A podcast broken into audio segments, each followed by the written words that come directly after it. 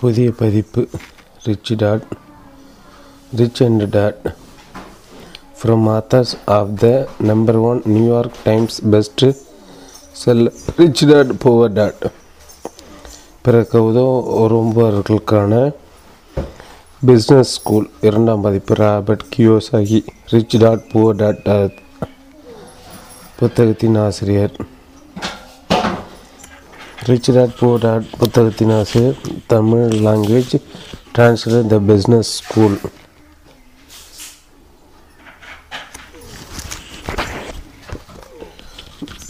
புதிய பதிப்பு த business school இரண்டாம் பதிப்பு.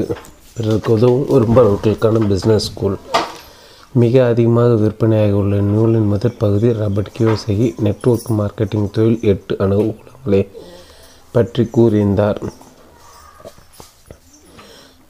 பிறருக்கு அதிகமாக விற்பனையாக விற்பனையாகியுள்ள மிக அதிகமாக விற்பனையாகியுள்ள இந்நூலின் முதற் பதிப்பில் ராபர்ட் கியோசாகி நெட்வொர்க் மார்க்கெட்டிங் தொழிலின் எட்டு அனுகூலங்களை பற்றி குறிப்பிட்டிருந்தார். இந்த இரண்டாம் பதிப்பில் அவர் எட் அவற்றை விரிவா விரிவாக்கியதோடு உருவாக்கியுள்ளதோடு கூடுதல் தகவலை இணைத்துள்ளார். சிறப்பு பரிசாக கிம் கியோசாகி ஷரோன் லச்சர் மற்றும் டயான் கென்னடி ஆகிய நெட்வொர்க் மார்க்கெட்டிங்கில் உள்ள மேலும் மூன்று அனுகூலங்களை பற்றி இதில் எழுதியுள்ளார். ராபர்ட் கியோசாகி நெட்வொர்க் மார்க்கெட்டிங் தொழிலை கட்டி எழுப்புவதை பற்றி இவ்வாறு விளக்குகிறார். இது செல்வத்தை அடைவதற்கான ஒரு புரட்சிகரமான வழி எவர் ஒருவராலும் இதை பின்பற்ற முடியும். செயலுக்கும் உறுதியான தீர்மானம் மற்றும் விடாமுயற்சி உள்ள எவருக்கும் இது சாத்தியம்?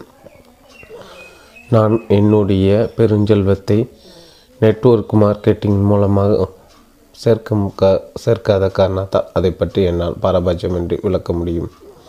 நெட்வொர்க் மார்க்கெட்டிங் தொழிலில் உண்மையான பெருமானத்தை ஈட்டுவதற்கு மேலான அனுகூலங்களை பற்றி என்னுடைய கண்ணோட்டங்களை இப்புத்தகம் எடுத்துரைக்கிறது இதயம் உள்ள ஒரு தொழிலை நான் இறுதியாக கண்டறிந்துள்ளேன். ராபர்ட் கியோசி தன்னுடைய நாற்பத்தி ஏழாவது வயதில் ஓய்வு பெற்ற பின் பொருளாதார சுதந்திரம் பெறுவதை விளக்கும் விற்பனையில் சாதனை படைத்துள்ள ரிஜிடாட் போ டாட் புத்தக வரிசைகளை எழுதினார். கேஷ் ஃப்ளோ டெக்னாலஜிஸ் இங்க் என்ற நிறுவனத்தின் இணை நிறுவனமான அவர் ஒரு கோடீஸ்வர முதலீட்டாளராகவும் தொழிலதிர்பாக கல்வியாளராகவும் பேச்சாளராகவும் விளங்கி வருகிறார். ரிச்சண்டட இது New York Times Wall Streets Journal physique week மற்றும் யூசி டுடே ஆகிய பத்திரிகைகள் தொகுத்து வழங்கும் விற்பனை பட்டியல் முதலிடம் பெற்றித்துள்ள ரிச் டாட் போ டாட் புத்தகத்தின் ஆசிரியரின் மற்றொரு புத்தகம்.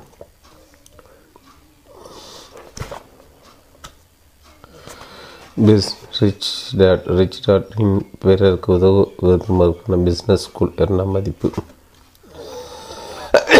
ரிச் டாட் ரிச் டாட்டின் பிறருக்கு உதவ விரும்புவதற்கான business school Robert Kiyosaki Tamil க சுப்பிரமணியன்.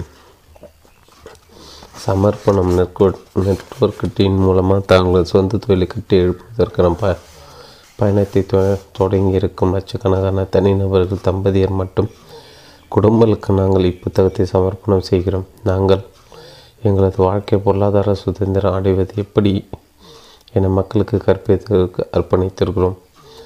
அதே வேளையில் மற்றவர்கள் தங்களது சொந்த வியாபாரத்தை தொடங்கும் கட்டி எழுப்பும் அர்ப்பணித்திருக்கின்ற ஒரு துறையுடன் இணைந்து செயல்படுவது பெரிதும் திருப்தி அளித்து அளிப்பதாக இருக்கிறது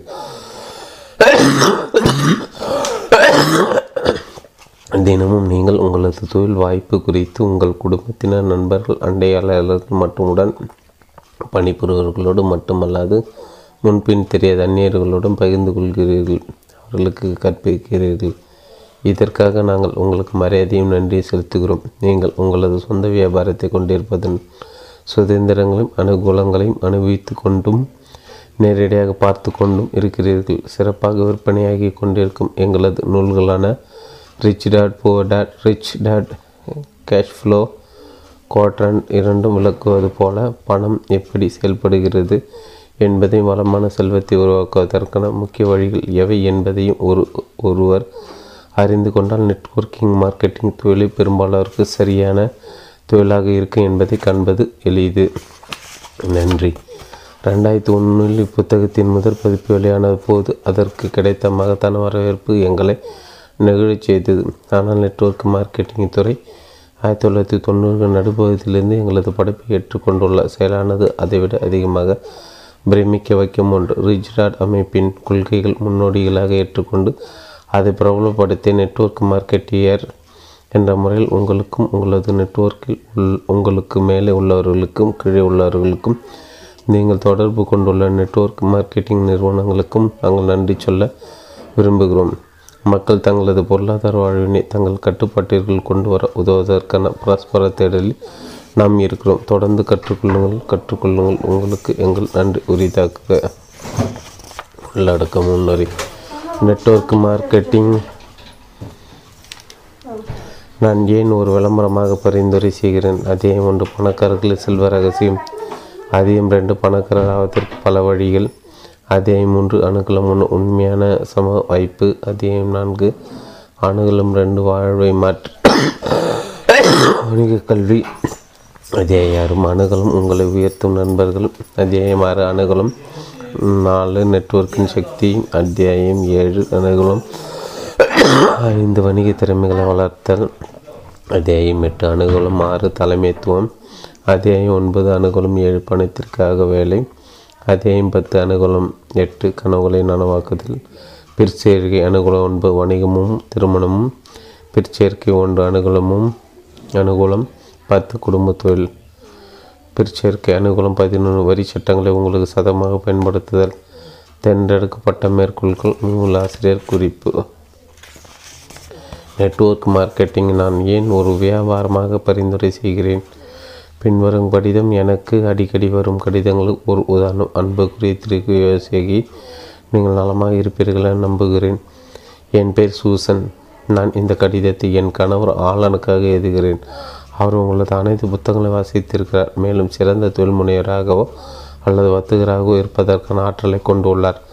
நான் உங்களை எழுதப் போவதாகவும் சில விஷயங்கள் குறித்து உங்கள் அறிவுரை கேட்கப் போவதாகவும் அவரிடம் கூறியிருந்தேன். தனிப்பட்ட விதத்தில் நான் உங்களது புத்தகம் ஒன்றையும் படித்ததில்லை. எனவே அத்தகைய விஷயங்களில் உங்களுடைய நிலைப்பாடு எதுவும் எனக்கு தெரியாது. ஆனால் என் கணவர் பெரும்பாலான நேரத்தில் நிறுவனத்தின் பெயர் அழிக்கப்பட்டுள்ளது. நிறுவனத்தில் செலவிட்டு வருகிறார். அது பிரமிடு போன்ற கட்டமைப்பு கொண்ட ஒரு நிறுவனம். அந்நிறுவனம் விட்டமின்கள் மற்றும் இதர உடல்நல சார்புடைய பொருட்களை விற்பனை செய்கிறது. இச்சங்கில் அமைப்பில் மேலே இருக்கும் நபர் அவருக்கு விற்பனை செய்வதற்காக உங்களை தேர்ந்தெடுத்துள்ளார். பிடித்திருக்கிறது. கீழே இருப்பதற்கான இன்னொரு பிடிக்க என சங்கிலி தொடராக அது சென்று கொண்டே இருக்கும். இது அவரது நேரத்தை வீணடிக்கும் செயல் என்ற உணர்வு மட்டுமே என்னிடம் எழாமல் இருக்கும். இருந்திருக்குமேனால் நான் கவலைப்பட்டிருக்க மாட்டேன். யாரோ ஒருவன் பெயரையும் நிறுவனத்தையும் கட்டி எழுப்ப ஒரு முயற்சி செய்ய முடிவில் யாரோ ஒருவர் அவரது கடின உழைப்பின் பலனை அறுவடை செய்து கொண்டு போக போகப் போகிறார். என் கணவர் அவரது சொந்த வியாபாரத்தை தொடங்கியிருக்கிறார் என்ற எண்ணத்தை அவரிடம் தோற்றுவித்து இருக்கிறார்கள். ஆனால் நிறுவனத்தில் அவரது பெயரை எங்கும் நான் காணவில்லை. அவரது பெயர் விட்டமின் தயாரிப்புகளின் மீது காணப்படவில்லை என்றால் அது எப்படி அவரது வியாபாரமாக ஆகும்? எல்லாவற்றுக்கும் மேலாக ஒரு வருடத்திற்கு மேலாக இதில் பா பகுதி நேரகம் அவள் வேலை செய்து கொண்டிருக்கிறார். ஆனால் இன்னும் அவர் பெரியதாய் பணம் ஏதும் பார்க்கவில்லை. இது அவரது மதிப்புமிக்க நேரத்தை வீணடிப்பதாகும் என நான் கருதுகிறேன். மேலும் வேறொருவரின் பெயரிலான தொழில் முதலீடு செய்வதை விட அவரது பெயரிலான தொழில் முதலீடு செய்வதை காண பெரிதும் நான் விரும்புகிறேன். நெட்ஒர்க் மார்க்கெட்டிங்கை கட்டி எழுப்பதை விட அவர் தனது சொந்த நிறுவனத்தை கட்டி எழுப்ப வேண்டும். மேலும் இவர் யாருக்காக விற்பனை செய்கிறோ அதே நபர்கள் இவர் வெறுமனை பயன்படுத்தி கொள்கிறார்கள் என நம்புகிறேன். அவர் உங்களது புத்தகத்தை வாசிப்பதோடு ஒரு தொழில்முனைவராக உங்களது அபிப்பிராயத்தை பெரிதும் மதிக்கிறார் என்று அறிந்திருக்கிறேன். இந்த விஷயம் உங்களது சிந்தனைக்கு அவர் காது கொடுக்கலாம். ஆனால் நான் செல்வத்தை கேட்க மாட்டார். யாருக்கும் தெரியும். நான் கருவது தவறக்கூட இருக்கலாம். நெட்வொர்க் மார்க்கெட்டிங் நல்ல விஷயம் என்று அறிய வருவது என் மனதை நிம்மதியடைய செய்யலாம். நீங்கள் இந்த கடிதத்துக்கு பதிலளிக்கும் பட்சத்தில் அதற்காக நீங்கள் செலவிடும் நேரத்துக்கு முன்கூட்டி உங்களுக்கு நன்றி கூறுகிறேன். உண்மையில் எம் சூசன் எனது பதில். எனது அலுவலகம் கடிதங்களால் நிறைந்து வழிவதை உங்களது உங்களில் சிலர் அறிந்திருக்கலாம். துரதிருஷ்டவசமாக எனக்கு வரும் ஒவ்வொரு கடிதத்துக்கும் பதிலளிக்க நேரம் இருப்பதில்லை. சில சமயம் பிறரிடம் நான் கேட்கும் அதே கேள்விகளையே இவரும் கேட் கேட்டிருப்பதால் நான் இப்புத்தகத்தை அவரிடம் அவரின் கடிதத்திலிருந்து துவங்கியிருக்கிறேன்.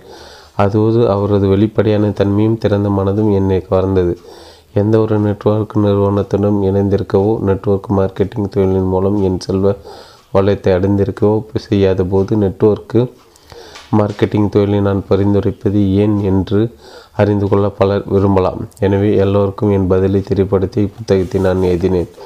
முடிப்பதற்கு நெட்வொர்க் மார்க்கெட்டிங் தொழில் அனைவருக்குமான ஒன்று என நான் நம்பவில்லை என்பதையும் கூறிக்கொள்ள நான் விரும்புகிறேன். இதை வாசிப்பதால் நெட்வொர்க் மார்க்கெட்டிங் தொழில் உங்களுக்கு சரிப்பட்டு வருமா வராதா என தெளிவாக அறிய விரும் வருவீர்கள் என நான் நினைக்கிறேன். நீங்கள் ஏற்கனவே நெட்வொர்க் மார்க்கெட்டிங் தொழில் செய்து வந்ததால் முன்பே நீங்கள் அறிந்துள்ள உணர்ந்துள்ள விஷயங்களை இந்த புத்தகம் உறுதி செய்வதை நீங்கள் காண்பீர்கள். நெட்வொர்க் மார்க்கெட்டிங் தொழில் செய்வது குறித்து நீங்கள் சிந்தித்து கொண்டிருந்தால் மற்றவர்கள் காண தவறுகிற இத்தொழில் உங்களுக்கு அளிக்கும் தெளிவை தெரியாத வாய்ப்புகளையும் மதிப்பீடுகளையும் நீங்கள் கண்டறிவீர்கள். நெட்வொர்க் மார்க்கெட்டிங் தொழில் வெறுமனே கூடுதலாக பணம் சம்பாதிக்கின்ற வாய்ப்பு மட்டுமல்ல அதனை விட அதிகமான விஷயங்கள் அதில் இருக்கின்றன. இந்த புத்தகத்தை வாசித்து கொண்டு இருப்பதற்காகவும் திறந்த மன உடையவர்களாக இருப்பதற்காகவும் உங்களுக்கு நான் முன்கூட்டியே நன்றி தெரிவித்துக் கொள்கிறேன். உண்மையுள்ள ராபர்ட் கியோசகி. ஒன்று அத்தியாயம் ஒன்று. பணக்காரர்களின் செல்வ ரகசியம். ஒரு நாள் பள்ளிக்கு சென்று திரும்பிய பின் நான் எனது பணக்கார அப்பாவின் அலுவலகத்தில் வேலை செய்து கொண்டிருந்தேன். அப்போது எனக்கு கிட்டத்தட்ட பதினைந்து வயது இருக்கும் நான் பள்ளியின் மீது மிகுந்த ஏமாற்றம் அடைந்திருந்தேன். பணக்காரனாக இருப்பது குறித்து கற்றுக்கொள்ள நான் விரும்பினேன். பணம் சம்பாதிக்க நூற்றி ஒரு வழி வழிகள் அல்லது லட்சாதிபதியாக இருப்பது எப்படி போன்ற விஷயங்களை கற்றுக்கொள்வதற்கு பதில் அறிவியல் வகுப்பில் தவளைகளை நான் அறுத்து கொண்டிருக்க கண்டேன். மேலும் இந்த இறந்த தவளை எப்படி என்னை பணக்காரனாக்கும் என்று ஆச்சரியப்பட்டு கொண்டிருந்தேன். பள்ளியின் மீது ஏமாற்றமாக உணர்ந்து நான் என் பணக்கார அப்பாவை கேட்டேன். பள்ளியில் பணத்தை பற்றி எங்களுக்கு ஏன் கற்றுக்கொள் தரக்கூடாது? அவர் சிரித்தார். அவர் தனது வேலையிலிருந்து தலையை நிமிர்த்தி எனக்கு தெரியாது நானும் அதை பற்றி ஆச்சரியப்பட்டு இருக்கிறேன் சற்றே இடைவெளி விட்டு அவர் கேட்டார். ஏன் கேட்கிறாய்? நல்லது என்றபடி நான் மெதுவாக சொன்னேன். நல்லது என்றபடி நான் மெதுவாக சொன்னேன். நான் பள்ளியில் சலிப்பாக உணர்கிறேன். நான் பள்ளி படிப்பதற்கும் யதார்த்த உலகுக்கும் இடையில் எந்த சம்மதத்தையும் நான் காணவில்லை. நான் பணக்காரனாய் இருப்பது எப்படி என்பதை கற்றுக்கொள்ள விரும்புகிறேன்.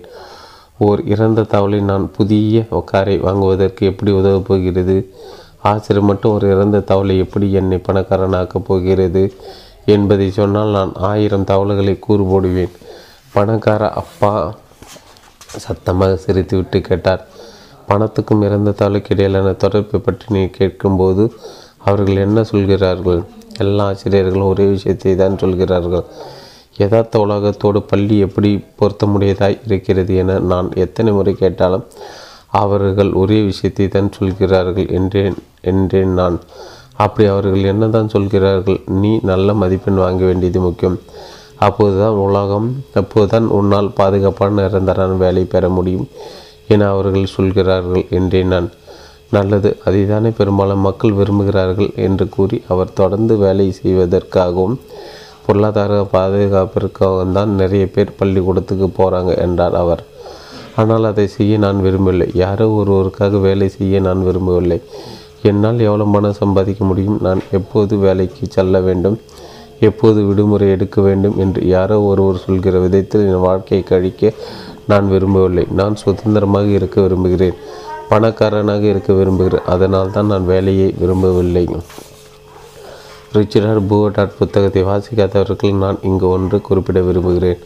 நான் பணக்கார அப்பா என்று அழைக்கும் நபர் என்னுடைய நல்ல நண்பன் ஒருவன் தந்தை. அவர் கையில் பணம் ஏதுமில்லாமல் முறையான கல்வி பயிலாமல் தனது வாழ்க்கை தொடங்கியிருந்த போதிலும் ஹவாயின் பணக்கார மனிதர்கள் ஒருவராக ஆனார். மாறாக எனது சொந்த தந்தையும் நிறைய கற்றிருந்த போதிலும் அதிக சம்பளம் பெறும் அரசாங்க அலுவலராக திகழ்ந்த போதும் ஏழ்மையினராக இருந்தார் திகழ்ந்தார். அவர் எத்தனை பணம் சம்பாதித்த போதும் ஒவ்வொரு மாத இறுதியிலும் பற்றாக்குறையுடையராகவே இறுதியில் கடின உழைப்பு மிக்க வாழ்க்கையின் எச்சங்களாயே கட்டுவதற்கு ஒன்றுமில்லாமல் இறந்து போனார். என் பணக்கார அப்பாவிடம் பள்ளி நேரத்துக்கு பின்பும் வார இறுதியில் நான் கற்றுக்கொள்ள ஆரம்பித்ததற்கான காரணங்களில் ஒன்று பள்ளியில் நான் பெற விரும்பிய கல்வி பெற்றிருக்கவில்லை என்பதை அறிந்திருந்தேன் என்பதனாலே ஆகும். நான் தேடிக்கொண்டிருந்த கேள்விக்கான விடை பள்ளியில் கிடைக்காது என்பதை அறிந்திருந்தேன். ஏனெனில் என்னுடைய உண்மையான அப்பா அதாவது ஏழை அப்பா ஹவாய் நாட்டின் கல்வித்துறையின் தலைமை பொறுப்பு வகிப்பவராக இருந்தார். என்னுடைய சொந்த அப்பா ஆசிரியர்களுக்கு மேலான ஆசிரியர். ஆனால் அவர் பணத்தை பற்றி பெரிதும் அறிந்திருக்கவில்லை என்பது எனக்கு தெரியும். எனவே நான் எதை அறிந்து கொள்ள விரும்புகிறோனோ அதை பள்ளி அமைப்பு எனக்கு கற்றுத்தராது என நான் அறிவேன். பதினைந்து வயதில் பணக்காரருக்கு வேலை பார்க்கும் ஒரு ஊழியனாக இருப்பது எப்படி என்பதை விட பணக்காரனாக இருப்பது எப்படி என்பதை பெரிதும் அறிந்து கொள்ள விரும்பினேன். பணம் தட்டுப்பாடு காரணமாக என் அம்மாவும் அப்பாவும் எப்போதும் சண்டை போட்டு கொண்டு இருப்பதை பார்த்த பின்பு எனக்கு பணம் பற்றி கற்றுத்தரக்கூடிய ஒரு நபரை எதிர்பார்க்க ஆரம்பித்தேன். இப்படி தான் நான் என் பணக்கார அப்பாவிடம் படிக்க வந்தேன். நான் ஒன்பது வயதில் முப்பத்தெட்டு வயது வரைக்கும் அவரிடமிருந்து கற்றேன். என்னளவில் அவர்தான் நான் எதிர்பார்த்திருந்த கல்வி. என்னளவில் அவர்தான் எனது பிஸ்னஸ் ஸ்கூல் யதார்த்த வாழ்க்கைக்கான வணிக பள்ளி. என் பணக்கார அப்பாவின் பயிற்சி காரணமாக என்னால் நாற்பத்தி ஏழு வயதில் பணி ஓய்வு பெற முடிந்தது. பெற முடிந்து இருந்தும் அதன் பின் என் வாழ்க்கை முழுமைக்கான பொருளாதார பலமுடையவனாக இருக்க முடிந்தது. நான் மட்டும் எனது ஏழை தந்தின் அறிவுரை பின்பற்றி தான் அறுபத்தி அஞ்சு வயது வரை ஒரு ஊழியனாக பணியாற்றி அதாவது இன்று வரை பணியாற்றி என் வேலை நிரந்தரத்தை குறித்து எனது ஓய்வு ஊதிய திட்டத்தோடு தொடர்புடைய பரஸ்பர பங்குகளின் மதிப்பு கீழே இறங்கியபடியே செல்வத்தை குறித்தும் காலப்பட்ட காலப்பட்டபடியே இருந்திருப்பேன். என் பணக்கார அப்பாவின் அறிவுக்கும் என் ஏழை அப்பாவின் அறிவுக்குமான வித்தியாசம் எளிமையானது. என் ஏழையப்பா எப்போதும் சொல்வான் பள்ளிக்கு சென்று நல்ல மதிப்பெண் வாங்கு. அப்போதுதான் ஆதாயம் தரக்கூடிய பாதுகாப்பான நிரந்தரமான வேலை கிடைக்கும். என் பணக்காரன் அப்பா நீ பணக்காரன் இருக்க வேண்டும் என்று விரும்பினா நீ தொழில் செய்பவனாக முதலீடு செய்பவனாக இருக்க வேண்டும் என்று அறிவுரை சொல்வார். பள்ளியானது நான் சொந்த தொழில் செல் செய்பவனாகவோ அல்லது முதலீடு செய்பவனாக இருப்பதற்கு கற்றுத்தரவில்லை என்பதே என் பிரச்சனை. தாமஸ் ஆல்வா எடிசன் பணக்காரராக புகழ்பெற்ற இருந்தது எதனால்? இன்றைக்கு நீ பள்ளியில் என்ன படித்த என கேட்டார் பணக்கார அப்பா. அன்றைய தினத்தை பற்றி சற்று நேரம் யோசித்தபடி இருந்துவிட்டு கடைசியில் நான் கூறினேன் நாங்கள் தாமஸ் ஆல்வா எடிசன் வாழ்க்கை பற்றி படித்து கொண்டு இருக்கிறோம் எடிசன் கற்றுக்கொள்ள வேண்டிய முக்கிய நபர் தான் என்றார். பணக்காரர் அப்பா அவர் எப்படி பணக்காரராகவும் புகழ்பெற்றவராக இருந்தார் என்பதை பற்றி விவ விவாதித்தீர்களா? இல்லை என்றேன் நான் நாங்கள் மின்விளக்கு போன்ற அவரது கண்டுபிடிப்புகளை பற்றி பேசினோம். மட்டுமே பேசினோம் நகரப்பா சிரித்தபடி சொன்னார். நல்லது உங்கள் ஆசிரியர் கூறியதற்கு முரணாக பேசுவதை நான் விரும்பவில்லை. தாமஸ் எடிசன் மின்விளக்கை கண்டுபிடிக்கவில்லை ஆனால் அதை முழுமையடைய செய்தார். பணக்கார அப்பா தாமஸ் எடிசன் அவரது நாயர்களுள் ஒருவர் என்றும் அவரது வாழ்க்கை பற்றி படித்திருப்பதாக சொல்லி கொண்டு போனார். பிறகு அதை கண்டுபிடித்த பெருமை அவருக்கு வந்தது. நான் கேட்டேன் அவரது விளக்குக்கு முன்பே வேறு விளக்குகளும் கண்டுபிடிக்கப்பட்டன. ஆனால் அவை நடைமுறைக்கு உகந்ததாக இல்லை. ஆரம்ப கட்ட விளக்குகள் நீண்ட நேரம் எரியவில்லை. அதோடு மின் விளக்குகளுக்கு வ வணிக மதிப்பு உண்டு என்பதை இதர கண்டுபிடிப்பாளர்களால் எடுத்துரைக்க முடியவில்லை. வணிக மதிப்பு. குழப்பம் துணிக்க நான் கேட்டேன் வேறு மாதிரி சொல்லணுமா? பிறப்ப கண்டுபிடிப்பார்கள் தங்கள் கண்டுபிடிப்புகளுக்கு எப்படி பணம் பண்ணுவது என்று அறிந்திருக்கவில்லை. ஆனால் தாமஸ் எடிசன் அதை அறிந்திருந்தார் என்று கூறினார் பணக்காரப்பா அப்படின்னு அவர் தான் பயனுள்ள முதல் மின்விளக்கை கண்டுபிடித்தார். அத்தோடு பல்பு எப்படி விற்பது என்பதை அறிந்திருந்தார்.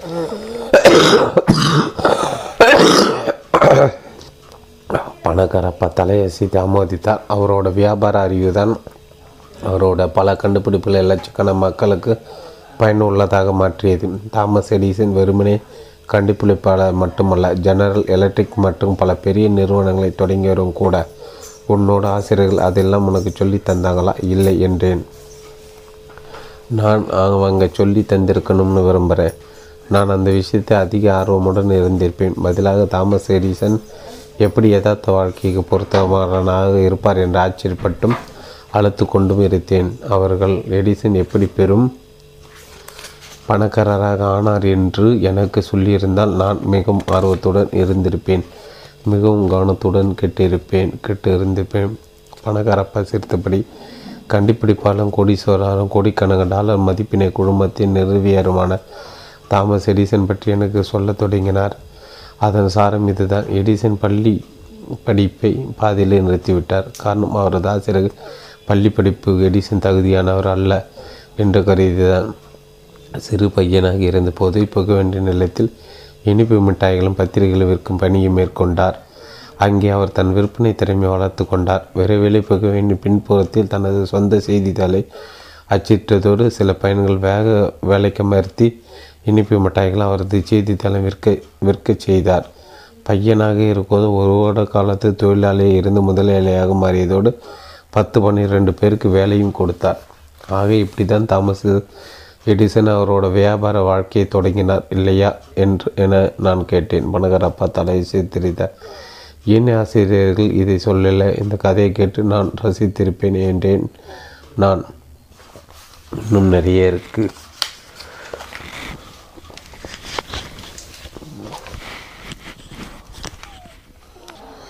இன்னும் பணக்காரப்பா தலையை சித்த ஏன் பணக்காரப்பா பணக்காரப்பா பணக்காரப்பா தலையை சித்து சிரித்தார் பணக்காரப்பா தலையை சித்து சிரித்தார் ஏன் ஆசிரியருக்கு இதை சொல்லலை? இந்த கதையை கேட்டு நான் ரசித்திருப்பேனே என்றே நான் இன்னும் நிறைய இருக்கு. என்றபடி பணக்காரப்பா எடிசன் கதையை தொடர்ந்தார். புகை மேற்கொண்ட வியாபாரத்தை எடிசன் சீக்கிரமே சுவாரஸ்யம் இருந்தார் டெலிகிராஃப் ஆப்ரேட்டர் வேலை செய்வதற்கு மோர்ஸ் குறியீடுகளை எப்படி அனுப்புவது பெறுவது என கற்றுக்கொள்ள ஆரம்பித்தார். விரைவில் எடிசன் சுற்று வட்டாரத்தில் ஒரு சிறந்த தந்தி எடுக்கும் அலுவலர் ஒருவராகியதோடு அத்திறமையை பயன்படுத்தி ஒவ்வொரு நகரத்துக்கும் பயணம் செய்தார். ஒரு தொழில் இளம் தொழில் முனைவராகவும் தந்தி அடிப்பவராக இருக்கும்போது கற்றுக்கொண்டதை அவர் வியாபாரியாக மின் விளக்கை கண்டுபிடித்தவராக மாற்றியது. மாற மாறி உதவியது. தந்தி அடிப்பராக இருந்தது. அவரது சிறந்த தொழிலதிபர் திகழ எப்படி உதவியது என நான் சற்றே குழம்புபடி கேட்டேன்.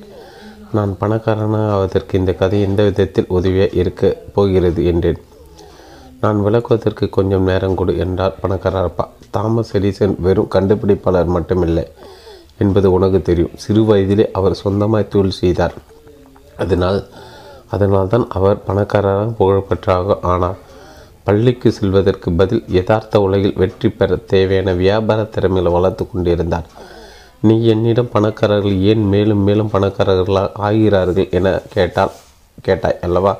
ஆமாம் என்றேன் நான். எனது பணக்கார அப்பாவின் பேச்சின் இடையில் அவசரப்பட்ட இடத்திற்கு கொஞ்சம் வருத்தமாக உணர்ந்தேன். தந்தி அலுவலர் மட்டும் முதலாளியாக கிடந்த அவரது முந்தைய அனுபவங்களே அவரை மின்விளக்கு விஷயத்தில் புகழுடையவராக்கியது. தந்தி அலுவலராக இருந்ததால் தந்தி அனுப்பும் முறையை கண்டுபிடித்த கண்டுபிடித்தவரை பெரிதும் வெற்றிகரமாக மாற்றியது எதுவென அவர் அறிவார்.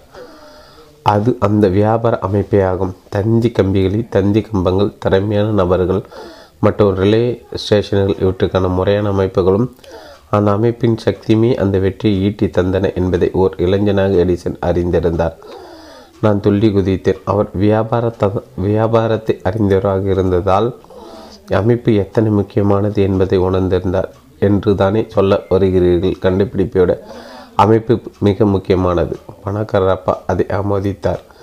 பெரும்பாலானவர்கள் ஒரு அமைப்பில் ஊழியராக ஆவதற்கு தான் பள்ளிக்கு போகிறா போகிறாங்கிறதை நீ கவனிக்கலாம். பலர் அதை ஆழமாக பார்க்க தவ தவறுறாங்க. தங்களோட வேலையோட மதிப்பு மட்டும் பெரும்பாலான பார்க்குறாங்க. அதை பார்க்க மட்டும்தான் அவங்க பயிற்சி அளிக்கப்பட்டிருக்காங்க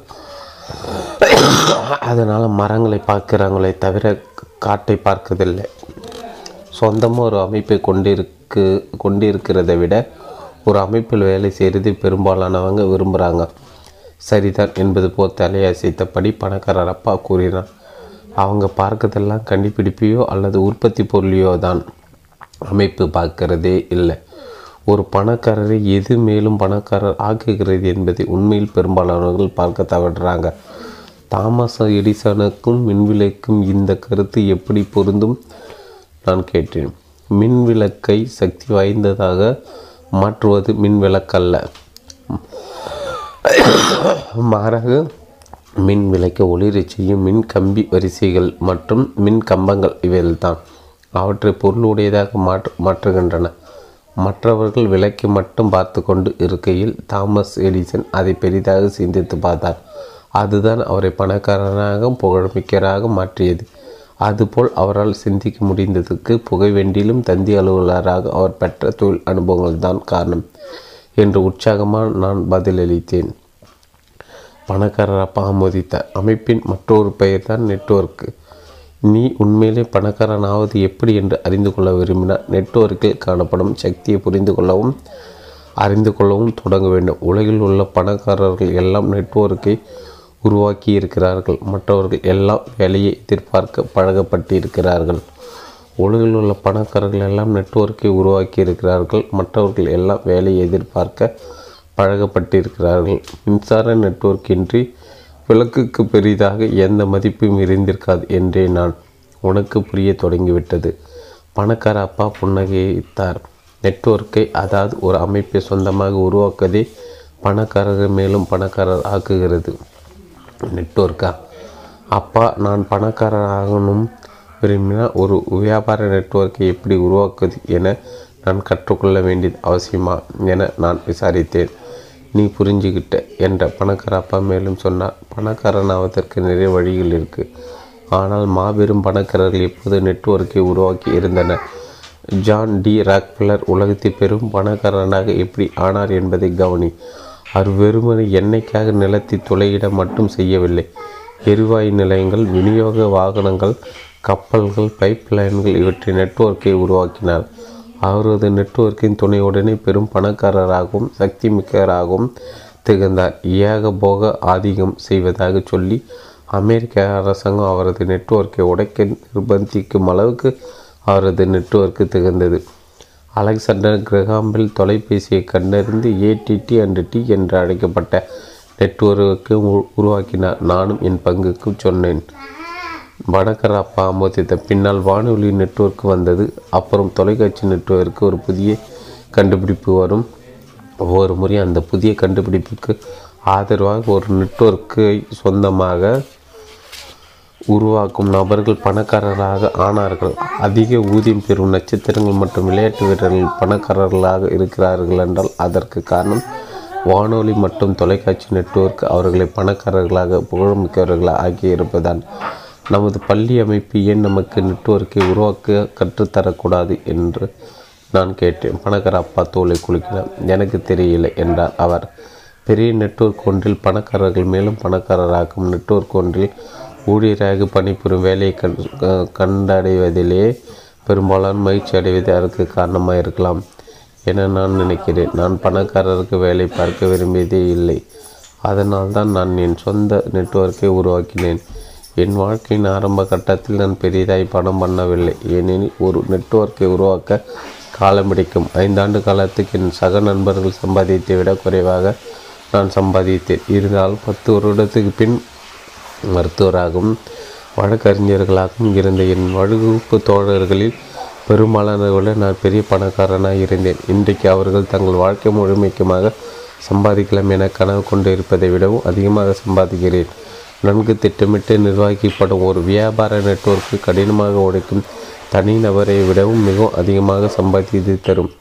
நெட்வொர்க் அமைத்து பணக்காரர்களாகவும் புகழ்மிக்கவர்களாகவும் ஆனவர்களின் கதையை பணக்கார அப்பா சொல்லி கொண்டே போனார் புகவேண்டி குண்டைக்கப்படைக்கப்பட்ட போது பலர் பணக்காரர்கள் ஆனார்கள். விமானங்கள் கப்பல்கள் கார்கள் மற்றும் லா வால்மார்ட் போன்ற விற்பனையான அங்காடிகள் கண்டுபிடிக்கப்பட்ட போதும் இதுவே நடந்தது. இன்றைய உலகில் அதி கணினிகள் மற்றும் தனிநபருக்கான கணினிகள் சாத்தியமான சக்தியானது. பல தனிநபர்கள் பெருஞ்செல்வம் சேர்க்க வழி செய்கிறது. ஆனால் அதற்கு அவர்கள் தங்களது சொந்த நெட்வொர்க்கை உருவாக்க வேண்டும். இப்புத்தகம் எனது நிறுவனமான ரீச் டாட் காமும் தங்களது சொந்த வியாபார நெட்வொர்க்கை உருவாக்க வருபவர்களாக அர்ப்பணிக்கப்பட்டுள்ளது. இன்று உலகிலே பணக்காரனான பில்கேட்ஸ் நம்மிடையே இருக்கிறார். ஐபிஎம் கணினி நெட்வொர்க்கினுள் கணினி இயக்க நிரல் நிறுவியதன் மூலம் இதனை அவர் சாதித்திருந்தார். த பீட்டில்ஸ் இசைக்குழு உலகளவில் புகழ்பெற்றதுக்கு காரணம் வானொலி தொலைக்காட்சி மற்றும் இசைத்தட்டு கடைகளின் நெட்வொர்க்கு காரணமாக தான் விளையாட்டு நட்சத்திரங்கள் லட்சக்கணக்கான டாலர்களை சம்பாதிக்கிறார்கள் என்றால் அது தொலைக்காட்சி வானொலி நெட்வொர்க்கு காரணமாக தான் சமீபத்திய உலகளவில் நெட்வொர்க்கில் ஒன்றான வலைதளங்கள் பலரை லட்சாதிபதிகளாகவும் இன்னும் சிலர் கோடீஸ்வரர்களாக உருவாக்கிறது நான் எனது எழுத்து திறமையில் லட்சக்கணக்கான டாலர்களை சம்பாதிக்கிறேன் என்றால் அதற்கு காரணம் நான் பெரும் எழுத்தாளன் என்பதனால் அல்ல.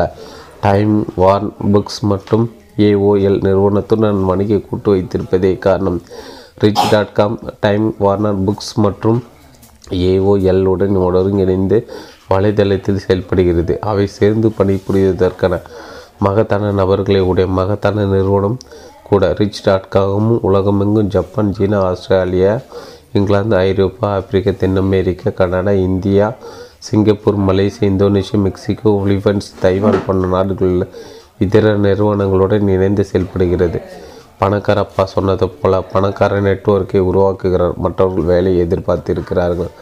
பணக்காரர்கள் ஏன் மேல பணக்காரர்கள் ஆகின்றன? நம்மில் பல இனம் இனத்தோடு சென்று வேண்டும். பழமொழியை கேட்டிருக்கலாம்.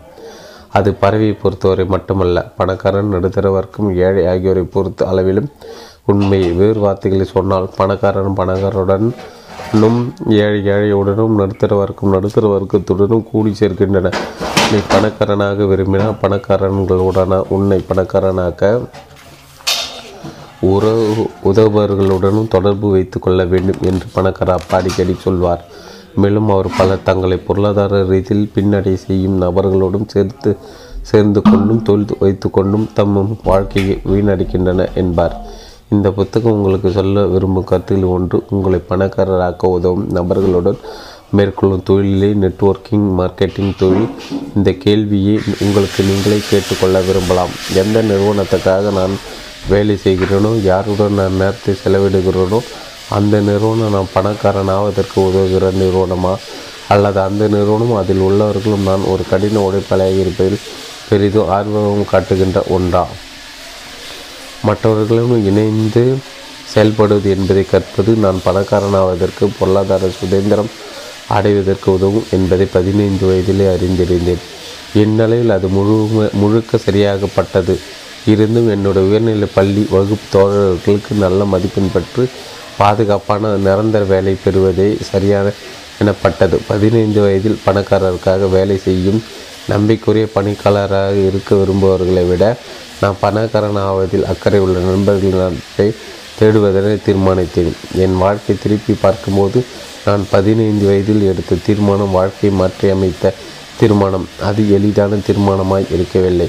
ஏனெனில் பதினைந்து வயதில் நான் யாருடன் நேரத்தை செலவிட வேண்டும் என்ற எந்த ஆசிரியர் சொல்வதை கேட்க வேண்டுமென நான் மிக கவனமுடன் இருக்க வேண்டியிருந்தது. உங்களில் யாரெல்லாம் உங்களது சொந்த வியாபாரத்தை உருவாக்குவது என் முடிவெடுத்தீர்களோ யாருடன் நேரம் செலவிடுவது யார் உங்களுக்கான ஆசிரியர் போன்றவற்றையெல்லாம் கவனத்தில் எடுத்துக்கொள்ள வேண்டும். உயர்நிலை பள்ளியில் பயிலும்போது நான் எனது நண்பர்களையும் ஆசிரியர்களையும் மிகவும் கவனமுடன் தேர்வு செய்ய ஆரம்பித்தேன். ஏனெனில் உங்களது நெட்வொர்க்கை உருவாக்குவதில் உங்கள் குடும்பம் நண்பர்கள் ஆசிரியர்கள் ஆகியோர் மிக முக்கிய பங்கு வகி வகிப்பவர்கள். மக்களுக்கான பிஸ்னஸ் ஸ்கூல் நெட்வொர்க் மார்க்கெட்டிங் துறைக்கு ஆதரவாக இந்த புத்தகத்தை எழுதுவது தனிப்பட்ட விதத்தில் நான் மிகவும் குதூகலம் அடைகிறேன். பணக்காரர் அப்பா எனக்கு கற்பித்த அதிக வணிக கல்வி. இந்த துறையில் உள்ள பல நிறுவனங்கள் லட்சக்கணக்கான நபர்களுக்கு வழங்கி கொண்டிருக்கிறேன் ஒரு நெட்வொர்க்குக்காக உங்கள் வாழ்க்கை செலவிடுவதை விட உங்களை சொந்த நெட்வொர்க்கை உருவாக்கும் வாழ்ப்பை வழங்குகின்றன. தங்களது சொந்த வியாபாரத்தை சொந்த நெட்வொர்க்கை உருவாக்குவதின் சக்தி குறித்து புரிந்து கொள்ளும்படி மக்களுக்கு கற்பித்து எளிதான வேலை அல்ல.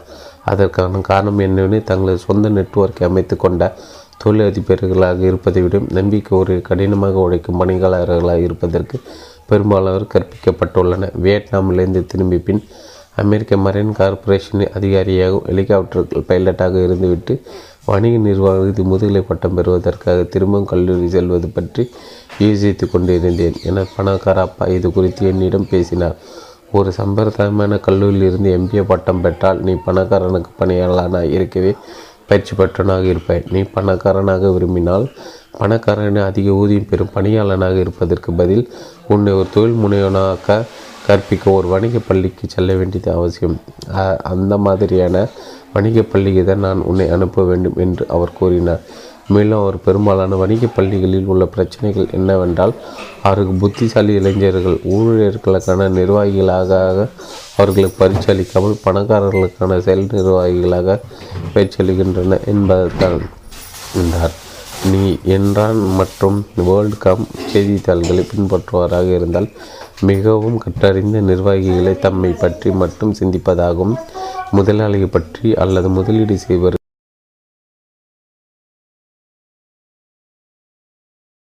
வணிக நிர்வாகத்தில் முதுகலை பட்டம் பெறுவதற்காக திரும்பவும் கல்லூரி செல்வது பற்றி யோசித்து கொண்டிருந்தேன் என பணக்கார அப்பா இது குறித்து என்னிடம் பேசினார். ஒரு சம்பிரதாயமான கல்லூரியில் இருந்து எம்பிஏ பட்டம் பெற்றால் நீ பணக்காரனுக்கு பணியாளனாக இருக்கவே பயிற்சி பெற்றவனாக இருப்பாய் நீ பணக்காரனாக விரும்பினால் பணக்காரனை அதிக ஊதியம் பெறும் பணியாளனாக இருப்பதற்கு பதில் உன்னை ஒரு தொழில் முனைவனாக கற்பிக்க ஒரு வணிக பள்ளிக்கு செல்ல வேண்டியது அவசியம். அ- அந்த மாதிரியான வணிக பள்ளிக்கு தான் நான் உன்னை அனுப்ப வேண்டும் என்று அவர் கூறினார். மேலும் அவர் பெரும்பாலான வணிக பள்ளிகளில் உள்ள பிரச்சனைகள் என்னவென்றால் அவருக்கு புத்திசாலி இளைஞர்கள் ஊழியர்களுக்கான நிர்வாகிகளாக அவர்களுக்கு பயிற்சி அளிக்காமல் பணக்காரர்களுக்கான செயல் நிர்வாகிகளாக பயிற்சியளிக்கின்றன என்பதுதான் என்றார். நீ என்றான் மற்றும் வேர்ல்ட் கம் செய்தித்தாள்களை பின்பற்றுவாராக இருந்தால் மிகவும் கற்றறிந்த நிர்வாகிகளை தம்மை பற்றி மட்டும் சிந்திப்பதாகவும் முதலாளியை பற்றி அல்லது முதலீடு செய்பவர்கள் பற்றியோ சிந்திப்பதில்லை.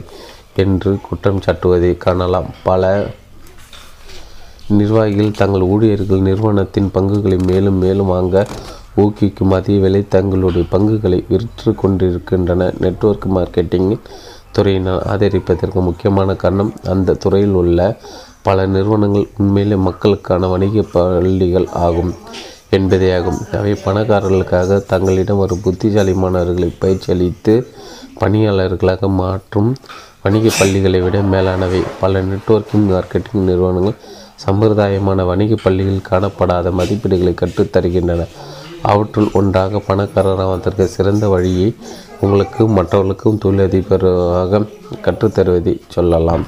பணக்காரராவதற்கான இதர வழிகள். பலர் நெட்வொர்க் மார்க்கெட்டிங் தொழில் ஈடுபட்டு பெருஞ்செல்வம் சேர்த்திருக்கின்றன உண்மையில் என பணக்கார நண்பர்கள் சிலர் தங்களது பணத்தை நெட்வொர்க் மார்க்கெட்டிங் தொழிலிலே சம்பாதித்தனர். இருந்தும் நியாயமாக சொல்ல வேண்டுமானால் ஒருவர் பெருஞ்செல்வத்தை அடைவதற்கு வேறு வழிகளும் உள்ளன. எனவே அடுத்த அத்தியாயத்தில் பணக்காரராவதற்கான இதர வழிகளை பற்றி குறிப்பிடுகிறேன். குறிப்பாக பொருளாதார ரீதியாக சுதந்திரம் அடைந்து பிழைப்புக்காக குற்றவியல் செய்வதிலிருந்து விடுதலையாவது வேலை நிரந்தரத்துக்காக ஒரு வேலை பிடித்து தொங்கிக் கொண்டிருப்பது மாத ஊதியத்தை நம்பி வாழ வாழ்வதிலிருந்து விடுதலையாவதற்கான வழிமுறைகள் ப- பற்றி அதில் கூறப்பட்டுள்ளது. அடுத்த அத்தியாயத்தை வாசித்த பின்பு உங்கள் கனவுகளையும் ஆசைகளையும் தொடருவதற்கான வாகனமாக உங்களது சொந்த பணபலத்தை உருவாக்கி கொள்வதற்கு சிறந்த வழியாக நெட்வொர்க் மார்க்கெட்டிங் தொழில் இருக்குமா இருக்காதா என்பது பற்றி நீங்கள் இன்னும் தெளிவான கருத்தை பெற வாய்ப்புள்ளது. அத்தியாயம் இரண்டு. பணக்காரர் ஆவதற்கு பல வழிகள். உங்களால் எனக்கு பணக்காரன் ஆவது எப்படி என்று கற்றுத்தர முடியுமா என நான் ஆசிரியரை கேட்டேன். முடியாது என்று உயிரில் ஆசிரியர் பதிலளித்தார். என் வேலை நீ கல்வி கற்க உதவுதான். அதன் மூலம் நீ ஒரு நல்ல வேலையை தேடிக்கொள்ளலாம் ஆனால் நான் வேலையை விரும்பாமல் பணக்காரனாக விரும்பினால் என்ன ஆகும் நான் கேட்டேன். நீ ஏன் பணக்காரனாக விரும்புகிற என்ன என் ஆசிரியர் கேட்டேன் ஏனென்றால் நான் சுதந்திரமாக இருக்க விரும்புகிறேன்.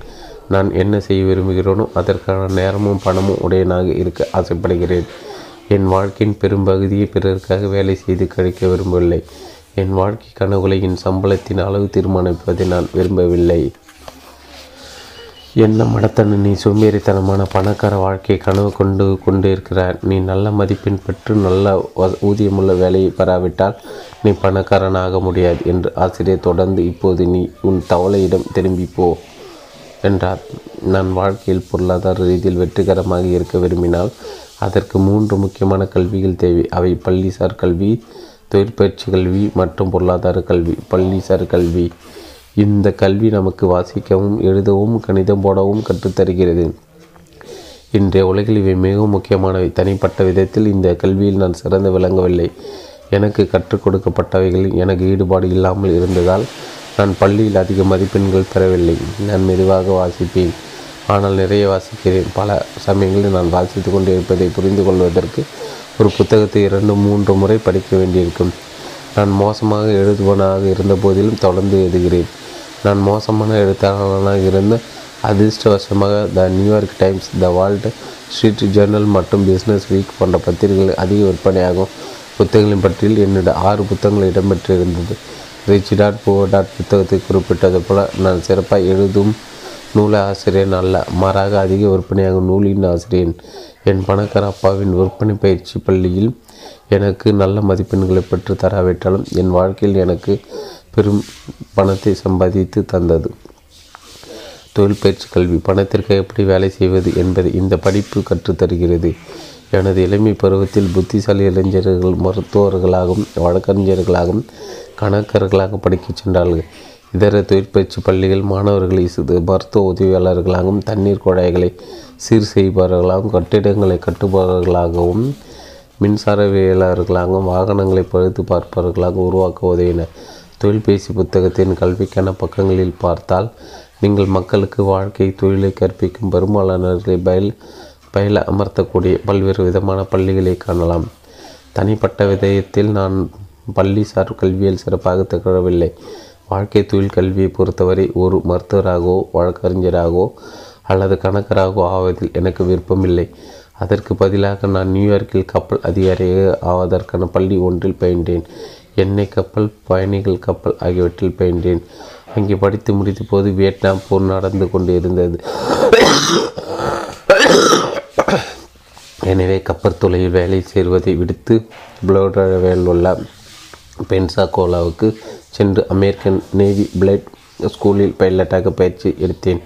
வியட்நாமீஸ் அமெரிக்க கடற்படைக்காக ஹெலிகாப்டர் ஓட்டினேன் என்னுடைய இரு தந்தைகளும் தனது நாட்டுக்காக போராட வேண்டியது ஒவ்வொரு குடிமகனின் கடமை என சொன்னதால் நானும் என் சகோதரன் வியட்நாமுக்கும் தானே முன் சென்று போரில் கலந்து கொண்டோம். அப்போது எனக்கு வயது இருபத்தி மூன்று. எனக்கு இரண்டு வேலைகள் தெரிந்தன. ஒன்று கப்பல் அதிகாரி மற்றொன்று பைலட் ஆனால் நான் எப்போதும் அவை இரண்டில் எதையோ ஒன்றையுமே பணம் பண்ணுவதற்காக உபயோகிக்கவில்லை. நான் இன்று ஒரு எழுத்தாளராக பிரபலமாக அறியப்படுகிறேன். ஆனால் நான் உயர்நிலைப் பள்ளியில் அப்பாடத்தை இருமுறை தோல்வி அடைந்தேன் பொருளாதார கல்வி. இந்த கல்வி முறை தான் நீங்கள் பணத்துக்காக உழைப்பதை விடுத்து பணத்தை உங்களுக்காக எப்படி உடைக்க வைக்க வேண்டும் என்று கற்றுக்கொள்கிறீர்கள்? பெரும்பான்மையான நமது பள்ளியில் இந்த மூன்றாம் நிலை கல்வி கற்றுத்தரப்படுவதே இல்லை. யதார்த்த உலகில் ஒரு நபர் வெற்றிகரமாக திகழ நல்ல பள்ளி கல்வியும் தொழிற்பயிற்சி கல்வியுமே போதுமானது என ஏழை அப்பா நினைத்திருந்தார். என் பணக்கார அப்பா சொல்வார் உனது பொருளாதார கல்வி மோசமானதாக இருந்தால் நீ எப்போதுமே பணக்காரனுக்காக வேலை பார்க்க வேண்டி வரும் என என் பணக்கார அப்பா எனக்கு கற்றுத்தந்த அதே பொருளாதார கல்வியை கற்பிப்பதற்கென உருவாக்கப்பட்ட தயாரிப்புகள் ரிச்டார்ட் நிறுவனம் சிறப்பாக சாதித்திருக்கிறது. அவர் எனக்கு கற்பித்த அதே பொருளாதார கல்வியும் பொருளாதாரமான அமைப்பையும் வேடிக்கையான வழியில் குழந்தைகளுக்கு கற்பிப்பதற்கென cash flow cash flow one nought one two nought two போன்ற விளையாட்டுகள் இந்த வலைத்தளத்தில் உண்டு. ஒரு பொருளாதார பேரழிவு அமெரிக்காவும் பல மேற்கத்திய நாடுகள் பொருளாதார சரிவி சிந்தித்து கொண்டிருக்கின்ற என்னுடைய அபிப்பிராயத்தில் நமது கல்வி அமைப்புகள் மாணவர்களுக்கு போதுமான அளவு யதார்த்தமானதொரு பொருளாதாரத்தை கல்வியை தவற தவறியதன் காரணமாக ஒரு பொருளாதார பேரழிவை நாம் எதிர்கொள்ள நோ எதிர்நோக்கி இருக்கிறோம். நமது பள்ளியில் தேவையான அளவு பொருளாதார கல்வி பெறவில்லை என்பதை நம்மில் பலரும் அறிந்திருக்கிறோம். பணத்தை கையாள்வதும் முதலீடு செய்வதும் வாழ்க்கைக்கு மிக மிக இன்றியமையது என்பது பணத்தை கையாள்வதும் முதலீடு செய்வதும் வாழ்க்கைக்கு மிக மிக இன்றியமையாதது என்பது என் கருத்து. சமீபத்தில் பங்கு சந்தை லட்சக்கணக்கான பேர் மாலா பல கோடி கணக்கிலான டாலர்கள் இழந்ததை பார்த்தோம். கூடிய விரைவில் ஒரு பொருளாதார சரிவு நிகழும் என நான் யூகிக்கிறேன். ஏனெனில் ஆயிரத்தி தொள்ளாயிரத்தி ஐம்பதுக்கு பின் பெரும்பாலான நபர்கள் ஓய்வுக்கு பின் செலவிடுவதற்கான போதுமான பணத்தை கொண்டிருக்கவில்லை. பணி ஓய்வுக்கான பண பணத்தை விடவும் மருத்துவ தேவைகளுக்கான பணம் இன்னும் முக்கியமானது. பொருளாதார ஆலோசகர் உங்களது பணி ஓய்வுக்கு பின் உங்களது வாழ்க்கை செலவுகள் குறையும் என சொல்வதை அடிக்கடி கேட்கிறேன். நீங்கள் பணி ஓய்வு பெற்ற பின் உங்களது மருத்துவ செலவுகள் அதிகரிக்கும் என்பதை அந்த பொருளாதார ஆலோசகர்கள் உங்களிடம் சொல்ல தவறிவிடுகின்றன. எனது ஏழை அப்பா பணமில்லாதவர்கள் நலனை அரசாங்கம் கவனித்துக் கொள்ளும் என நம்பினார். என் மனதளவில் அவர் சொல்வதை ஒப்புக்கொள்ளும் அதே வேளையில் என் பொருளாதார அறிவு ஒரு வியப்பான கேள்வி எழுப்புகிறது. விரைவில் வாழ்க்கைக்காகவும் மருத்துவ செலவுகளுக்காகவும் பொருளாதார ரீதியான ஆதரவு தேவைப்படுகிற லட்சக்கணக்கான நபர்கள் வரப்போகிறார். அவர்களுக்கு அரசாங்கம் எப்படி உதவப் போகிறது என்பதே அந்த வியப்பு. ரெண்டாயிரத்தி பத்தில் இரண்டாம் உலகப் போருக்கு பின் இறந்த எட்டு கோடி பேர் ஒரு சில லட்சம் பேர் ஓய்வு பெற தொடங்குவார்கள். அவர்களுக்கு எத்தனை பேர் பணி காலம் முடிந்ததும் வாழ்க்கைக்காக போதுமான பணத்தை கொண்டிருக்கின்றனர் என்பதே என் கேள்வி. லட்சக்கணக்கான முதியோர்கள் தங்களுடைய வாழ்க்கை வெறுமனை ஓட்டுவதற்கு ஆர்சையோ பிறரை சார்ந்திருக்கும் இச்சூழல் இலை தலைமுறை எத்தனை பேர் புதிய முதிய தலைமுறையின் வாழ்க்கை செலவுகளுக்கு தேவைப்படும் கோடிக்கணக்கான பணத்தை செலவிட விருப்பமுடன் இருக்கிறார்கள் என்று எனக்கு தெரியவில்லை. எத்தனை சீக்கிரம் முடியுமோ அவ்வளோ சீக்கிரம் நமது பள்ளி அமைப்புகள் பள்ளிகளில் பொருளாதார கல்வி கற்றுத்தர தொடங்க தொடங்க வேண்டியது இன்றியமையாதது என்பது என் அபிப்பிராயம். ஒரு தவளையை அறுப்பது எப்படியென கற்றுக்கொள்வது? எத்தனை முக்கியமோ அத்தனை முக்கியம் பணத்தை கையாளவும் முதலீடு செய்யவும் கற்றுக்கொள்வது? என் தனிப்பட்ட கருத்து. நானும் என் மனைவியும் எந்த ஒரு பங்குகளோ பரஸ்பர நிதி முதலீடுகளோ அரசாங்க உதவியோ வேலையோ இன்றி பணி ஓய்வுக்கான வயது வரும் முன்னரே பணி ஓய்வு பெற முடிந்தது. நாங்கள் பங்குகளோ அல்லது பரஸ்பர நிதி முதலீடுகளோ வைத்து கொள்ளாததற்கு அவை மிக அபாயகரமான முதலீடுகள் என்று நாங்கள் கருதியதே காரணம். இருக்கும் முதலீடுகளில் மிகவும் அபாயகரமான முதலீடுகள். பரஸ்பர நிதி முதலீடுகள் தான் என்பது என் கருத்து. ஆனால் சம்பிரதாயமான பொருளாதார கல்வியோ அனுபவமோ உங்களுக்கு இல்லையெனில் அவை நல்ல முதலீடுகளாக படும். சமீபத்தில் நீங்கள் பொருளாதார செய்திகளை பின்பற்றினால் ரெண்டாயிரம் மார்ச்சில் தொடங்கிய பங்கு சந்தை சரிவிற்கு முன் பொருளாதார ஆலோசகர்கள் இவ்வாறு செல்வ சொல்வதை கவனித்தீர்கள். நீண்ட காலத்துக்கு முதலீடு செய்யுங்கள். பல்வேறுபட்ட பங்குகள் வாங்கி வைத்திருங்கள். பங்கு சந்தை சரிவுக்கு பின் அவர்கள் நீண்ட காலத்துக்கு முதலீடு செய்யுங்கள். பல்வேறுபட்ட பங்குகளை வாங்கி வைத்திருங்கள் என்று சொல்லி கொண்டிருக்கின்றன. இவ்விரண்டுக்கும் வித்தியாசம் ஏதாவது உங்களால் காண முடிகிறதா? செம்மையான நிதி செம்மைய நிதி கல்வி இல்லைன்னு பெரும்பாலான பொருளாதார ஆலோசகரின் ஆலோசனைப்படி பரஸ்பர நிதி முதலீடுகள் நீண்ட காலத்திற்கு முதலீடு செய்ய நீங்கள் ஆசைப்படலாம். உங்களுக்கு உறுதியான பொருளாதார கல்வி இருக்கும் எனில் இத்தகைய அபாயகரமான ஆலோசனை பின்பற்ற வேண்டியதில்லை. எனது பணக்கார அப்பா என்னை செய்ய சொன்னதை நீங்கள் செய்யலாம். அது என்ன என்- என்ன என்கிறீர்களா? முதலில் ஒரு தொழில் உருவாக்குவது தான் நீங்கள் சொந்தமாக தொழில் தொடங்குவதன் பணக்காரனாவதற்கு சிறந்த வழி என்று அவர் சொன்னார். மேலும் அவர் உங்களது தொழிலை தொடங்கி போதுமான அளவு பணம் புழக்கம் வந்த பின் பிற சொத்துக்களில் நீங்கள் முதலீடு செய்ய தொடங்கலாம் என்று சொன்னார். பணக்காரராவதற்கு இதர வழிகள். போதுமான பொருளாதார விக்கால் போதுமான பொருளாதார கல்வி இல்லாத காரணத்தால் நிறைய பேர் தொழில் தொடங்குவதற்கு பதில் பல சுவாரஸ்யமான வழிகளில் பணக்காரர்களாக முயற்சிக்கின்றன. உதாரணத்திற்கு லட்சக்கணக்கான பேர் லாட்ரி வாங்குவதன் மூலம் கடினமாக உழைத்து சேமிப்பதன் மூலம் பணக்காரனாக முயற்சிக்கின்றன. ஒரு சில இத்தகைய முறைகளை பயன்படுத்தி உண்மையிலே பணக்காரராகவும் செய்கின்றனர். நீ பணக்காரனாக இருந்த எது உனக்கு சிறப்பாக புரிஞ்சு வருமோ அந்த வழியை கண்டுபிடிக்க வேண்டியது அவசியம் என்று என் பணக்கார தந்தை கூறினார் பணக்காரத்துக்கும் வேறு சில வழிகளை இப்போது பார்க்கலாம். ஒன்று பணமுள்ள நபரை மனம் முடிப்பதன் மூலம் நீங்கள் பணக்காரராகலாம் இது பணக்காரத்திற்கு மிகவும் பிரபலமான வழி. இருந்தும் பணக்காரர் அப்பா சொல்லும் பணத்திற்காக மனம் முடிப்பவர் எத்தகைய நபராய் இருப்பவர் என்பது உனக்கு தெரியும். இரண்டு நேர்மையற்றவராய் இருப்பதன் மூலம் நீங்கள் பணக்காரர்களாகும். நேர்மையற்றவராய் இருப்பதில் உள்ள பிரச்சனை நீங்கள் இதர நேர்மையற்றவர்களுடன் சேர்ந்திருக்க வேண்டிய வரும் என்பதை. வியாபாரம் என்பது பொதுவாக நம்பிக்கை சார்ந்தது. உங்களது தொழில் கூட்டங்களில் நேர்மையற்றவர்களாக இருக்கும்போது நீங்கள் எப்படி அவர்கள் மீது நம்பிக்கை வைக்க முடியும்? நீங்கள் நேர்மையானவராக இருந்து தொழிலில் ஒரு நேர்மையான தவறு செய்தால் பெரும்பாலானவர்கள் அதை புரிந்து கொண்டு மற்றொரு வாய்ப்பு தருவார்கள்.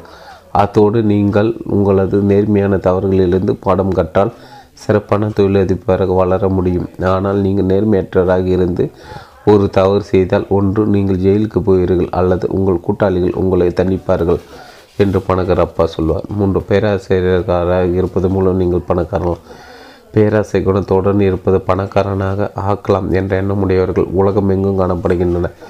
அனைத்து வகையான பணக்கார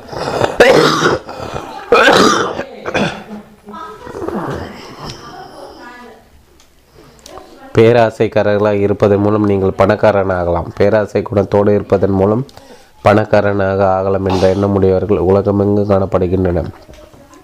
அனைத்து வகையான பணக்கார நபர்களிலும் பேராசை பிடித்த பணக்காரர்களை மிகவும் இழிவான நபர்கள் என என் பணக்கார அப்பா கூறியிருக்கிறார். ரெண்டாயிரத்தில் ஏறப்பட்ட பங்குச்சந்தை வீச்சுக்கு பின் பல்வேறு கதைகள் உலகமெங்கும் வெளிவந்தன. தங்களது பொருளாதார ஆவணங்களை திருத்திய நிறுவனங்கள் முதலீட்டாளர்களிடம் போய் சொன்ன தலைமை நிர்வாக அதிகாரி சட்டவிரோதமாக பங்குகளை விற்ற நபர்கள் தாங்கள் பங்குகளை விற்ற அதே நேரத்தில் தங்கள் ஊழியர்களை பங்குகளை வாங்கச் சொன்ன நிர்வாக அதிகாரிகள் பற்றிய கதைகள் எங்கும் உலாவின. பல மாதங்களுக்கு என்றான் வேர்ல்ட் டாட் காம் நிறுவன தலைவர்கள் பற்றிய செய்திகள் குவிந்தன. ஆர்தன் ஆண்டர்சன் மற்றும் வால்ட ஸ்ட்ரீட் ஆய்வாளர்கள் பொய் சொல்லிக்கொண்டும் கொண்டும் ஏமாற்றிக் கொண்டும் திருடி கொண்டும் இருப்பதாக செய்திகள் பரவின.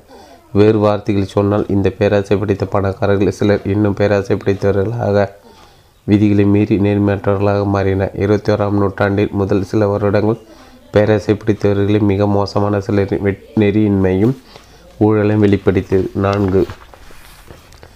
கஞ்சத்தனமாக இருப்பதன் மூலம் நீங்கள் பணக்காரங்களாம். ஒருவன் பணக்காரனும் முயற்சி செய்யும் வழிகளை மிகவும் பிரமாண கஞ்சிதானமாக இருப்பதன் மூலம் பணக்காரனாக முயற்சிப்பதுதான் என பணக்கார அப்பா கூறியுள்ளார்.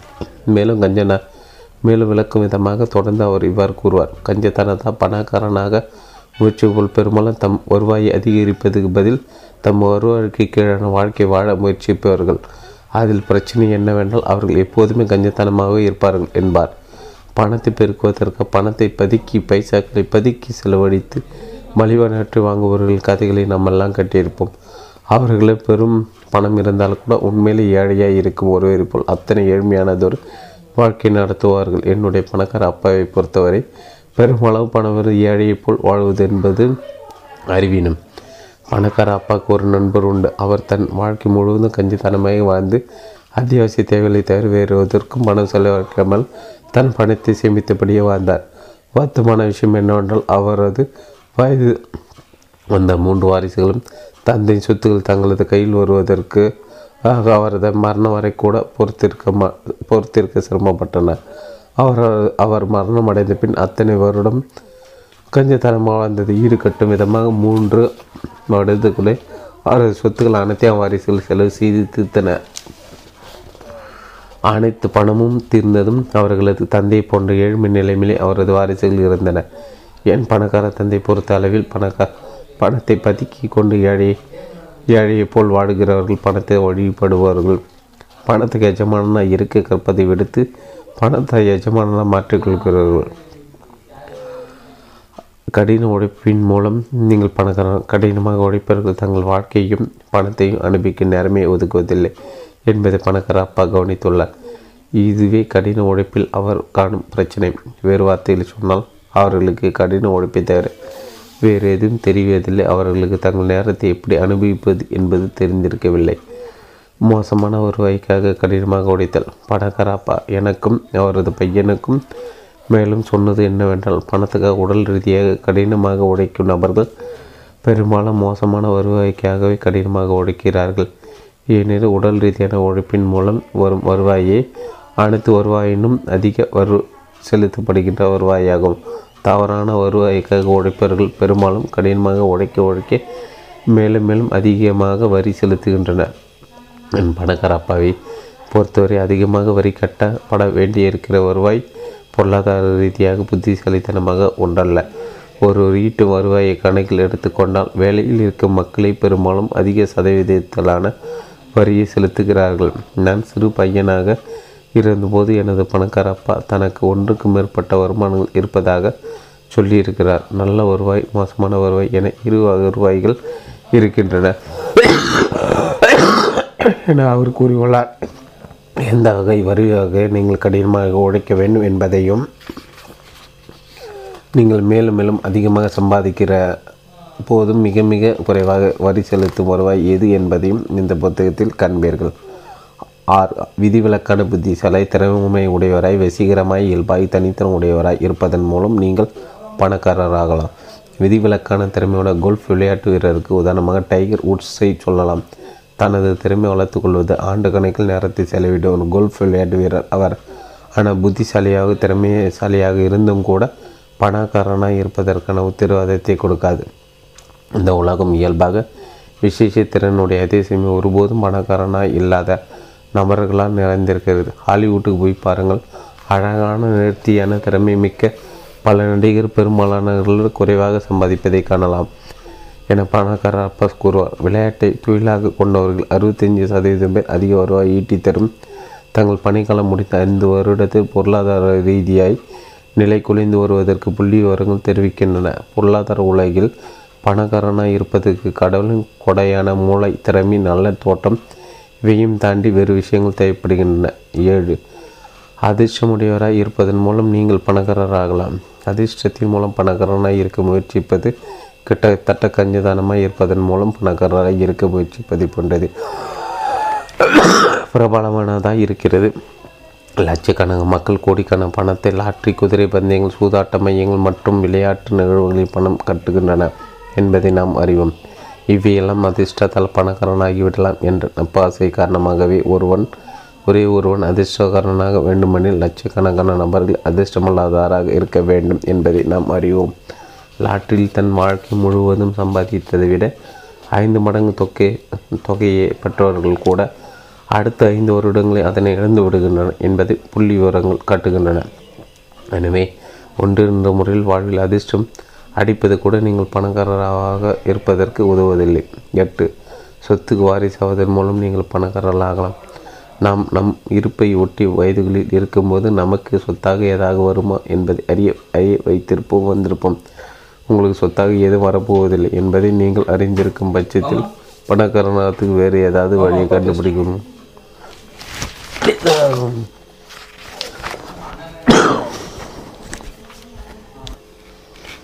எட்டு சொத்து வாரிசாவதன் மூலம் மூலம் நீங்கள் பணக்காரராகலாம் நாம் நம் இருப்பை ஒட்டிய வயதுகளில் இருக்கும்போது நமக்கு சொத்தாக ஏதாவது வருமா என்பதை அறிய வந்திருப்போம். உங்களுக்கு சொத்தாக எதுவும் வரப்போவதில்லை என்பதை நீங்கள் அறிந்திருக்கும் பட்சத்தில் பணக்காரனாவதற்கு வேறு ஏதாவது வழி கண்டுபிடிக்க வேண்டியது தேவையாகும். முதலில் ஒன்பது முதலீடு செய்வதன் மூலம் நீங்கள் பணக்காரர் ஆகலாம்.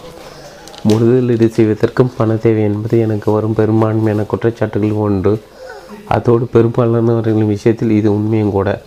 பொருளாதார ரீதியான கல்வி தரம்படாதவராக முதலீடு செய்ய பழகாதவராக இருந்தால் நீங்கள் முதலீடு செய்த அனைத்தையும் இறக்க நே கூட நேரிடலாம். நம்மில் பலரும் பார்த்ததைப் போல பங்கு சந்தை இல்லாததாக வியாபாரமானதாக இருக்கிறது. ஒரு நாள் பணம் வரும் இன்னொரு நாள் அனைத்தும் போய்விடும் என்பது இதன் பொருள். வீடு மனை வாங்கல் விற்றல் தொழில் நீங்கள் வாங்கி வங்கி போன்ற பிறர் முதலீடு செய்யலாம்.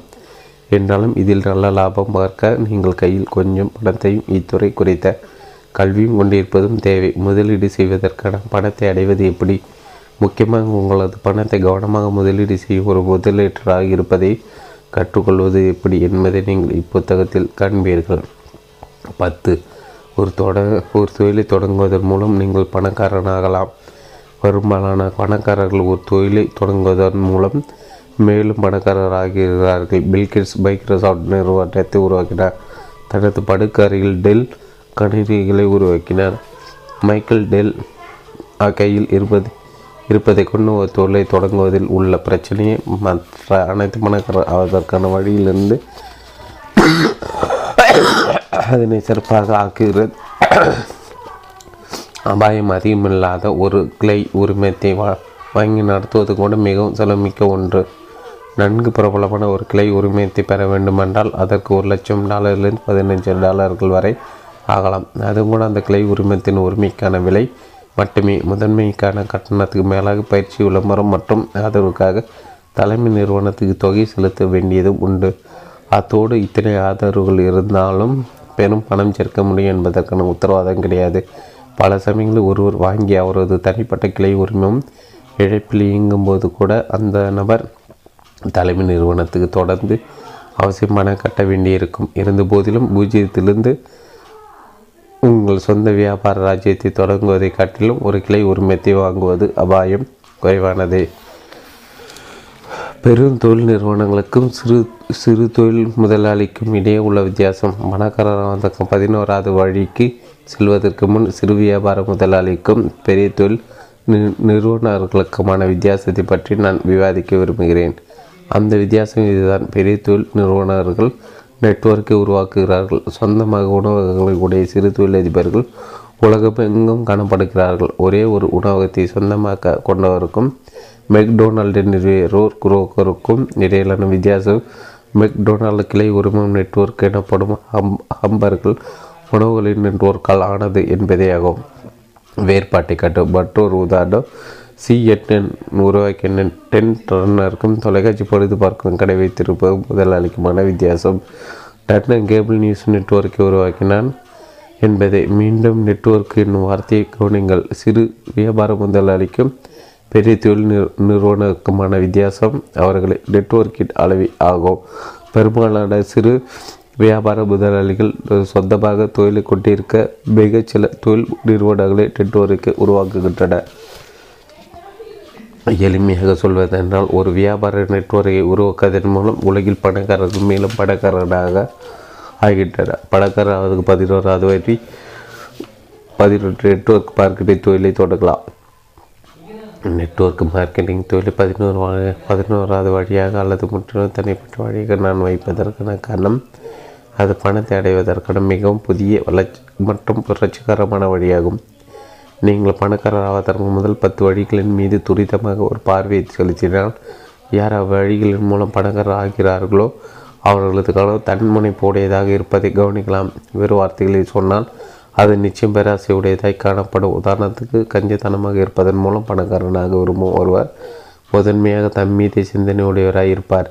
ஒருவேளை சில குடும்பங்கள் அவரது நண்பர்கள் அவரது சேர்ந்து பணக்காரனாகலாம். பணக்காராக திருமணம் செய்து கொள்வோர் நிச்சயம் தனக்கு கிடைக்கும். பணமே குறியாக இருக்கிறதை காணலாம். பெரிய தொழிலாளிகள் கூட ஒரு சில தேர்ந்தெடுக்கப்பட்ட நபர்கள் மட்டுமே பணக்காரராவதற்கு ஏதுவாக இருக்கிறது. கிளை உரிமை வந்தபோது நிறைய பேர் தொழிலதிபர்களாக ஆவதும் செல்வத்தை பகிர்ந்து கொள்வதும் சாத்தியமாயிற்று. பெரும்பாலான கிளை உரிமைகளை இன்று பணம் வைத்திருப்பவர்களுக்கு மட்டுமே என்று மாறி போய் உள்ளது. உதாரணமாக இன்றைக்கு மெக்டொனால்ட் கிளை உரிமத்தை வாங்க ஒரு மில்லியன் டாலர்களுக்கு மேல் ஆகும். எனவே இவர்களுக்கெல்லாம் மோசமானவர்கள் என்றோ பேராசிரியர்கள் என்றோ நான் சொல்லவில்லை. மாறாக தனிப்பட்ட ஒருவர் செல்வந்தராவதில் கவனம் இருக்கிறது என்று நிறைய பேர் பணக்காராவதின் மீது கவனம் இல்லை என்று நான் சொல்கிறேன்.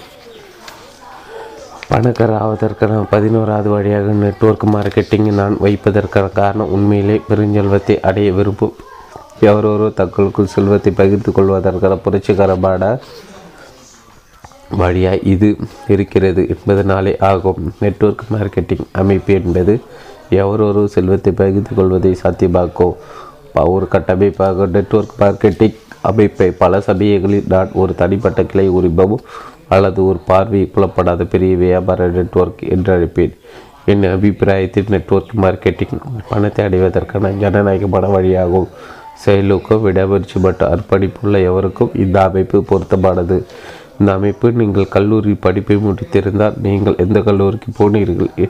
இன்றைக்கு நீங்கள் எவ்வளவு பணம் சம்பாதிக்கிறீர்கள்? எந்த இனம் ஆணோ பெண்ணோ புகழ்பெற்றோ என்பது குறித்தோ குறிப்பிதெல்லாம் அக்கறை காட்டாது. பெரும்பாலான நெட்வொர்க் மார்க்கெட்டிங் நிறுவனங்கள் நீங்கள் கற்பதற்கு மாறுதலுக்கு உணர்ச்சி வளர்ச்சிக்கு எத்தனை விருப்பமுடன் இருக்கிறீர்கள்? நீங்கள் ஒரு தொழில் சொந்தக்காரராக இருக்கீர்கள் பல்வேறு எண்ணங்களை எதிர்கொள்ளும் தைரியம் இருக்கிறதா என்பதை குறித்தே அக்கறை காட்டுகின்றன.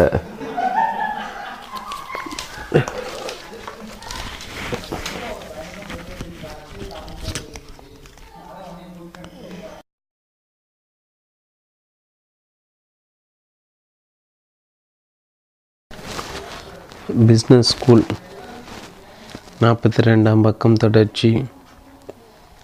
பிஸ்னஸ் ஸ்கூல் நாற்பத்தி ரெண்டாம் பக்கம் தொடர்ச்சி. பணக்காரர் ஆவதற்கான பதினோரு வழியாக நெட்வொர்க் மார்க்கெட்டிங்கை நான் வைத்ததற்கான காரணம் உண்மையிலே பெருஞ்செல்வத்தை அடைய விரும்பி ஒருவரும் தங்களுக்குள் செல்வத்தை பகிர்ந்து கொள்வதற்கான புரட்சிகரமான வழியாய் இது இருக்கிறது என்பதனாலே ஆகும். நெட்வொர்க் மார்க்கெட்டிங் அமைப்பு என்பது எவர் ஒருவரும் செல்வத்தை பகிர்ந்து கொள்வதை சாத்தியமாக்கும் ஒரு கட்டமைப்பாகும். நெட்வொர்க் மார்க்கெட்டிங் அமைப்பை. பல சமயங்களில் நான் ஒரு தனிப்பட்ட கிளை உரிமம் அல்லது ஒரு பார்வைக்கு புலப்படாத பெரிய வியாபார நெட்வொர்க் என்று அழைப்பேன். என் அபிப்பிராயத்தில் நெட்வொர்க் மார்க்கெட்டிங் பணத்தை அடி அடைவதற்கான ஜனநாயகமான வழியாகும். செயலுக்கும் விடாமுயற்சி மற்றும் அர்ப்பணிப்புள்ள எவருக்கும் இந்த அமைப்பு பொருத்தமானது? இந்த அமைப்பு நீங்கள் கல்லூரி படிப்பை முடித்திருந்தால் நீங்கள் எந்த கல்லூரிக்கு போனீர்கள்? இன்றைக்கு நீங்கள் எவ்வளோ பணம் சம்பாதித்தீர்கள்? எந்த இனம் ஆணா பெண்ணா புகழ்பெற்றவரா என்பது குறித்தெல்லாம் அக்கறை காட்டாது. பெரும்பாலான நெட்வொர்க் மார்க்கெட்டிங் நிறுவனங்கள் நீங்கள் கற்பதற்கும் மாறுதலுக்கும் வளர்ச்சிக்கும் எத்தனை விருப்பத்துடன் இருக்கிறீர்கள்? நீங்கள் ஒரு தொழிலுக்கு சொந்தக்காரராக இருக்கையில் பல்வேறு இன்னல்களை எதிர்கொள்ளும் தைரியம் இருக்கிறதா என்பது குறித்தே பெரிதும் அக்கறை காட்டுகின்றன. சமீபத்தில் நான் மிகவும் புகழ்பெற்ற பணக்கார முதலீட்டாளர் ஒருவரின் சொற்பொழின் ஒளிப்பதிவை கேட்டேன். அது ஒரு பிரபலமான வணிக பள்ளியில் ஆற்றிய சொற்பொழிவு. நான் அந்த வணிக பள்ளியின் பெயரையோ அல்லது அந்த பிரபலத்தின் பெயரையோ குறிப்பிடப் போவதில்லை.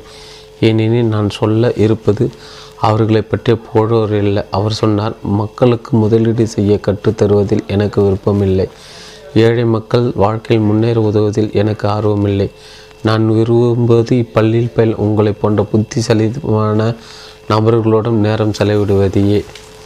அவர் சொன்னது தனிப்பட்ட அளவில் என்னால் ஒப்புக்கொள்ள முடியாத போதும் உள்ளதை சொன்ன நேர்மைக்காக அவரை பாராட்டுகிறேன். என்னுடைய பணக்கார அப்பாவின் பணக்கார நண்பர்களுடன் என் வாழ்வில் பெரும்பகுதி செலவிட்ட ஒரு நபர் என்ற முறையில் இது போன்ற கூற்றுகளை நான் பல முறை கேட்டிருக்கிறேன் ஆனால் அவர்கள் இதை மறைமுகமாகவே சொல்லியிருக்கிறார்கள். வெளி உலகிற்கு அவர்கள் தர்ம காரியங்களுக்காக பணம் சேர்க்கும் நிகழ்வுகளில் கலந்து கொள்கிறார்கள். பிரபலமான விஷயங்களுக்காக பணத்தை கொடுத்து கொடுத்து உதவுகின்றனர். ஆனால் அவர்களில் பலர் தாங்கள் சமூக ரீதியில் ஏற்றுக்கொள்ளப்பட வேண்டும் என்பதற்காக மட்டும் இதனை மேற்கொள்கின்றனர். அவர்களது தனிப்பட்ட சந்திப்புகள் அவர்களது உண்மையான எண்ணங்களை என்ன என்பதை நான் பலமுறை நேரடியாக அறிந்திருக்கிறேன். அவை அந்த பிரபலமான வணிக பள்ளியில் அந்த பிரபல முதலீட்டால் பேசியதற்கு ஒத்த கருத்துகளாகவே இருந்தன. அனைத்து செல்வந்தர்களும் இத்தகைய மனம் படைத்தவர்கள் அல்ல. என்பது வெளியீடு. இருந்தபோதிலும் வசதியற்றவர்கள் உதவுவதில் ஆர்வமற்றவர்களாகவும் பேராசைக்காரர்களாக இருப்பதன் மூலம் எத்தனை பேர் பணக்காரர்களாகவும் வெற்றிகரமான வெற்றிகரமானவர்களாகவும் இருக்கிறார்கள் என்பது குறித்து நான் தொடர்ந்து ஆச்சரியப்படுகிறேன். அனைத்து செல்வந்தர்களும் இத்தகைய மனநிலை கொண்டவர்கள் அல்ல என்பதை நான் மீண்டும் முதலில் குறிப்பிட வேண்டும். ஆனால் எனது அனுபவத்தில் நான் முதலில் குறிப்பிட்ட வகை நான் நபர்களை கணிசமானவர்கள். நெட்வொர்க் மார்க்கெட்டிங் துறை நான் ஆதரிப்பதற்கான முதன்மையான காரணம் செல்வத்தை அடைவதற்கான முந்தைய அமைப்புகளை காட்டிலும் இந்த அமைப்பு நியாயமானது என்பதேயாகும். ஹென்றி போர்டு உலகின் மகத்தான தொழிலதிபர் ஒருவர். போர்டு தனது மோட்டார் கம்பெனி லட்சியத்தை நிறைவேற்றியதன் மூலம் பணக்காரரானார் காரை ஜனநாயகப்படுத்துதல் என்பதே போர்டின் லட்சியம்.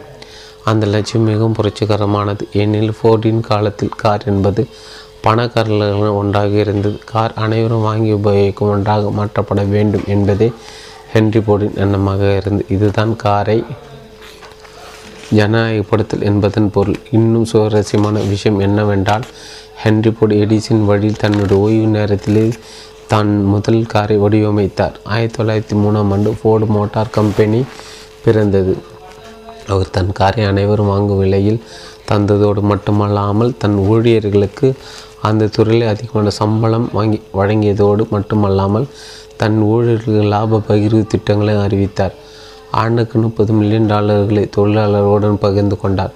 இன்றைய காட்டிலும் ஆயிரத்தி தொள்ளாயிரம் ஆயிரத்தி தொள்ளாயிரங்களின் ஆரம்ப கட்டத்தில் அதன் விளைப்பு மதிப்பு மிகவும் அதிகம். வேறு வார்த்தைகளில் சொன்னால் ஹென்ரி ஃபோர்டு தன் வாடிக்கையாளர் மீதும் மட்டுமல்லாமல் தன் பணியாளர் மீதும் அக்கறை கட்டியதன் மூலம் செல்வந்தரான மனிதர் ஆவார். அவர் பேரரசிக்காரர் அல்ல மாறாக தாராளமானது உடையவர் எடிசனை போல ஹென்றி போட பெரிய அளவில் கல்வி கற்றவர் அல்ல. சம்பிரதாயமான கல்வியறிவு இல்லாததன் காரணமாக ஃபோர்டு பலமுறை ஏளனம் செய்யப்பட்டார். விமர்சனத்துக்கும் தனிப்பட்ட தாக்குதலுக்கும் ஆளான். மெத்த படித்த புத்திசாலிகள் ஒரு சோதனையில் கலந்து கொள்ளும்படி போர்டை கேட்டுக்கொண்ட கதை எனக்கு பிடித்த கதைகள் ஒன்றாகும்.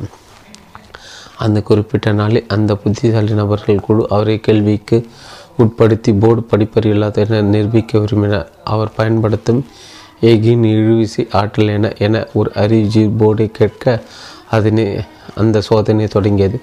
போர்டுக்கு விடை தெரிந்திருக்கவில்லை. அவர் தன் மேஜிலிருந்து பல தொலைபேசியில் ஒன்று எடுத்து அதை விரை விடை தெரிந்து வைத்திருந்த தனது நிறுவனத்தின் துணைத் தலைவரை அழைத்தார்.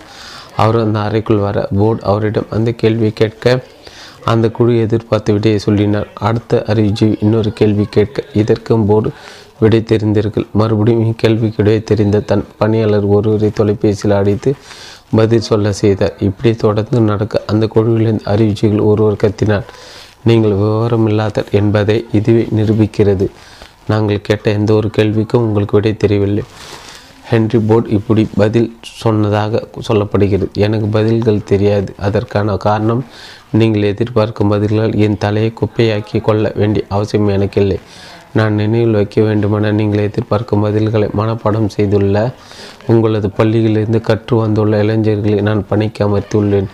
நீங்கள் புத்திசாலி புத்திசாலித்தனம் என நினைக்கும் தகவல்களை மனப்பாடம் செய்வது என் வேலை அல்ல இது போன்ற அற்ப விஷயங்களையும் குப்பைகளையும் தலையில் சேர விடாமல் பார்த்து கொள்வது என் வேலை. அப்போதுதான் என்னால் சிந்திக்க முடியும் என்று சொல்லி கல்வி புன பின்புலம் உடைய அந்த அறிவுஜிகளை வெளியேறுமாறு கேட்டுக்கொண்டார். பல வருடங்களாக அமெரிக்க கோடீஸ்வரனை ஹென்றி போர்டின் மிக முக்கிய கூற்றுகளில் ஒன்றாக நான் கருதும் ஒன்றை நான் என் நினைவில் வைத்திருக்கிறேன். அது இதுதான். இருப்பதிலே கடினமான வேலை சிந்திப்பதுதான். அதனால் தான் வெகு சிலர் மட்டுமே அதில் இறங்குகின்றனர். அனைவருக்கும் செல்வம். எனது அபிப்பிராயத்தில் புதிய வகையை தொழிலான நெட்வொர்க் மார்க்கெட்டிங் தொழில் புரட்சிகரமான ஒன்றாகும். என இதுவரை தேர்ந்தெடுக்கப்பட்டிருந்தது அல்லது அது அதிர்ஷ்டமுடைய ஒரு சிலருக்கோ மட்டுமே செல்வம் என்றிருப்பதற்கு மாறாக வரலாற்றை முதன்முறையாக எவரொருவரும் செல்வந்தராவது சாத்தியம் என்பது இந்த துறையால் ஏற்பட்டிருக்கிறது. இந்த புதிய வகை தொழில்கள் மீது சில கருத்து வேறுபாடுகள் நிலவுவதையும் நான் அறிந்திருக்கிறேன். இந்த தொழில் சில பேராசைக்காரர்களும் நேர்மையாற்றலும் இருப்பதை அறிவேன். இருந்தும் நீங்கள் ஒரு அடி பின்னால் எடுத்து வைத்து இந்த புதிய வகை தொழிலை பார்வையிட்டால் பணத்தை பகிர்ந்து கொள்வதற்கான சமூகத்தால் பெரிதும் வரவேற்கப்படுகின்ற அமைப்பு இது என்பதை காண்பீர்கள். பேராசிரியர்களுக்கு நெட்வொர்க் மார்க்கெட்டிங் தொழில் பொருத்தமானதல்ல. மற்றவர்களுக்கு உதவுவதை விரும்பும் நபர்களுக்கான மிக சரியான திட்டம் இது. வேறு வழியில் சொன்னால் வேறு ஒருவர் பணக்காரராவதற்கு உதவுவதன் மூலமே மட்டுமே நீங்கள் பணராக பணக்காரராக முடியும். அந்த வழியில் மட்டுமே மட்டும் நெட்வொர்க் மார்க்கெட்டிங் தொழில் செயல்படும். என்னை பொறுத்த தாமஸ் எடிசனும் ஹென்றி போர்டும் எப்படி அவர்களது காலத்தில் எத்தனை புரட்சிகரமாக இருந்தார்களோ அதுபோல் இந்த நெட்வொர்க் மார்க்கெட்டிங் துறை இன்று புரட்சிகரமானதாக விளங்குகிறது. பெரும்பாலான தாரா பெரும்பாலானவர்கள் தாராளமானவர்கள் என்பதை நான் அறிவேன். சிறிதளவு பேராசையும் தனிப்பட்ட சுயநலம் எப்போதும் ஆரோக்கியமானது. எனவே நான் எப்போதும் பேராசையை கண்டித்து கொண்டிருப்பதில்லை. அந்த பேராசையும் சூழ்நிலும் அளவுக்கு அதிகமாக மாறும்போது தான் நம்மில் பெரும்பாலும் எதிர்ப்பு தெரிவிக்கிறோம் அல்லது அருவறுப்பில் நிலைகிறோம். பெரும்பாலானவர்கள் தாராளமானவர்களாகவும் சக மனிதர்களுக்கு உதவும் உதவும் விரும்புவதால் இந்த புதிய நெட்வொர்க் மார்க்கெட்டிங் தொழிலானது நிறைய பேர் இன்னும் நிறைய பேருக்கு உதவுவதற்கான ஆற்றலை கொடுக்கிறது. இருந்தும் இந்த புதிய வகை தொழில் அனைவருக்கும் பொருத்தமானதல்ல. முடிந்த அளவுக்கு நிறைய பேர் அவர்களது கனவை சாதிக்கவும் பொருளாதார இலக்கை எட்டவும் உண்மையிலே உதவும். விரும்பும் ஆளாக நீங்கள் இருக்கும் பட்சத்தில் இந்த நெட்வொர்க் மார்க்கெட்டிங் தொழில் உங்களுக்கு ஏற்றது.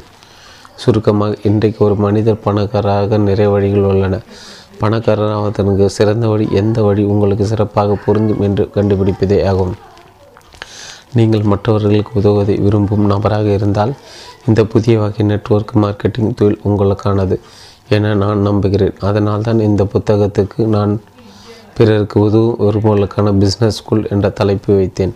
மற்றவர்கள் உதவுவது உங்கள் வேலை இல்லை என நீங்கள் நினைத்தால் நீங்கள் தேர்ந்தெடுப்பதற்கு பிற பத்து வழிகள் இருக்கின்றன. பின்வரும் அத்தியாயங்களில் பெரும்பாலான நெட்வொர்க் மார்க்கெட்டிங் நிறுவனங்களில் நான் கண்ட அடிப்படை மதிப்பீடுகள் பற்றி நான் விவாதிக்க உள்ளேன். இந்த அடிப்படை மதிப்பீடுகள் இந்த துறையில் ஒரு அங்கமாக நீங்கள் இருக்கப் போகிறீர்களா இல்லையா என தீர்மானிப்பதற்கு உதவும் என்பது என் அபிப்பிராயம். என் பணக்கார அப்பா அவரது பையனுக்கும் எனக்கும் கற்றுத்தந்த விஷயங்கள் ஒன்று பணத்தை விட அடிப்படை மதிப்பீடுகள் மிகவும் முக்கியமானவை என்பதே.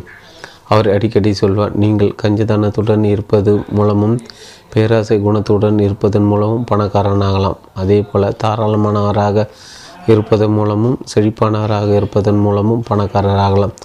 உங்களுக்குள் இருக்கும் அடிப்படை மதிப்பீடுகளோடு மிகவும் பொருந்தி போகிற வழியை நீங்கள் தேர்ந்தெடுக்க வேண்டும்.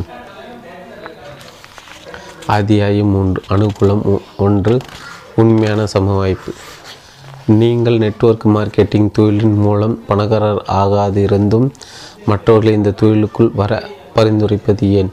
என பலர் என்னிடம் கேட்பதுண்டு. நெட்வொர்க் மார்க்கெட்டிங் தொழிலை நான் பரிந்துரைப்பதற்கு சில காரணங்கள் உண்டு. அவை இந்த புத்தகத்தில் விளக்கப்பட்டிருக்கின்றன. மூடி கிடந்த என் மனம் ஒரு புதிய வியா வியா வியாபார வாய்ப்பு குறித்த விளக்க கூட்டத்திற்கு வரும்படி நண்பன் ஒருவன் அடைத்தான். அது ஆயிரத்தி தொள்ளாயிரத்தி எழுபதுகளின் நடுப்பகுதி. முதலீட்டு வாய்ப்புகள் மற்றும் வியாபார வாய்ப்புகள் குறித்து தொடர்ந்து விசாரிப்பதை நான் ஒரு வழக்கமாக வைத்திருந்த காரணத்தால் அந்த கூட்டத்தில் கலந்து கொள்ள சம்மதித்தேன். வியாபார கூட்டத்தை அலுவலகத்தில் வைப்பதற்கு பதிலாக ஒரு தனிப்பட்ட வீட்டில் நடத்தியது எனக்கு வினோதமாகப்பட்ட போதிலும் நான் அந்த கூட்டத்துக்கு போனேன். அந்த கூட்டம்தான் நெட்வொர்க் மார்க்கெட்டிங் உலகத்துடனான என் அறிமுகமாக அமைந்தது. மூன்று மணி நேரம் அவர்கள் பேசியபோது அமைதியாக கேட்டபடி நான் அமர்ந்திருந்தேன். ஒருவர் ஏன் தங்களது சொந்த வியாபாரத்தை தொடங்க வேண்டும் என்பது குறித்து அவர்கள் தெரிவித்த பெரும்பாலான கருத்துக்களை நான் ஏற்றுக்கொண்டேன். அவர்கள் தொழிலை கட்டி எழுப்பிய விதம் நான் தொழிலை கட்டி எழுப்பிய விதத்திலிருந்து மிகவும் மாறுபட்டதாய் இருந்தது. எனவே அதை பற்றி கூறும்போது என்னால் கூடுதல் கவனம் செலுத்த முடியவில்லை. எளிமையாக சொல்வதென்றால் நான் என்னை பணக்காரனாக பணக்காரனாக்க என் தொழிலை உருவாக்கி கொண்டிருந்தேன். அவர்கள் பலரை பண பணக்காரர்களாக்கும் ஒரு தொழிலை பற்றி பேசி கொண்டிருந்தனர்.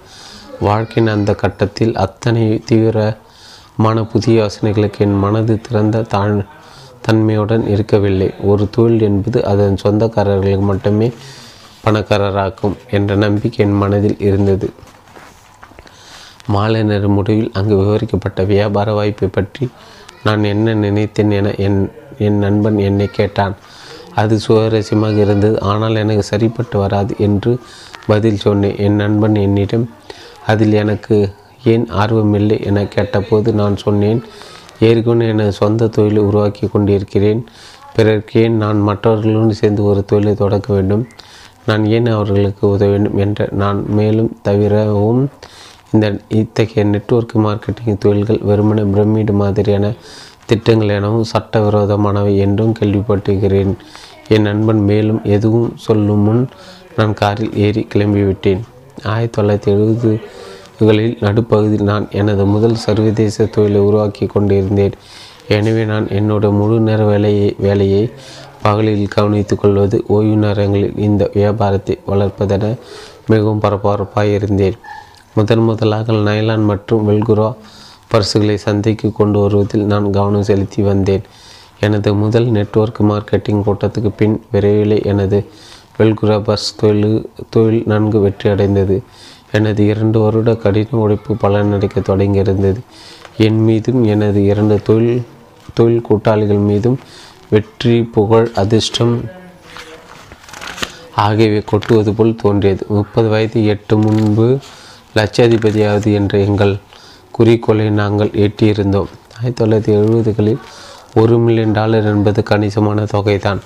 எனது நிறுவனம் மற்றும் எனது தயாரிப்புகள் பற்றி சாஃபர் ரன்னர்ஸ் வேர்ல்டு மற்றும் ஜென்டில்மேன் குவார்ட்டர்லி போன்ற இதழ்கள் எழுதப்பட்டன. விளையாட்டுப் பொருட்கள் சார்ந்த உலகில் அப்போது நாங்கள் தான் நன்கு விற்பனையாகும் புதிய தயாரிப்புகளை உற்பத்தி செய்வர்களாக திகழ்ந்தோம். வியாபாரம் பெருகியது. என முதல் சர்வதேச வியாபாரம் முன்னேறியபடி சென்றது. எனவே நெட்வொர்க் மார்க்கெட்டிங் தொழில் எனக்கு அளித்த வியாபார வாய்ப்புகளுக்கு எனது மனது மூடிக்கொண்டது. நான் மேற்கொண்டு எதையும் கேட்க விரும்பலை மறுபடியும் அது திறப்பதற்கு பல ஆண்டுகள் ஆனது. அந்த துறை குறித்து நான் காது கொடுத்து கேட்கவும் என் கருத்தை மாற்றிக்கொள்ளவும் பல ஆண்டுகளானது.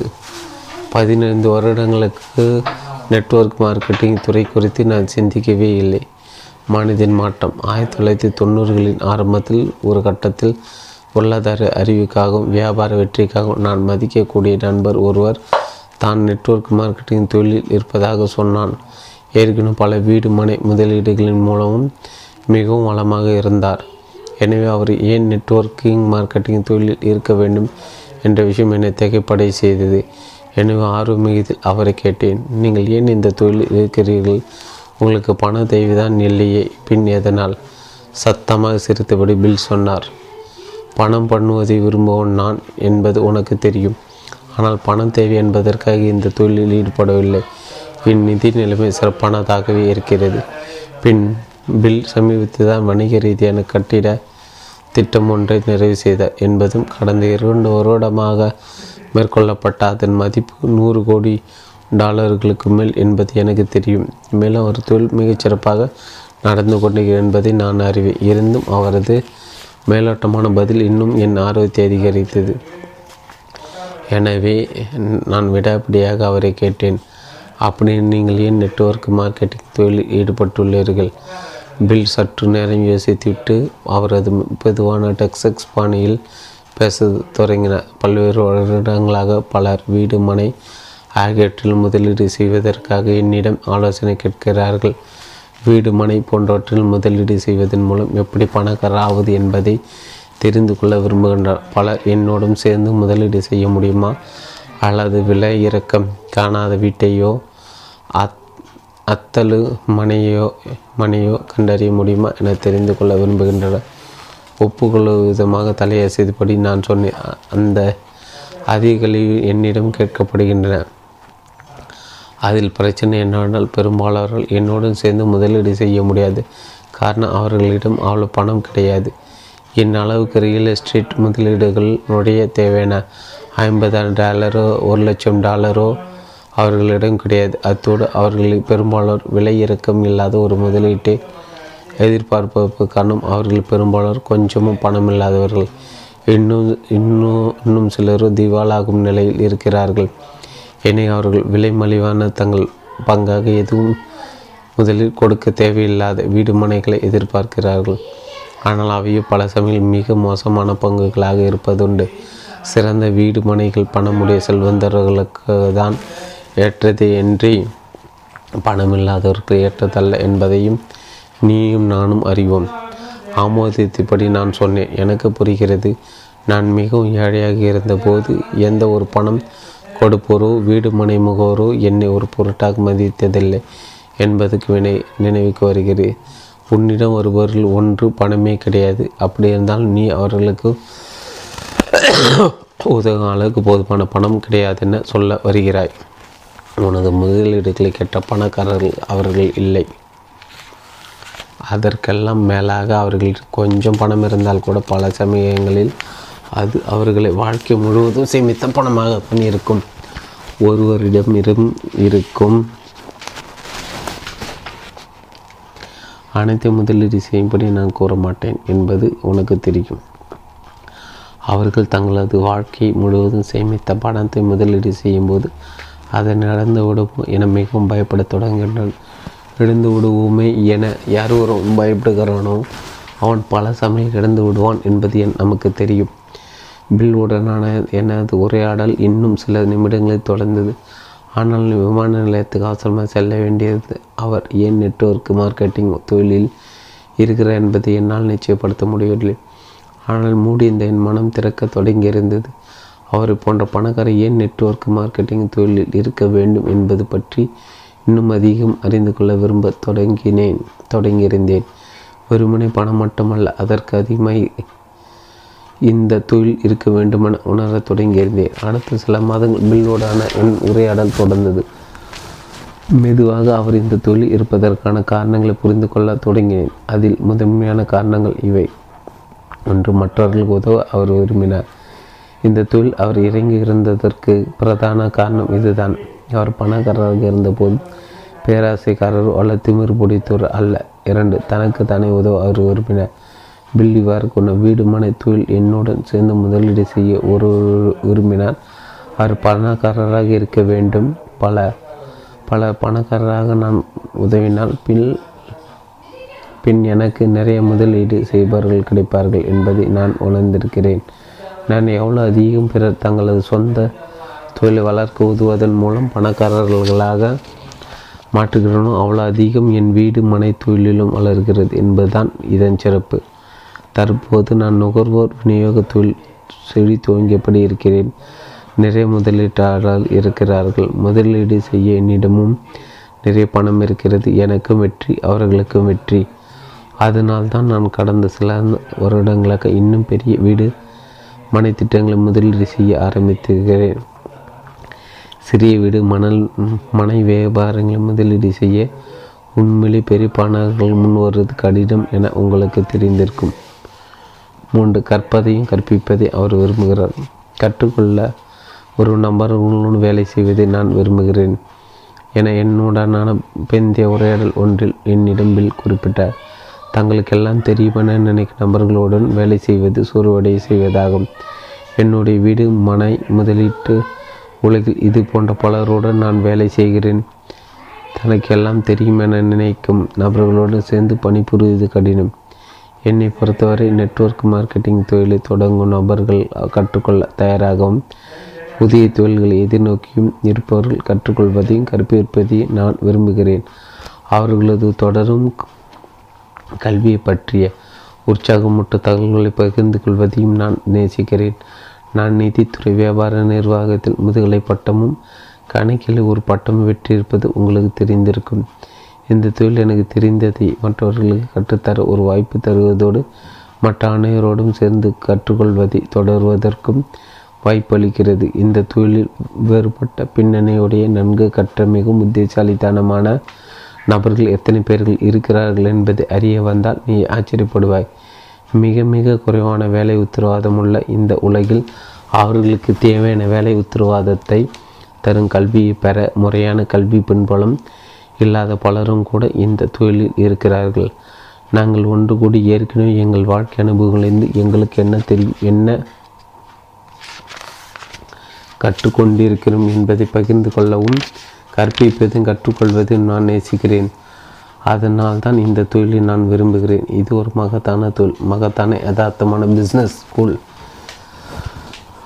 புதிதாக திறந்த மனம். ஆயிரத்தி தொள்ளாயிரத்தி தொண்ணூறுகளின் ஏதோ ஒரு கட்டத்தில் என் மனம் திறந்து கொள்ள தொடங்கியவுடன் நெட்வொர்க் மார்க்கெட்டிங் துறை குறித்த என் பார்வை மாற்ற தொடங்கியது. என் மூடிய மனத்தால் பார்க்க முடியாத விஷயங்களை காண ஆரம்பித்தேன். அந்த துறை குறித்த எதிர்மறையான விஷயங்களை காட்டிலும் நேர்மறையான நல்ல விஷயங்களை பார்க்க தொடங்கின இத்துறையிலும் எதிர்மறையான விஷயங்கள் இருக்கத்தான் செய்தது. ஆனால் எந்த துறையில்தான் எதிர்மறையான விஷயங்கள் இல்லை. ஆயிரத்தி தொள்ளாயிரத்தி தொண்ணூற்றி நாலில் பணி ஓய்வு பெற்று நாற்பத்தி ஏழு வயதில் பொருளாதார ரீதியில் சுதந்திரமாக இருந்த நான் நெட்வொர்க் மார்க்கெட்டிங் துறை குறித்த என் ஆராய்ச்சியை தொடங்கினேன். எப்போதும் யாரோ ஒருவர் தங்கள் கூட்டங்களுக்கு வர சொல்லி என்னை அழைத்தபடி இருந்தனர் நானும் அவர்கள்.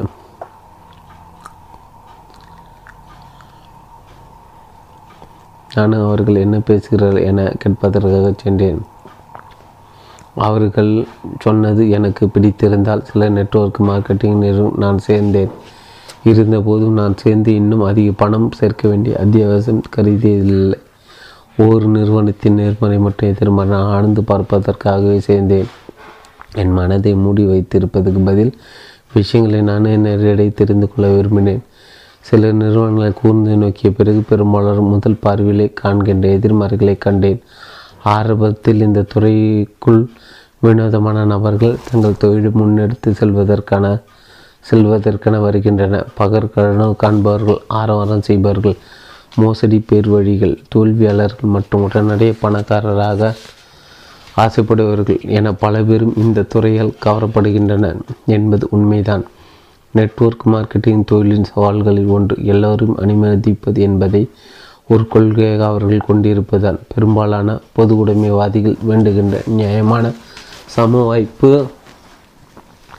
கொள்கை தான் இந்த தெருவு கதவு கொள்கை இருந்தும் நான் இந்த வியாபார கூட்டங்களில் தீவிர பொது சந்தித்ததே இல்லை. இந்த தொழில்கள் முதலாளிக்கு அல்லது குறைந்தபட்சம் முதலாளி ஆவோம் என நம்பவர்களுக்கானது பகற்கனவு காண்பவர்கள் வெற்று ஆரவாரம் செய்வார்கள் கும்பலை கடந்து சென்ற பிறகு இறுதியில் நான் சில நிறுவனங்களின் தலைவர்களை சந்திக்க ஆரம்பித்தேன். என் இத்தனை வருட வியாபார வாழ்க்கையில் சந்தித்தவர்களை விட மிக புத்திசாலியான கனிவான அறமிக்க புகழ்மிக்க தன் துறையில் நிபுணராய் திகழும் மனிதர்களை நான் சந்தித்தேன். என்னுடைய முன் அபிப்பிராயங்களை ஒரு முறை கடந்து வந்ததுமே நான் மதித்த நபர்களை சந்தித்தேன். அந்த துறையின் இதயத்தை நான் கண்ட கண்ட கண்டடைந்தேன். முன் முன்பு என்னால் பார்க்க முடியாதவற்றை எல்லாம் இப்போது என்னால் பார்க்க முடியுது. என்னால் இப்போது நல்லதையும் தீயதையும் பார்க்க முடிந்தது. எனவே இந்த புத்தகம் நீங்கள் நெட்வொர்க் மார்க்கெட்டிங் தொழில் மூலம் பணக்காரர் ஆகாதிருந்தும் ஏன் மற்றவர்கள் இந்த துறைக்கு வர ஆலோசனை கூறுகிறீர்கள் என்ற கேள்விக்கு பதிலளிக்கும் விதமாக எழுதப்பட்டது. நான் நெட்வொர்க் மார்க்கெட்டிங் தொழில் மூலம் எனது செல்வத்தை உருவாக்குகிறாத போதும் இந்த துறை குறித்த பாரபட்சமின்றி ஓரளவு என்னால் கூற இயலும். இந்த புத்தகம் நெட்வொர்க் மார்க்கெட்டிங் தொழிலின் உண்மை மதிப்பாக நான் என்ன கண்டேனோ அதனை விவரிக்கிறது. வெறுமனை பெருவளவு பணம் பண்ண முடிகின்ற ஆற்றலை தாண்டிய அதன் மதிப்பை விவரிக்க விவரிக்கிறது. கடைசியில் இதயமுள்ள மக்கள் மீது ஆழ்ந்த அக்கறை காட்டும் ஒரு தொழிலை கண்டடைந்தேன். சம்பிரதமான கல்வி அமைப்பில் நான் கண்ட மதிப்பீடுகளை எப்போதும் நான் வெறுத்து வந்ததே இந்த துறையை நான் ஆதரிப்பதற்காக முதன்மையான காரணம். எனக்கு பதினாறு வயது இருக்கும்போது உயர்நிலைப் பள்ளியின் மார்த்தா என்னும் மூத்த மாணவியை பற்றி கூறியது நினைவு கூற முடிகிறது. என்னுடைய தோழியான அவளை அவள் பள்ளியில் சரியாக படிக்காத காரணத்தால் வாழ்க்கையில் அவள் பெரிதாய் சிறிது சிறந்து விளங்கப் போவதில்லை என்று ஒரு ஆசிரியர் கூறினார். மாத்தா கூச்ச சுபாவம் உள்ளவள் முல்ல எளிதில் உணர்வு உணர்ச்சி வசப்படுகிற பெண். எங்கள் ஆசிரியரின் வார்த்தைகள் நேரடியாக அவள் இதயத்திற்குள் சென்று கல கலப்பதை பார்த்தேன். உயர்நிலை பள்ளி முடிக்க சில மாதங்கள் இருக்கும்போது பள்ளியிலிருந்து மாத்தா விலகிவிட்டாள். பள்ளியிலும் பெரு நிறுவனங்கள் உலகிலும் எனக்கு பிரச்சனை என்னவெனில் அவை இரண்டும் ஒரே குணமுடையவையாக இருந்ததுதான். வலியது வாழும் என்ற மதிப்பீடு மதிப்பீட்டு முறை அந்த பிரச்சனை. ஒருவருக்கு இடையூறு வரத் தொடங்கினாலோ அல்லது ஏதாவது ஒன்று புரிந்து கொள்ள முடியாவிட்டாலோ அந்த அமைப்பு அவர்களை கைவிட்டுவிடும். இந்த அமைப்புகள் தங்களது இதயத்தை இழந்து விட்டது போல் தோன்றுகிறது. நான் ஜெராக்ஸ் நிறுவனத்தில் வேலை பார்க்கும்போது என்னுடன் பணிபுரிந்த என் நண்பர் ரான் மூன்று மாத காலமாக சரியாக விற்பனை செய்யவில்லை. விற்பனை மேலே ரானுக்கு கற்றுக் கொடுத்து உதவுவதற்கு பதிலாக அச்சுறுத்த ஆரம்பித்து விட்டார்.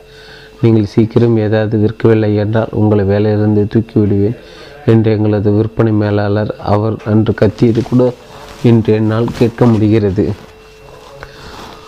ஒரு வாரத்துக்கு பின் நான் வேலையிலிருந்து விலகிவிட்டார். நெட்வொர்க் மார்க்கெட்டிங் துறையை நான் ஆரிப்ப ஆதரிப்பதற்கு மற்றொரு காரணம் பெரும்பாலான சமயங்கள் அந்நிறுவன இதயங்களுடன் இயங்குவது தான் நீங்கள் அதை விடைபடியாக பிடித்துக்கொண்டு உங்கள் வேகத்திற்கேற்ப கற்றுக்கொள்ள தயாராக இருக்கும் பட்சத்தில் நெட்வொர்க் மார்க்கெட்டிங் நிறுவனங்கள் உங்களுக்கு தொடர்ந்து ஆதரவு அளித்து வரும்.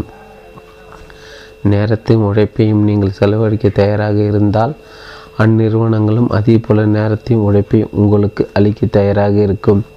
என் செல்வ வளத்தை நெட்வொர்க் மார்க்கெட்டிங் துறை மூலம் நான் பெறாமல் இருந்த போதிலும் மனித நேயத்துடன் இயங்கும் அனைவருக்கும் சம வாய்ப்பு வழங்கும் எந்த நிறுவனத்தையும் நான் ஆதரிப்பேன். சுருக்கமாக பதினெட்டுலேருந்து இருபது இருபத்தி ஏழு வயது வரையிலான காலகட்டத்தில் நான் என்னுடைய கல்லூரி படிப்பை முடிப்பதற்காக இராணுவ பயிற்சிகளிலோ அல்லது அமெரிக்க கடற்படை பிரிவில் இருந்தேன். இந்த இரு அமைப்புகளும் உண்மையில் வலியுது வலியுது வாழும் என்ற மதிப்பீட்டு முறையை கொண்டவை. இராணுவ பயிற்சி கல்லூரி ஆசிரியர் எதிர்பார்க்கும் பதில்களை நீங்கள் சொல்ல சொல்லிவிட்டால் பட்டம் பெறுவீர்கள். அப்படி சொல்ல தவறிவிட்டால் நீங்கள் தோல்வியடைவீர்கள். கடப்பாறையில் இருக்கும்போது நீங்கள் பயிற்சி அளிக்கப்பட்டது போலவே நடந்து கொண்டால் சண்டையில் உயிர் பழைப்பீர்கள். போரில் உண்மையில் வலியது மட்டுமே வாழும். நான் வியட்நாம் போரிலிருந்து திரும்பிய போது எனது மதிப்பீடுகள் சிலவற்றை நான் மாற்றிக்கொள்ள விரும்பினேன். வெற்றியா தோல்வியா என்ற ஆட்டத்திலோ அல்லது பள்ளியில் கற்றுக் கொடுத்த வலியவன் வெல்வான் என்ற விளையாட்டில் நான் சிறந்தனாக இருக்க விரும்பவில்லை. அதனால் ரிச் டாட் காமின் லட்சிய வாசகமாக மனித சமுதாயத்தில் பொருளாதார நலவாழ்வை உயர்த்துவது இன்னும் வாக்கியம் இருக்கிறது. மனித சமுதாயத்தின் பொருளாதார நல நலவாழ்வை உயர்த்துவது என்ற என்னும் வாக்கியம் இருக்கிறது. ஒரு குழந்தை பள்ளியில் சரியாக படிக்கவில்லை என்பதால் அவர்கள் தம் வாழ்க்கை முழுவதும் பொருளாதார ரீதியாக பாதிக்கப்பட வேண்டும் என்று அர்த்தமில்லை என நாங்கள் நம்புகிறோம். நெட்வொர்க் மார்க்கெட்டிங் துறையிலும் பல நிறுவனங்கள் இதே லட்சியத்தை பகிர்ந்து கொள்கின்ற இதுவே நான் அத்துறை ஆதரிப்பதற்கான மற்றொரு காரணமாகும். இன்றைக்கு தேர்வு நடத்திய என் வகுப்பு தோழனை விட அதிக மதிப்பெண் பெறுவதற்கு பதில் போர் முனையில் எதிரி கொள்வதற்கு பதில் பெரும் நிறுவன உலகில் எனது போட்டியாளர்களாக தொடை தெரி தொடத்தெறிவதற்கு பதில் மற்றவர்களை புண்படுத்தாமல் பிறர் தங்களது பொருளாதார இலக்குகளையும் கனவுகளையும் சாதிக்க உதவுவதை நான் பெரிது விரும்புகிறேன். ரெண்டாயிரத்தி மூணின் தொடக்கத்தில் ரிச் டாட் காம் குழந்தைகளுக்கான கேஷ் ஃப்ளோ என்னும் போர்டை விளையாட்டை மின்னணு விளையாட்டாக மாற்றி வலைதளத்தில் கிடைக்கும்படி செய்திருக்கிறது. அஞ்சு முதல் பன்னெண்டு வயது உள்ள பள்ளி குழந்தைகளுக்கான பாடத்திட்டமாக இந்த மின்னணு ஆட்டம் இருந்து வருகிறது. இந்த மின்னணு ஆட்டம் பாடத்திட்டமும் வலைத்தள நெட்வொர்க்கின் வழியாக கட்டணமோ விளம்பரங்களோ இன்றி விநியோகிக்கப்படுகிறது. நாங்கள் எங்கள் வணிகத்தை பெற்றதில் சிறிய அளவில் சமூகத்திற்கு திரும்ப அளிக்கும் எங்கள் வழிமுறை இது. மேலும் பேராசைக்காரனாக இருப்பதை விட தாராளமானவனாக இருப்ப இரு என்பது எங்களுக்கு நாங்களே நினைவுபடுத்தி கொள்ளும் வழியும் கூட. உற்சாகம் மற்றும் விளையாட்டு மற்றும் பாடத்திட்டம் இவை இரண்டும். உலகம் முழுவதும் உள்ள வாலிபர்களுக்கு நான் வாலிபனாக இருந்தபோது எனது பணக்கார அப்பா கற்பித்த அதே அடிப்படை பொருளாதார கல்வியை கற்பிக்கும் பல வருடங்களுக்கு முன்னால் பீட்டில்ஸ் குழுவினர் தங்கள் பாடலின் மூலம் நாங்கள் வேண்டுவதெல்லாம் அமைதிக்கு ஒரு வாய்ப்பு கொடுங்கள் என்று அறைகோள் விடுத்தனர். ரிச் டாட் காமில் நாங்கள் வேண்டுமென்று வேண்டுவது இதுதான். அனைத்து குழந்தைகளும் ஒரு வாய்ப்பு கொடுங்கள். வலிமையான அடிப்படை பொருளாதார கல்வி கொண்டிருப்பதற்கான சம வாய்ப்பு அனைத்து குழந்தைகளுக்கும் கொடுங்கள். அமைதியை கொண்டு வருவதற்கு சிறந்த வழிகள் ஒன்று துடிப்புடன் செயல்புரிந்து ஏழ்மை முடிவுக்கு கொண்டு வருவதாகும். மேலும் பொருளாதார உதவியளிப்பதை காட்டிலும் பொருளாதார கல்வி அளிப்பதை ஏழ்மை முடிவுக்கு கொண்டு வருவதற்கான சிறந்த வழி என்று நாங்கள் நம்புகிறோம். எனது பணக்கார அப்பா அடிக்கடி சொல்வார் ஒரு ஏழைக்கு பணம் கொடுத்தால் நீ அவனை ஏழையாகவே நீண்ட காலத்துக்கு நீடிக்கச் செய்கிறாய். இன்றைக்கு பல நெட்வொர்க் மார்க்கெட்டிங் நிறுவனங்கள் உலகம் எங்கும் பொருளாதார வாய்ப்பளிப்பதும் அமைதி பரப்பி கொண்டிருக்கின்றன. நெட்வொர்க் மார்க்கெட்டிங் நிறுவனங்கள் உலகின் அனைத்து பெரிய தலைநகரங்கள் மட்டுமில்லாமல் மூன்றாம் உலக நாடுகளிலும் கூட பெருகி வளர்ந்து கொண்டிருக்கின்றன. ஏழ்மை மிக்க நாடுகள் வசிக்கும் லட்சக்கணக்கான மக்களிடம் பொருளாதார நம்பிக்கையை ஏற்படுத்தி கொண்டிருக்கின்றன. மக்கள் பணக்காரர்களாகவும் செலவு செய்வதற்கு பணமுடையவர்களாகவும் இருந்தால் மட்டுமே பெரும்பாலான சம்பிரதாயமான பெரும் நிறுவனங்கள் தாக்குப்பிடிக்கும். உலகம் எங்கிலும் உள்ள மக்கள் பணக்காரர்களை மேலும் பணக்காரர்களாக்க பணக்காரர்களாக்க தாம் வாழ்நாளையெல்லாம் கடினமாக உழைப்பதை காட்டிலும் செல்வமும் வளமிக்க வாழ்க்கையை கொண்டிருப்பதற்கான சமத்துவ வாய்ப்பை அடைவதற்கான நேரம் இது. பணக்காரர்களுக்கும் ஏழைகளுக்குமான இடைவெளி அதிக அதிகரிக்குமானால் அமைதிக்கு வாய்ப்பளிப்பது கடினமாகிவிடும். அடுத்த அணுகலும். பல நெட்வொர்க் மார்க்கெட்டிங் நிறுவனங்கள் அளிக்கும் வாழ்க்கை மாற்றியமைக்கும் கல்வி மதிப்பீடு பற்றி அடுத்த அத்தியாயத்தில் பார்க்கலாம். உங்களது வாழ்வில் பொருளாதார மாற்றங்களை கொண்டு வர நீங்கள் தயார் எனில் அடுத்த அத்தியாயம் அதன் மதிப்பீடு உங்களுக்காகவே எழுதப்பட்டுள்ளது. அதிக நான்கு அனுகூலம் இரண்டு வாழ்வு மற்றும் வணிக கல்வி. இது பணத்தை பற்றியதல்ல. பல்வேறு நெட்வொர்க் மார்க்கெட்டிங் நிறுவனங்கள் பற்றி ஆராய்ந்து கொண்டிருந்த போது நாங்கள் சிறப்பான ஊதியம் திட்டத்தை கொண்டிருக்கிறோம் என்ற கூட்டை அடிக்கடி கேள்விப்பட்டு இருக்கிறேன். இந்த தொழில் மூலம் லட்சக்கணக்கான டாலர்களை சம்பாதித்த நபர்களின் கதைகளை சொல்லி என்னிடம் தங்கள் தொழில் வாய்ப்புகளை ஆர்வத்தோடு பலர் காட்டுவார் நெட்வொர்க் மார்க்கெட்டிங் தொழில் மூலம் உண்மையாகவே லட்சக்கணக்கான டாலர்களை சம்பாதிக்கும் நபர்களை நானும் சந்தித்திருக்கிறேன். எனவே நெட்வொர்க் மார்க்கெட்டிங் மூலம் பெருமளவு சம்பாதிக்க முடியும் என்பதை நான் சந்தேகிக்கவில்லை. பெருமளவு சம்பாதிக்க முடியும் என்ற ஈர்ப்பு காரணமாக பலர் இந்த தொழிலுக்கு வருகின்றனர். இருந்தும் பணத்தை முதன்மையான நோக்கமாக கொண்ட கொண்டு நெட்வொர்க் மார்க்கெட்டிங் தொழிலை மேற்கொண்டு வேண்டுமென நான் ஆலோசனை கூற மாட்டேன். இது தயாரிப்பு பொருட்களை பற்றியதல்ல. நான் பல்வேறு நெட்வொர்க் மார்க்கெட்டிங் நிறுவனங்களை பற்றி பரிசீலனை செய்து கொண்டிருந்த போது அதிகமாக வலியுறுத்தப்பட்ட இரண்டாவது விஷயம் நான் சிறந்த தயாரிப்புகளை கொண்டிருக்கிறோம் என்பதுதான். தயாரிப்புகளை மையமாக கொண்ட எத்தனை நிறுவனங்களில் விற்பனை விளக்க கூட்டங்கள் ஏராளமானவர்களின் வாழ்க்கையை மாற்றியமை மாற்றியமைத்ததற்கான நிறுவனங்களை அடிப்படையாக கொண்டிருக்கும். அப்படி ஒரு விளக்க கூட்டத்தில் ஒரு நிறுவனத்தின் உரிமையாளர் என்னிடம் ஐயோ ஐயாவில் நோய் வழிபட்டிருந்தது தனது தாயை காப்பாற்ற ரகசிய மருந்தை எப்படி அவர் கண்டு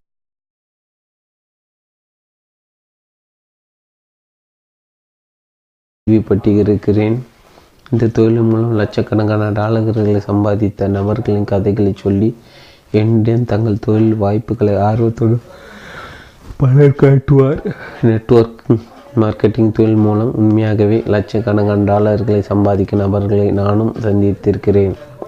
எனவே நெட்வொர்க் மார்க்கெட்டிங் மூலம் பெருமளவு சம்பாதிக்க முடியும் என்பதை நான் சந்தேகிக்கவில்லை. பெருமளவு சம்பாதிக்க முடியும் என்ற ஈர்ப்பு காரணமாக பலர் இந்த தொழிலுக்கு வருகின்றனர். இருந்தும் பணத்தை முதன்மையான நோக்கமாக கொண்ட கொண்டு நெட்வொர்க் மார்க்கெட்டிங் தொழிலை மேற்கொண்டு வேண்டுமென நான் ஆலோசனை கூற மாட்டேன்.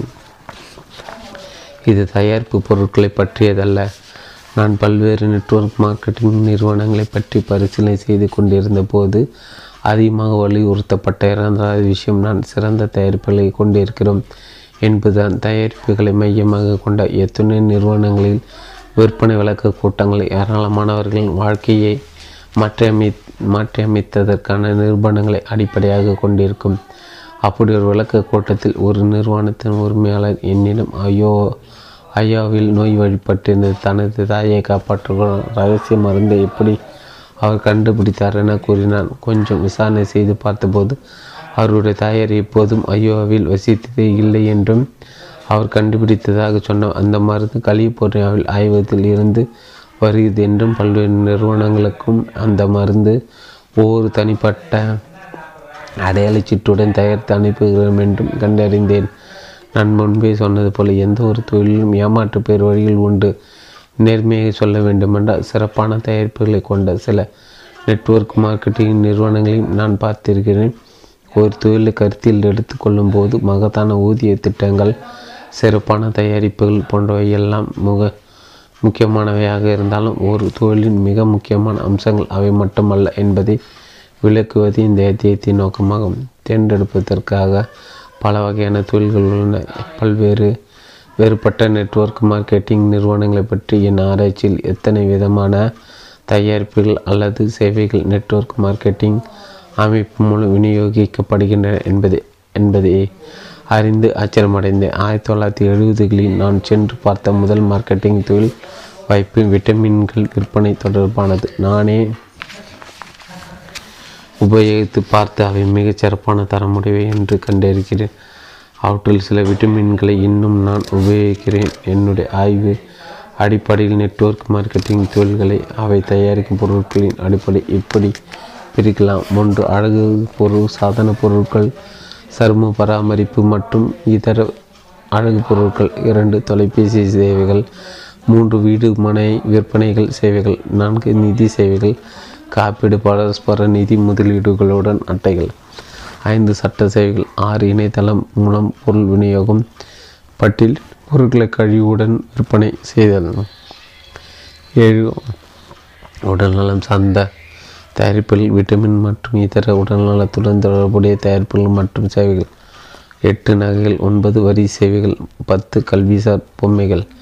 இப்படி பட்டியல் நிற்கிறது. குறைந்தபட்ச மாதத்துக்கு ஒரு முறையாவது ஏதாவது ஒரு புதிய நெட்வொர்க் மார்க்கெட்டிங் நிறுவனம் புதுமையான ஒரு தயாரிப்புடனோ அல்லது கவர்ச்சிகரமான ஊதிய திட்டத்துடனோ களத்தில் இறங்குவதை பற்றி நான் கேள்விப்பட்டு இருக்கிறேன். இது ஒரு கல்வி திட்டம் நெட்வொர்க் மார்க்கெட்டிங் தொழிலை. நான் பரிந்துரைப்பதற்கான தலையாய காரணம் அதனுள் இருக்கும் கற்பதற்கான வாய்ப்பு. ஒரு நிறுவனத்தின் ஊதிய திட்டம் தயாரிப்புகள் இவற்றை கணிப்பத கவனிப்பதற்கான நேரம் செலவிடுவது போல அந்த நிறுவனத்தின் இதே பகுதியை பார்க்க விரும்பினால் அது உண்மையிலே உங்களுக்கு பயிற்சி அளிப்பதன் மூலம் கற்பிப்பதில் ஆர்வமுடன் இருக்கிறதா என பார்க்க வேண்டும். மூன்று மணி நேர விற்பனை பேச்சு கேட்பது அழகாக அச்சிடப்பட்டிருக்கும். தயாரிப்பு பொருட்களின் பட்டியலை அலசுவது அங்குள்ளவர்கள் எவ்வாறு பணம் சம்பாதிக்கிறார் என்று பார்ப்பது ஆகியவற்றை விட இதற்கு அதிக நேரம் எடுக்கும். அவர்களது பயிற்சி கல்வி உண்மையில் அத்த எத்தனை தூரம் சிறந்ததென கண்டுபிடித்துப்பதற்கு நீங்கள் அவர்களது பயிற்சி வகுப்பில் கல்வி கருத்தரங்குகள் மற்றும் பிற நிகழ்ச்சிகள் உற்று கவனிக்க வேண்டும். ஆரம்பகட்ட விளக்க கூட்டத்தில் நீங்கள் கேட்டது உங்களுக்கு இந்த தொழில் மீது ஆர்வம் ஏற்படுத்தினால் கற்பிக்கும் பயிற்சியளிக்கும் போகிற நபர்களை சந்திக்க கொஞ்ச நேரம் ஒதுக்க வேண்டும். கவனமாக பாருங்கள். என பல நெட்வொர்க் மார்க்கெட்டிங் நிறுவனங்கள் தங்கள் சிறப்பான பயிற்சி திட்டத்தை கொண்டிருப்பதாக சொல்கிறார்கள். இருந்தும் தங்களிடம் இருப்பதாக கூறிய சிறப்பான கல்வி மற்றும் பயிற்சி முறைகளை சில நிறுவனங்களில் நான் கண்ட ஒரே பயிற்சி பரிந்துரைக்கப்பட்ட புத்தகங்களின் பட்டியலை தருவதும் பின் உங்களது நண்பர்கள் மற்றும் குடும்பத்தினர்கள் எப்படி நிறுவனத்தில் சேர்க்க வேண்டும் என்பதற்கு உங்களுக்கு பயிற்சி அளிப்பதும் தான் எனவே நேரம் எடுத்துக்கொண்டு கவனமாக பாருங்கள்.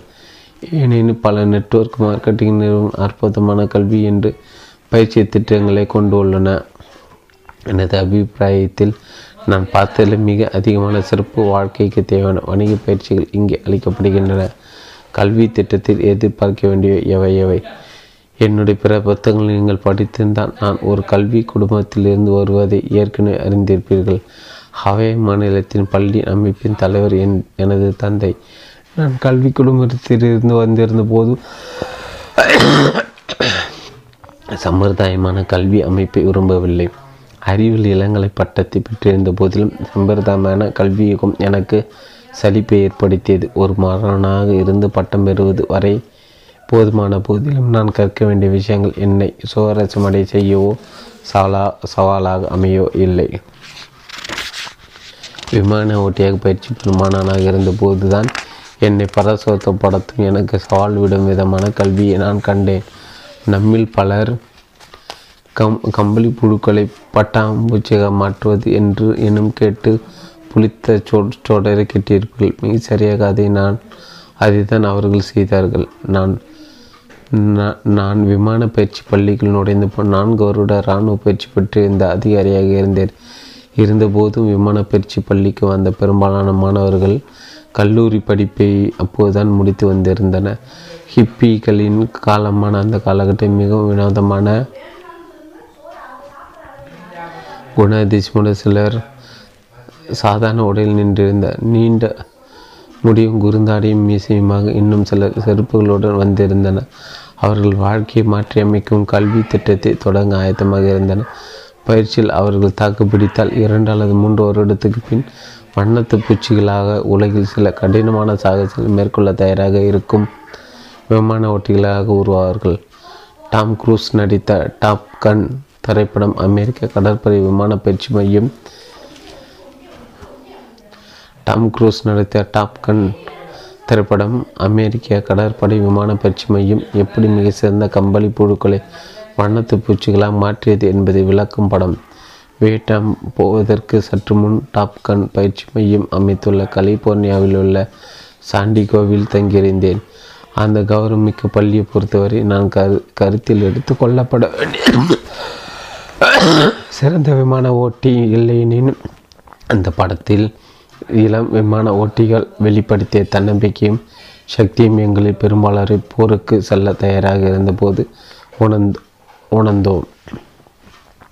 பறகு தெரியாத இளைஞர் என்ற நிலையிலிருந்து பயிற்சி அளிக்கப்பட்ட ஒழுக்கமுள்ள பெரும்பாலானவர்கள் தவிர்க்கக்கூட உடல் ரீதியான மன ரீதியான மற்றும் உணர்ச்சி பூர்வமான சவால்களை எதிர்கொள்ள தயாராக இருக்கும் இளைஞர்களாக அப்பள்ளி எங்களை மாற்றியது.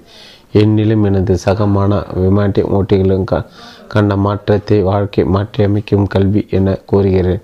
விமான பயிற்சி பள்ளியிலிருந்து வியட்நாமுக்கு சென்றதும் என் வாழ்க்கை ஒருபோதும் அதே வாழ்க்கையாக இல்லை. விமான பயிற்சி பள்ளிக்குள் நுழைந்த அதே நபரல்ல நான்.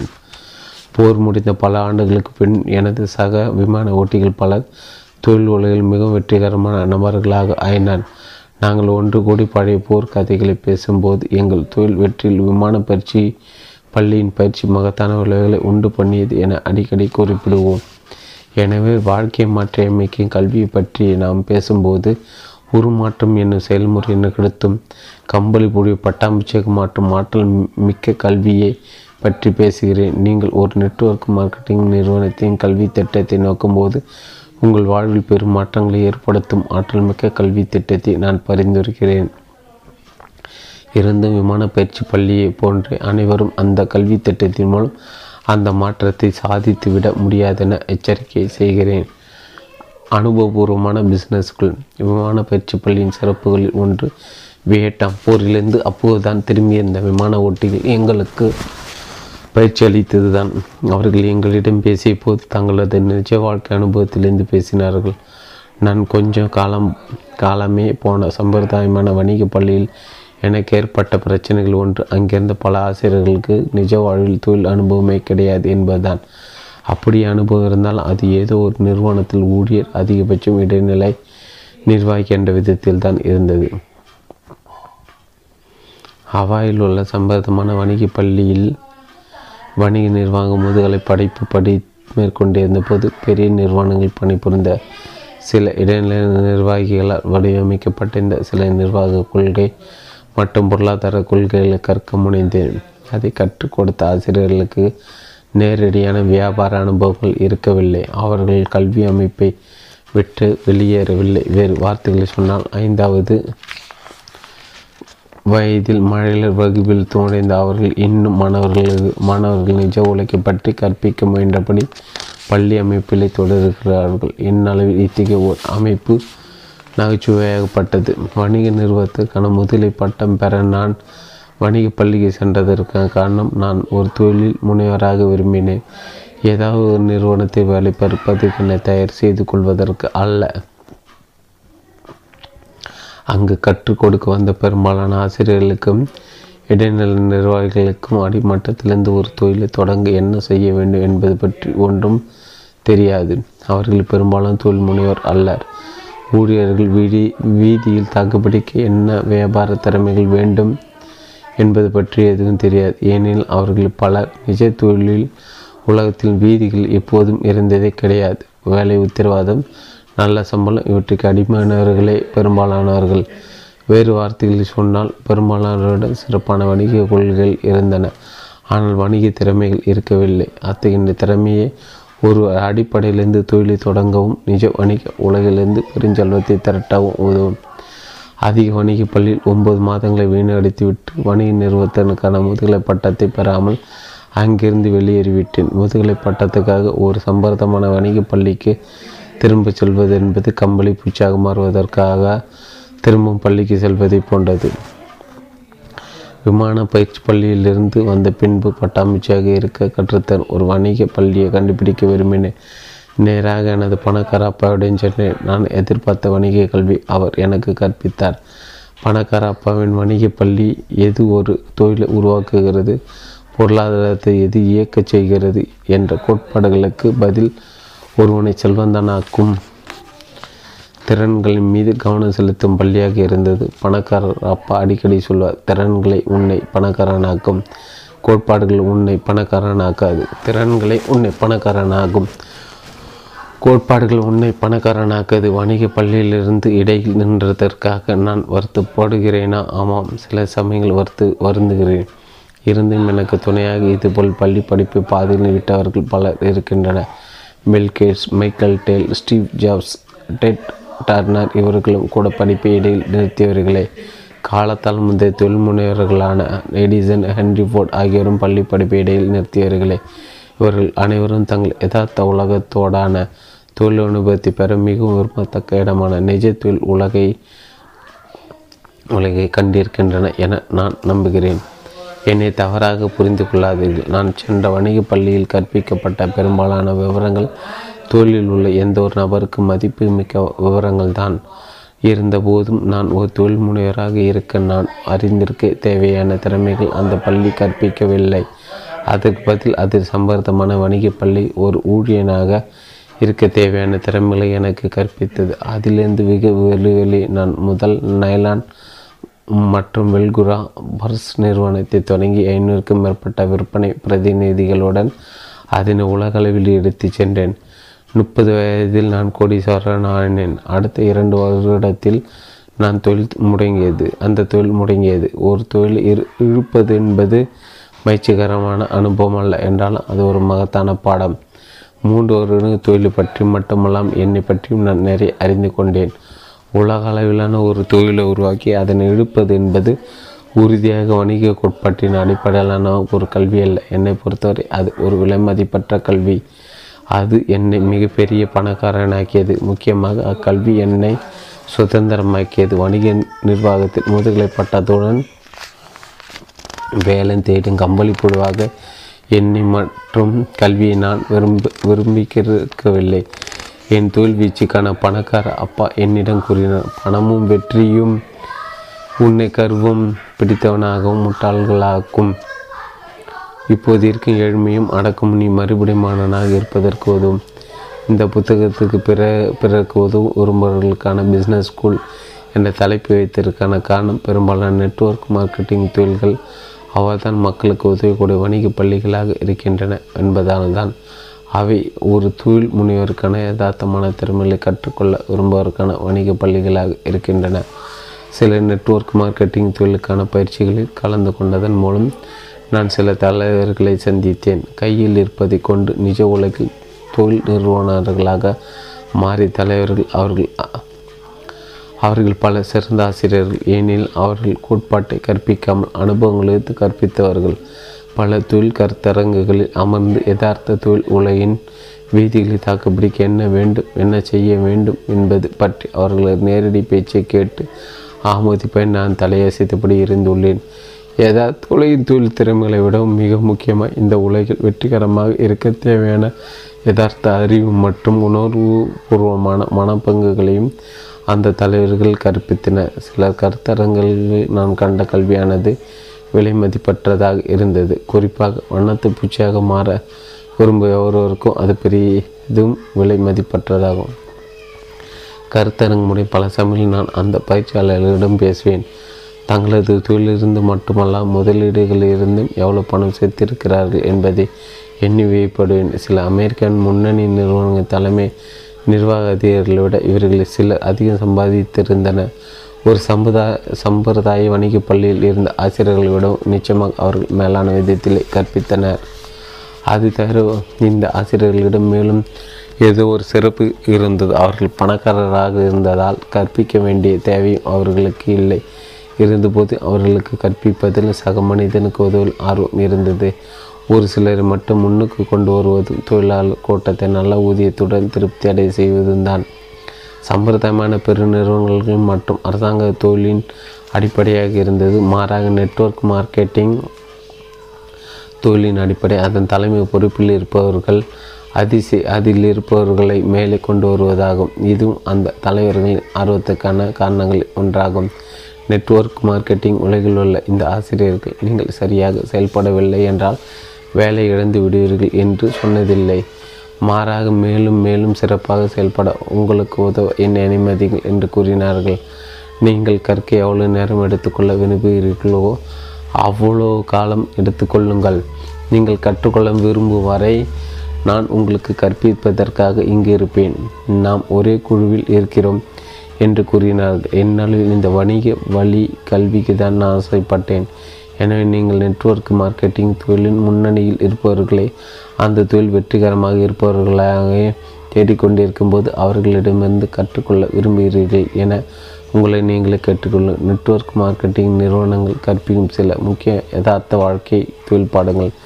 ஒன்று வெற்றி மனப்பாங்கு இரண்டு தலைமை பண்பு திறன் மூன்று தகவல் தொடர்பு திறன் நான்கு மக்கள் திறன் ஐந்து பயங்கள் சந்தேகங்கள் தன்னம்பிக்கை குறைவு ஆகியவற்றை வெற்றி காணுதல். ஆறு நிராகரிக்கப்படுவோம் என்ற பயத்தை வெற்றி காணல். ஏழு பண நிர்வாக திறன். ஒன்பது எட்டு முதலீடு செய்யும் திறன். ஒன்பது பொறுப்பு ஏற்கும் திறன்.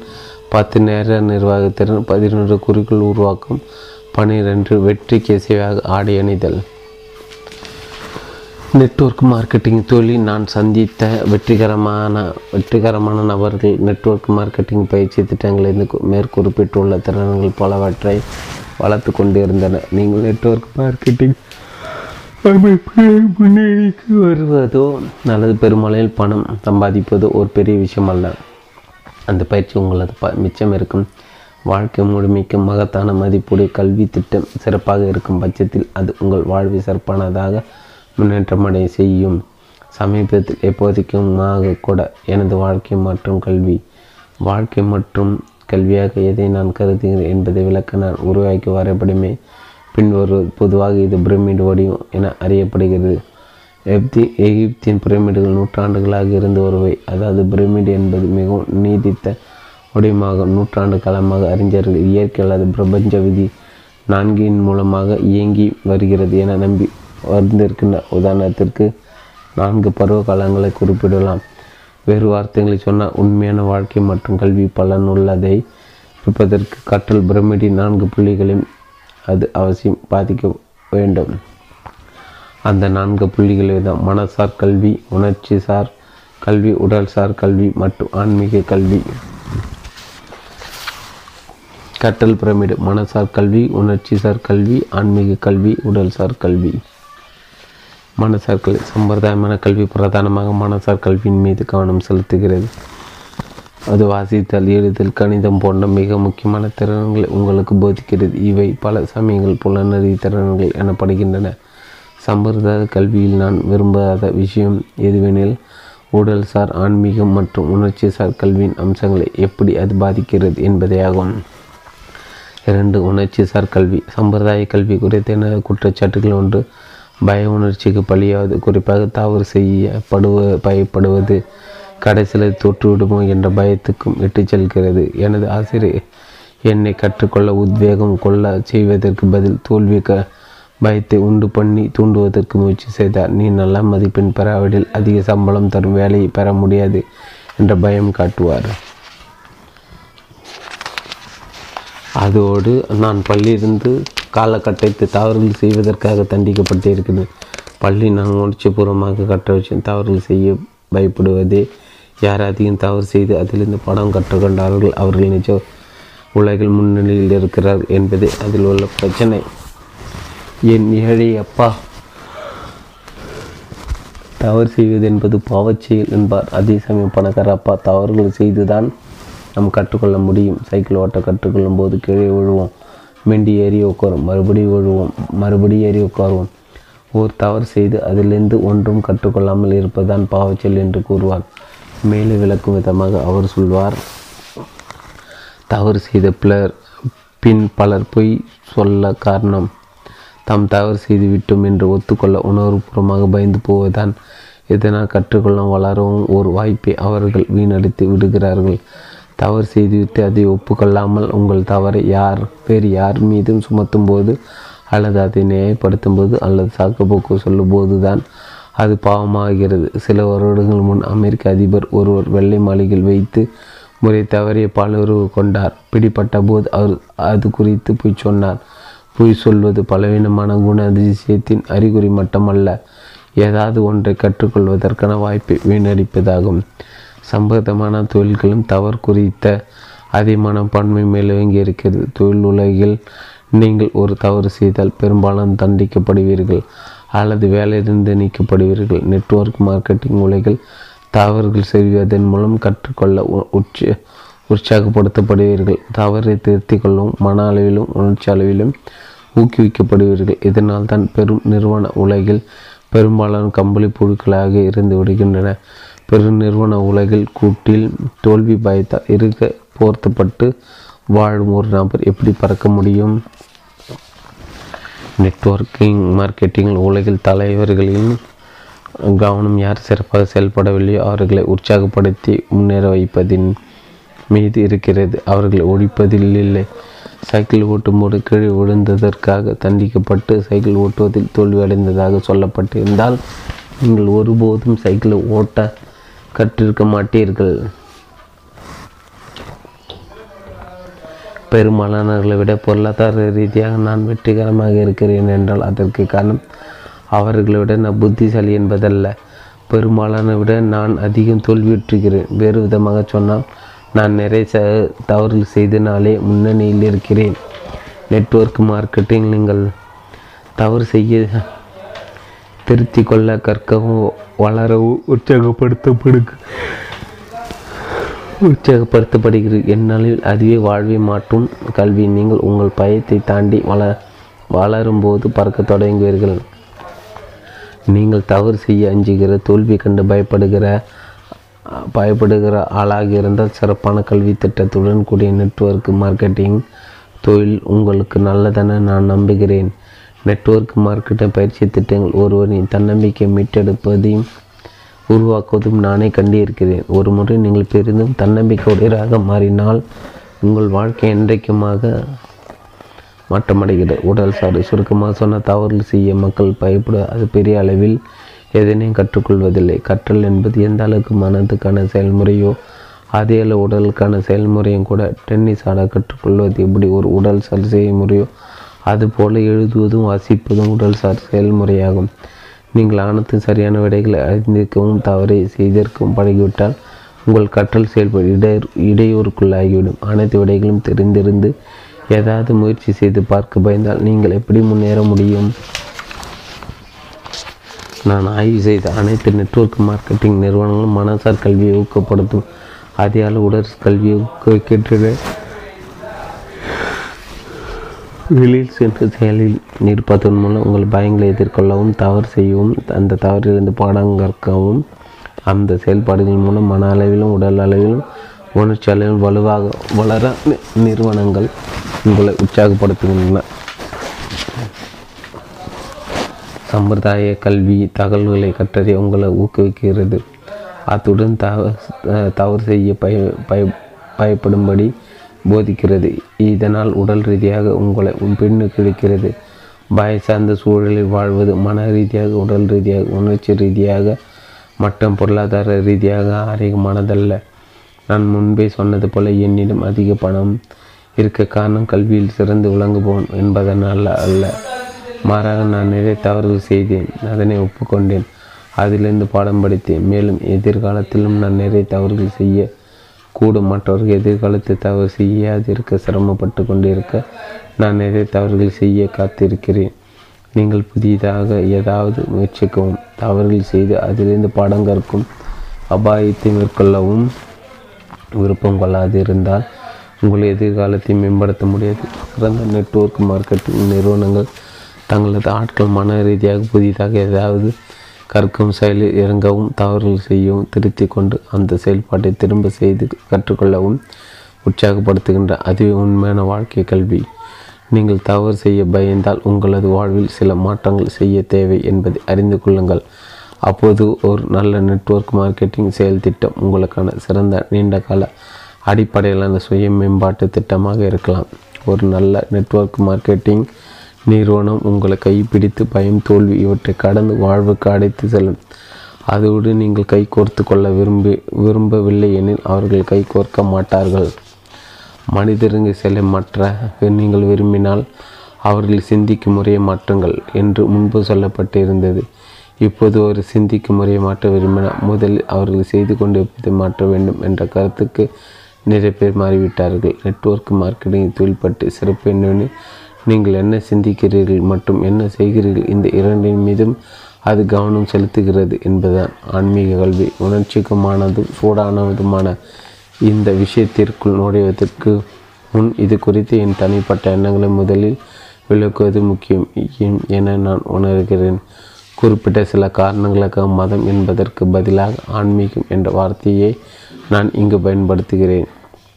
எப்படி நல்ல நெட்வொர்க் மார்க்கெட்டிங் நிறுவனங்களும் மோசமான நெட்வொர்க் மார்க்கெட்டிங் நிறுவனங்களும் இருக்கின்றனவோ அதுபோல் நல்ல மத அமைப்புகளும் இருக்கின்றன மோசமான மத அமைப்புகளும் இருக்கின்றன. குறிப்பாக மத அமைப்புகள் ஒருவரின் ஆன்மீக உணர்வை பலப்படுத்துவதையும் பலவீனமாக்குவதையும் நான் கண்கூடாக பார்த்திருக்கிறேன். எனவே நான் ஆன்மீக கல்வி பற்றி பேசும்போது அது மத கல்வி உள்ளடக்கியோ உள்ளடக்காமல் இருக்கலாம். ஆன்மீக கல்வி பற்றி நான் பேசும்போது நான் சமய பிரிவு சாராமலே பேசுகிறேன். சமயம் என்று வரும்போது மதத்தை தேர்வு செய்யும் சுதந்திரத்தை வழங்கியிருக்கும் ஐக்கிய அமெரிக்காவின் அரசியலமைப்பை நான் ஆதரிக்கிறேன். இந்த விஷயத்தை பற்றி விவாதிக்க தயங்குவதற்கான காரணம் சிறு வயதில் மதம் அரசியல் பாலுறவு மற்றும் பணத்தை பற்றி ஒருபோதும் விவாதிக்காது என்று எனக்கு சொல்லப்பட்டிருந்தது. நான் அந்த கூற்றோடு ஒத்துப்போவதற்கான இந்த விஷயங்கள் கொ கொந்தளிப்பானதாகவும் உணர்ச்சிகரமானதாகவும் விளங்கக்கூடியவை. உங்களது தனிப்பட்ட உணர்வுகளையோ நம்பிக்கைகளையோ புண்படுத்துவது என் நோக்கமல்ல. அவற்றை கொண்டிருப்பதற்கான உங்கள் உரிமைகளை நான் மதிக்கிறேன்.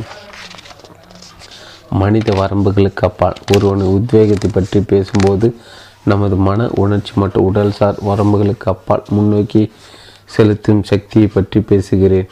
பல சமையல் அந்த வரம்புகளை மனித சூழலை வரையறை செய்கின்றன. நான் வியட்நாமில் இருந்தபோது காயம்பட்டால் தாங்கள் இறந்து கொண்டிருக்கிறோம் என்று அறிந்த இளைஞர்கள் தொடர்ந்து சண்டையிடுவதை பார்த்திருக்கிறேன். மற்றவர்களது உயிர் பிழைக்க வேண்டும் என்பதுதான் அதன் பின் பின்னிருந்த காரணம். தனது வாழ்க்கையில் பெரும் பகுதி நேரத்தை வியட்நாமில் எதிரிகளில் என் எல்லை அருகில் செலவழித்த பள்ளி தோழன் ஒருவன் அதை மிகச் சரியாக சொன்னான். நான் இன்று உயிரோடு இருக்கிறேன் என்றால் அதற்கு காரணம் இறந்து கொண்டிருப்பவர்கள் தொடர்ந்து சண்டையிடுவதால் தான் நான் மட்டும் உயிர் படித்த இரு சண்டை உயிர் படித்த இரு சண்டையில் நான் ஈடுபட்டிருந்தேன். உங்களது நண்பர்கள் தங்களது உயிரை தந்ததால் தான் நீங்கள் வாடுகிறீர்கள் என்பதை உணரும்போது உங்கள் வாழ்க்கை மாற்றமடைகிறது. போருக்கு முன்பான இரவுகளில் நான் விமான தாங்கி போர்க்கப்பலின் முகப்பில் கீழே தவழும் அலைகளை பார்த்து ஒரு அமைதியாக அமைந்திருப்பேன் மௌனமான இந்த நெடும்பொழுதுகளில் நான்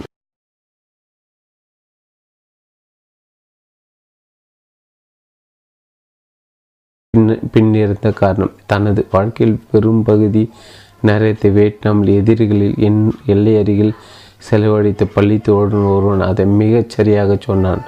நான் இன்று உயிரோடு இருக்கிறேன் என்றால் அதற்கு காரணம் இறந்து கொண்டிருப்பவர்கள் தொடர்ந்து சண்டையிடுவதால் தான்.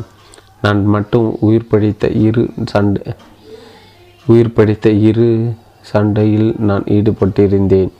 உங்களது நண்பர்கள் தங்களது உயிரை தந்ததால் தான் நீங்கள் வாடுகிறீர்கள் என்பதை உணரும்போது உங்கள் வாழ்க்கை மாற்றமடைகிறது.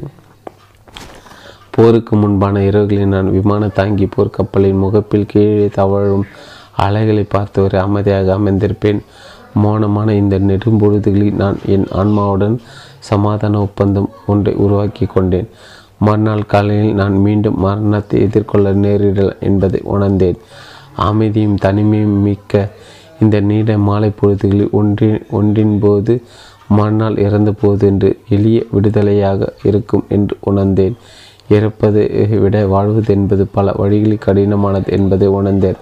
வாழப்போகிறோமா அல்லது சாகப் போகிறோமா என்ற சாத்தியக்கூறுடன் ஒரு முறை சமாதானம் செய்து கொண்டு விட்டால் மறுநாள் என் வாழ்வை எப்படி வாழ்வதென தெரிவு செய்ய முடியும்? அதாவது நான் துணிச்சலுடன் பறக்க வேண்டுமா அல்லது பயத்துடன் பறக்க வேண்டுமா? என்பதை முடிவு செய்ய இயலும் ஒரு தடவை நான் முடிவு செய்துவிட்டால் என்ன வந்த போதும் மறுநாள் முழுவதும் என்னாலான வரை சிறப்பாக சண்டையிடவும் பறக்கவும் எனது உத்வேகத்தை நோ துணைக்கு அழைப்பேன் போர் ஒரு விரும்பத்தகாத நிகழ்வு.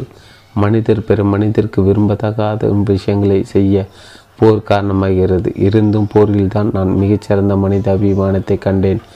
மனித வரம்புகளை தாண்டி மனித ஆற்றல் பற்றி அறிவை நான் புரிந்து கொண்ட போதும் புரிந்து கொண்ட பொருளில்தான் எல்லாவற்றுக்கும் அதோடு நாம் அனைவரும் அந்த ஆற்றலை கொண்டிருக்கிறோம். உங்களிடம் அந்த ஆற்றல் இருக்கிறது என்பதை நான் அறிவேன். இந்த ஆற்றலை காண நீங்கள் போருக்கு போக வேண்டியதில்லை. ஒரு நாள் ஊனமுற்ற இளம்பெண்களும் இளைஞர்களும் கலந்து கொண்ட ஓட்டை பந்தயத்தை பார்த்து கொண்டிருக்கும் போர் முனையில் நான் உணர்ந்த அதே மனித உத்வேகத்தை உணர வந்தேன். அது சில செயற்கை கால்களுடன் வேகமாக தங்கள் மனம் முழுவதும் அதில் வைத்து ஓடிக்கொண்டிருந்தன. அவர்களது உத்வேகம் என்னை தொட்டது. ஒரு இளம்பெண் ஒற்றை காலுடன் முழு மனதாக ஓடிக்கொண்டிருந்த கவனிப்போது கண்கள் நீர் துளித்தது. செயற்கை கால்களுடன் ஓடுதல் அவளுக்கு உண்டான வழியை அவளது முகத்தில் என்னால் பார்க்க முடிந்தது. இருந்தும் அவளது உடல் அளவிலான வழி அவளது உத்வேகத்தின் ஆற்றலுடன் ஒப்பிட்டால் ஒன்றுமே இல்லை. அந் அவள் அந்த பந்தயத்தில் வெற்றி பெறாத போதும் என் விதத்தை வென்றெடுத்தாள். அவள் என் ஆன்மாவை தொட்டதோடு நான் மறந்து போன ஒன்றையும் நினைவுக்கு கொண்டு வந்தாள். அந்த கணத்தில் அந்த இளைஞர்கள் அவர்கள் தங்களுக்காக ஓடும் அதிக அளவு நமக்காகவும் ஓடிக்கொண்டிருக்கிறார்கள் என்று உணர்ந்தேன். நாம் பல சமயங்களில் நம் உத்வேகத்தின் ஆற்றலை சினிமாவில் நினைவுபடுத்திக் கொள்கிறோம். ப்ரோ ஹார்ட் படத்தில் மெல் மெல் கிப்சன் தனது ஸ்காட்லாந்து விவசாயிகளை வழிநடத்தி குதிரையில் சவாரி செய்து வருகிறார். அவர்களோ ஆற்றல் மிகு பிரிட்டன் இராணுவத்தை பார்த்து திகிலடைந்து போயிருக்கின்றனர். மெல்கிப்சன் உணர்ச்சி கொப்பளிக்க அவர்கள் நம்மை கொள்ளலாம் ஆனால் அவர்களால் நமது சுதந்திரத்தை பறிக்க முடியாது என்று முடங்குகிறார் அவர்களது உணர்ச்சிகளை தூண்டுவதன் மூலம் பயிற்சி குறைபாடு மற்றும் வலிமை குறைந்த ஆயுதங்களால் ஏற்பட்ட பய உணர்ச்சி அவர் வென்றெடுக்கிறார். அவர் அவர்களது உத்வேகத்தை தூண்டி உலகில் மிக சக்தி வாய்ந்த இராணுவத்தை தோற்கடிப்பார். நெட்வொர்க் மார்க்கெட்டிங்கில் உள்ள வெற்றிகரமான தலைவர்கள் மனித உணர்வுடன் பேசுவதற்கான திறமையை வளர்க்க பயிற்சி பெற்றிருப்பதை நான் கவனித்திருக்கிறேன். அவர்களுக்கு பின்னால் வந்து கொண்டிருப்பவர்கள் மகத்துவத்தை தொட்டு எழுப்பி அவர்களை முன்னேறவும் மனித வரம்புகளுக்கும் அவர்களை சந்தேகம் மற்றும் பயத்துக்கு அப்பால் இட்டு செல்லக்கூடிய திறனை கொண்டிருக்கின்றன. அதுவே வாழ்வை மாற்றும் கல்வியின் சக்தி என் பணக்கார அப்பா என்னிடம் பல சமயங்கள் குறிப்பாக நான் பணம் அல்லது தன்னம்பிக்கை குறைவாக இருந்த சமையல் இவ்வாறு குறிப்பிட்டு கூறுகிறார். நம் அனைவருக்குள்ளும் மூன்று மனிதர்கள் இருக்கிறார். பணக்காரன் ஏழை மற்றும் நடுத்தர வகுப்பு மனிதன். அவர்கள் யார் வெளி வெளிப்பட வேண்டும் என கண்டறிவதே உங்கள் வேலை. மேலும் அவர் கூறியிருக்கிறார் தொழில் மற்றும் முதலீட்டு உலகம் இரண்டு வித உணர்வுகளானது. அவை பேராசை மற்றும் பயம் பெரும்பாலான பணக்காரர்களாக இல்லாமல் இருப்பது காரணம் பேராசை அல்ல பயம்தான். நீங்கள் பணக்காரராக விரும்பினால் உங்கள் பயத்தை வெற்றி கண்டு மேலெழ வேண்டும். எனது அபிப்பிராயத்தில் உங்களது பயங்களை வெற்றி கொள்வதற்கான சிறந்த வழி உங்களது உத்வேகத்துடன் உறவு கொண்டிருப்பதே ஆகும். அதை தான் பெரும்பாலான நெட்வொர்க் மார்க்கெட்டிங் நிறுவனங்கள் செய்கின்றன. கல்வி என்ற வார்த்தையின் பொருள் வெளிக்கொண்டு வருவது. சம்பிரதாய கல்வியில் எனக்கிறந்த பிரச்சனைகள் ஒன்று. தவறுகளிலிருந்து கற்கவும் கற்றலின் சவால்களை எதிர்கொள்ளவுமாய் இருப்பதற்கு மாறாக அது தொழில் பாய்த்து அடிப்படையாக கொண்டிருந்தது. சம்பிரதாய கல்வியின் அமைப்பு நமக்குள் இருக்கும் நடுத்தர வர்க்க மனிதனை வெளிக்கொண்டு வருவதாகும் என்பது என் அபிப்பிராயம். பாதுகாப்பின்றி உணரும் நல்ல சம்பளம் கொண்ட வேலை தேவைப்படும் என்று தவறு செய்ய பயந்தபடி வாழும். ஏதாவது வித்தியாசமாக செய்து பார்த்தால் தங்களை பற்றிய நண்பர்கள் என்ன நினைப்பார்கள் என்று கவலைப்படும் நபர்களை சம்பிரதாய கல்வி வெளிக்கொண்டு வருகிறது. பெரும்பாலான நெட்வொர்க் மார்க்கெட்டிங் நிறுவனங்களை நாம் நான் ஆதரிப்பதற்கும் இந்த புத்தகத்துக்கு பிறகு உதவும் விரும்புபவர்களுக்கான பிஸ்னஸ் ஸ்கூல் என்ற தலைப்பு வைத்ததற்கான காரண நெட்வொர்க் மார்க்கெட்டிங் நிறுவனங்கள் நான் கண்ட கல்வி வகை உங்களில் உள்ள பணக்காரர்களை வெளிக்கொண்டு வரும் கல்வியாகும். நாம் அதனை வாழ்க்கையாக மாற்றி அமை மாற்றி அமைக்கும் கல்வி வகைகள் ஒன்றாக மதிப்பிடுகிறேன். சுருக்கமாக நான் என்னுடைய முதல் திறக்க நிறுவனத்தை நைலான் மற்றும் வெல்குரா பர்ஸ் தொழிற்சாலை இழந்தபோது என்னுடைய பணக்கார அப்பா எனக்கு வாழ்த்தி சொன்னார். பல மில்லியன் டாலர்வின் கல்விக்கு நீ பணம் செலுத்தியிருக்கிறாய் அவ்வளோதான் நீ பெரும் பணக்காரன் ஆவதற்கு வழியில் இருக்கிறாய் என்றார் அவர். மேலும் பெரும்பாலோர் தங்களுக்குள் இருக்கும் பணக்கார நபரை ஒருபோதும் கண்டறியதற்கான காரணம் அவனுக்குள் இருக்கும் ஏழை நபர் தொடர்ந்து தவறுகள் செய்வது தவறென்று சிந்திப்பதே ஆகும் என்றார். என் வரையில் சம்பிரதாய கல்வியிலும் வாழ்வி மற்றும் கல்வியிலும் இருக்கும் மதிப்பீடுகளுக்கு இடையே உள்ள வித்தியாசம் நமது தவறுகளிலிருந்து கற்றுக்கொள்வதற்கும் தவறு செய்வதற்கு தண்டிக்கப்படுவதற்கும் இடையே உள்ள வித்தியாசமே ஆகும். அத்தோடு வாழ்வி மற்றும் கல்வி மற்றும் மனித உத்வேகத்தின் மீது மனோ ரீதியான உணர்ச்சி ரீதியான அல்லது உடல் திறன்கள் கொண்ட குறைபாடுகளை வெற்றி காணும் சக்தி மிக்க உத்வேகத்தின் மதிப்பை வைக்கிறது. அடுத்ததான அனுகூலம். எனது ஏழை எப்போ வேலை உத்தரவாதத்தை உயர்வாய் கருதினார்.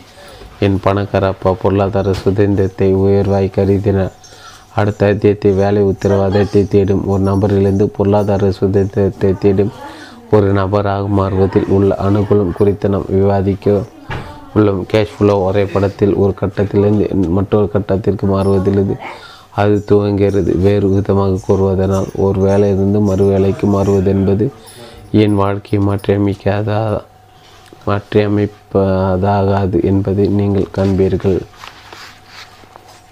அத்தியாயம் ஐந்து அணுகலம் மூன்று. உங்களை உறுத்தும் நண்பர்கள்.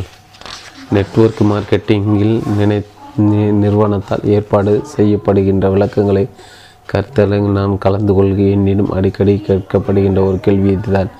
என் நண்பர்கள் என்ன சொல்வார்கள்? மற்றொரு கவலை மிகு வாக்கியம் எனக்கு மூளை குழம்பி விட்டது என்று அவர்கள் நினைப்பார்களோ?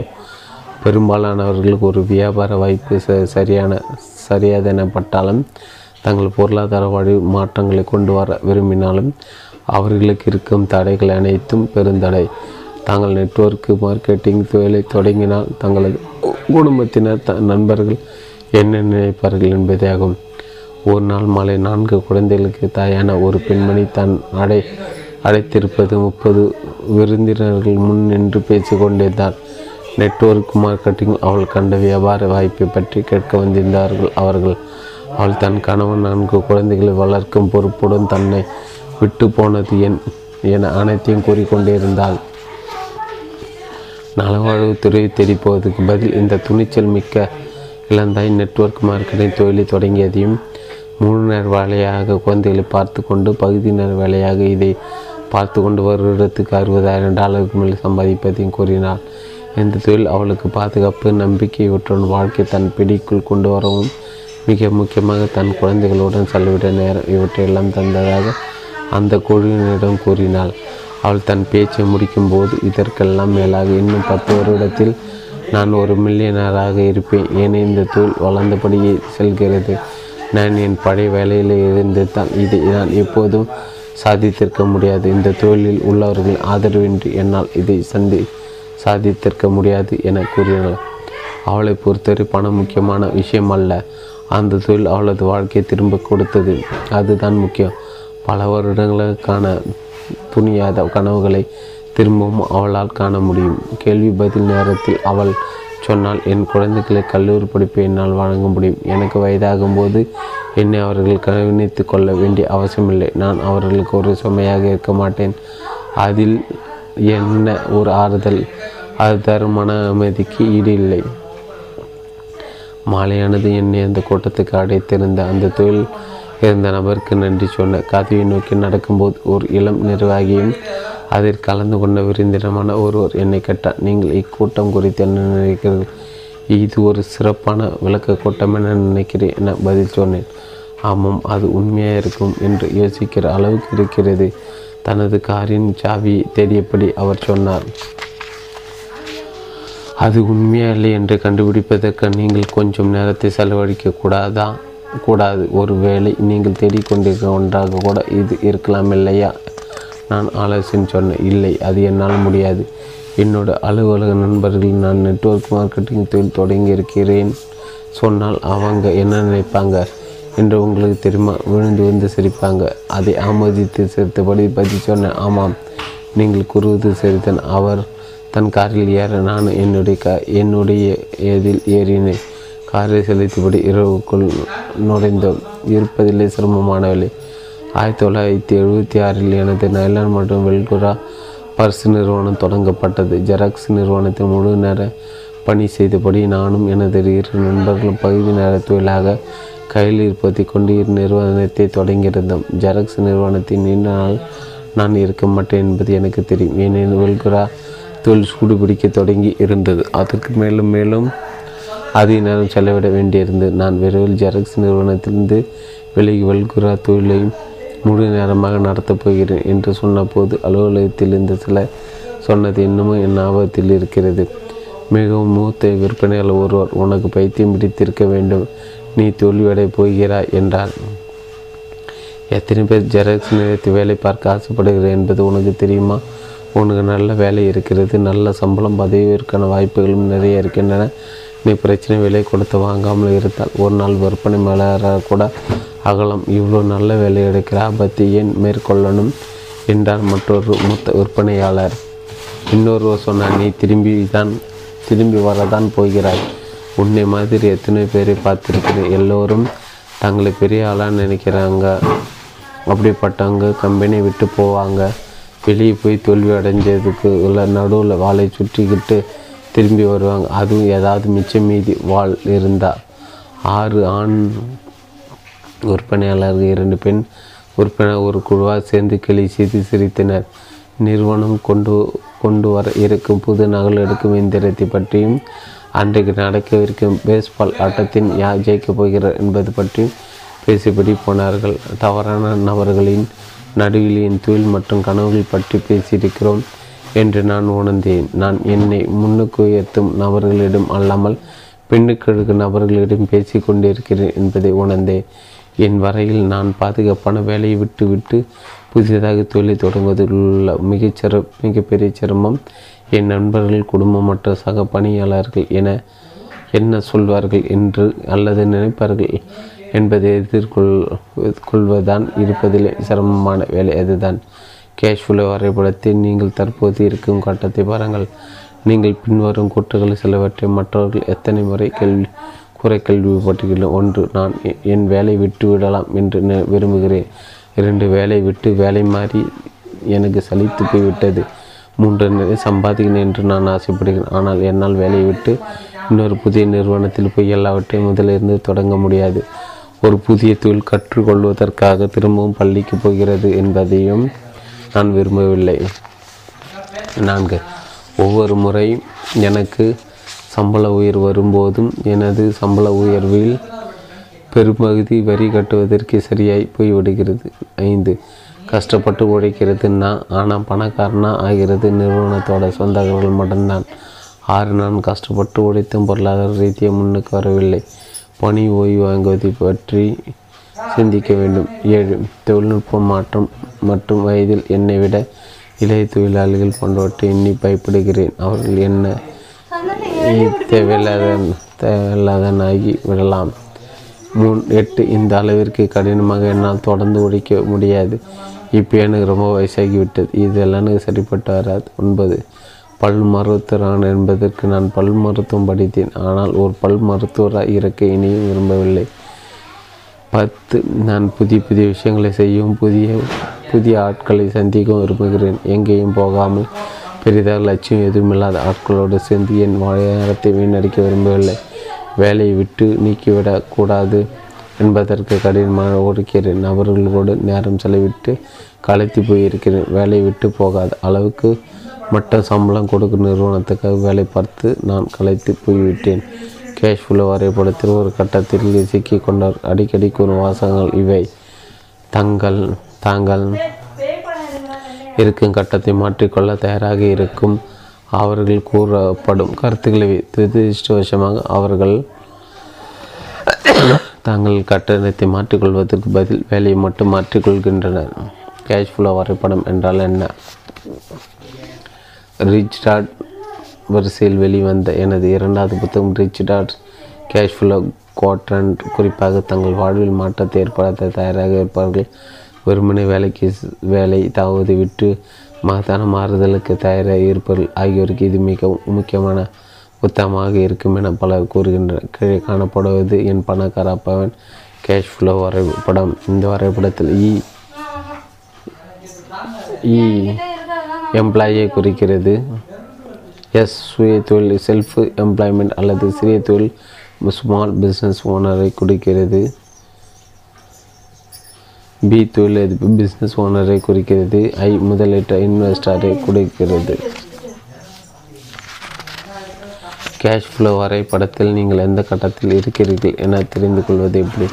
கேஷ் ஃப்ளோ வரைபடத்தில் நீங்கள் எந்த கட்டத்தில் இருக்கிறீர்கள் என தெரிந்து கொள்வதற்கான எளிவடி எந்த கட்டத்திலிருந்து உங்களுக்கு பணம் வருகிறது என்று தெரிந்து கொள்வதா? உதாரணமாக ஒரு வேலையிலிருந்து உங்களது வருவாய் பெறுவீர்கள் என்றாலோ உங்களுக்கு சொந்தமல்லாத ஒரு நிறுவனம் அல்லது தொழிலிருந்து உங்களுக்கு சம்பளம் வருகிறது என்றாலோ உங்களது பணம் புழக்கம் இ என்ற கட்டத்தில் இருக்கிறது. உங்களது முதலீடுகளிலிருந்து நீங்கள் கணிசமாக பணம் சம்பாதித்தால்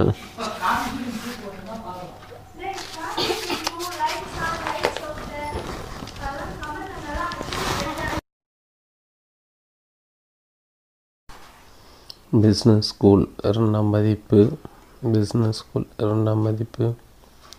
பிஸ்னஸ் ஸ்கூல் இரண்டாம் மதிப்பு. எண்பத்தஞ்சாம் பக்கம் தொடர்ச்சி. கேஷ் ஃப்ளோ வரைபடம் என்றால் என்ன? கேஷ் ஃப்ளோ வரைபடம் என்றால் என்ன? கேஷ் ஃப்ளோ வரைபடம் என்றால் என்ன? கேஷ் ஃப்ளோ வரைபடம் என்றால் என்ன? கேஷ் ஃப்ளோ வரைபடம் என்றால் என்ன? ரிஜிராட் வரிசையில் வெளிவந்த எனது இரண்டாவது புக்கும் ரிஜிராட்ஸ் கேஷ் ஃப்ளோ கோட்ரன் ரன் குறிப்பாக தங்கள் வாழ்வில் மாற்றத்தை ஏற்படுத்த தயாராக இருப்பவர்கள் வெறுமனே வேலை வேலைக்கு வேலை தாவதை விட்டுவிட்டு மகத்தான மாறுதலுக்கு தயாராக இருப்பவர்கள். ஆய்க்கருக்கு இது மிகவும் முக்கியமான புத்தகமாக இருக்கும் என பலர் கருதுகின்றனர் கீழே காணப்படப்பது என் பணக்கார அப்பாவின் கேஷ் ஃப்ளோ ஒரு வரைபடம். இந்த வரைபடத்தில் இ ஊழியர்களை குறிக்கிறது. எஸ் சுய தொழில் செய்பவர்கள் அல்லது தொழிலாளி தொழில் முதலாளிகளை குறிக்கிறது. பி தொழிலதிபர் பிஸ்னஸ் ஓனரை குறிக்கிறது. ஐ முதலீட்டாளர் இன்வெஸ்டரை குறிக்கிறது. கேஷ் ஃப்ளோ வரைபடத்தில் நீங்கள் எந்த கட்டத்தில் இருக்கிறீர்கள் என தெரிந்து கொள்வது எப்படி? கேஷ் ஃப்ளோ வரைபடத்தில் நீங்கள் எந்த கட்டத்தில் இருக்கிறீர்கள் என தெரிந்து கொள்வதற்கான எளிய வழி எந்த கட்டத்திலிருந்து உங்களுக்கு பணம் வருகிறது என்று தெரிந்து கொள்வதே ஆகும். பெறுவீர்கள் என்றாலும் உங்களுக்கு சொந்தம் அல்லாத ஒரு நிறுவனம் அல்லது தொழிலிருந்து உங்களுக்கு சம்பளம் வருகிறது என்றாலோ உங்களது பணம் புழக்கம் இ என்ற கட்டத்திலிருந்து வருகிறது. உங்களது முதலீடுகளிலிருந்து நீங்கள் கணிசமாக பணம் சம்பாதித்தால் நீங்கள் ஒரு முதலீட்டாளர் அதாவது நீங்கள் ஐ என்ற கட்டத்தை சேர்ந்தவர். நீங்கள் ஒரு சிறு தொழில் அதிபராகவோ மருத்துவராக வழக்கறிஞராகவோ அல்லது வீடு மனை விற்பனை முகர்வாக இருந்தால் நீங்கள் எஸ் கட்டத்தை சேர்ந்த நபர். நீங்கள் ஒரு பெரிய தொழிலை கொண்டிருந்தால் ஐநூறு ஊழியர்களுக்கும் அதிகமான ஒரு நிறுவனத்தையோ தொழிலையோ கொண்டிருந்தால் நீங்கள் எஸ் கட்டத்தை சேர்ந்தவர். இ கட்டத்தில் உள்ளவர்களின் மதிப்பீடுகள் பல வருடங்களுக்கு முன்பாக பணக்கார அப்பா என்னிடம் கேஷ்ஃப்ளோ வரைபடத்தின் இந்த வெவ்வேறு கட்டங்கள் மாறுபட்ட மதிப்பீடுகளை கொண்டிருக்கின்றன என விளக்கியிருக்கிறார்.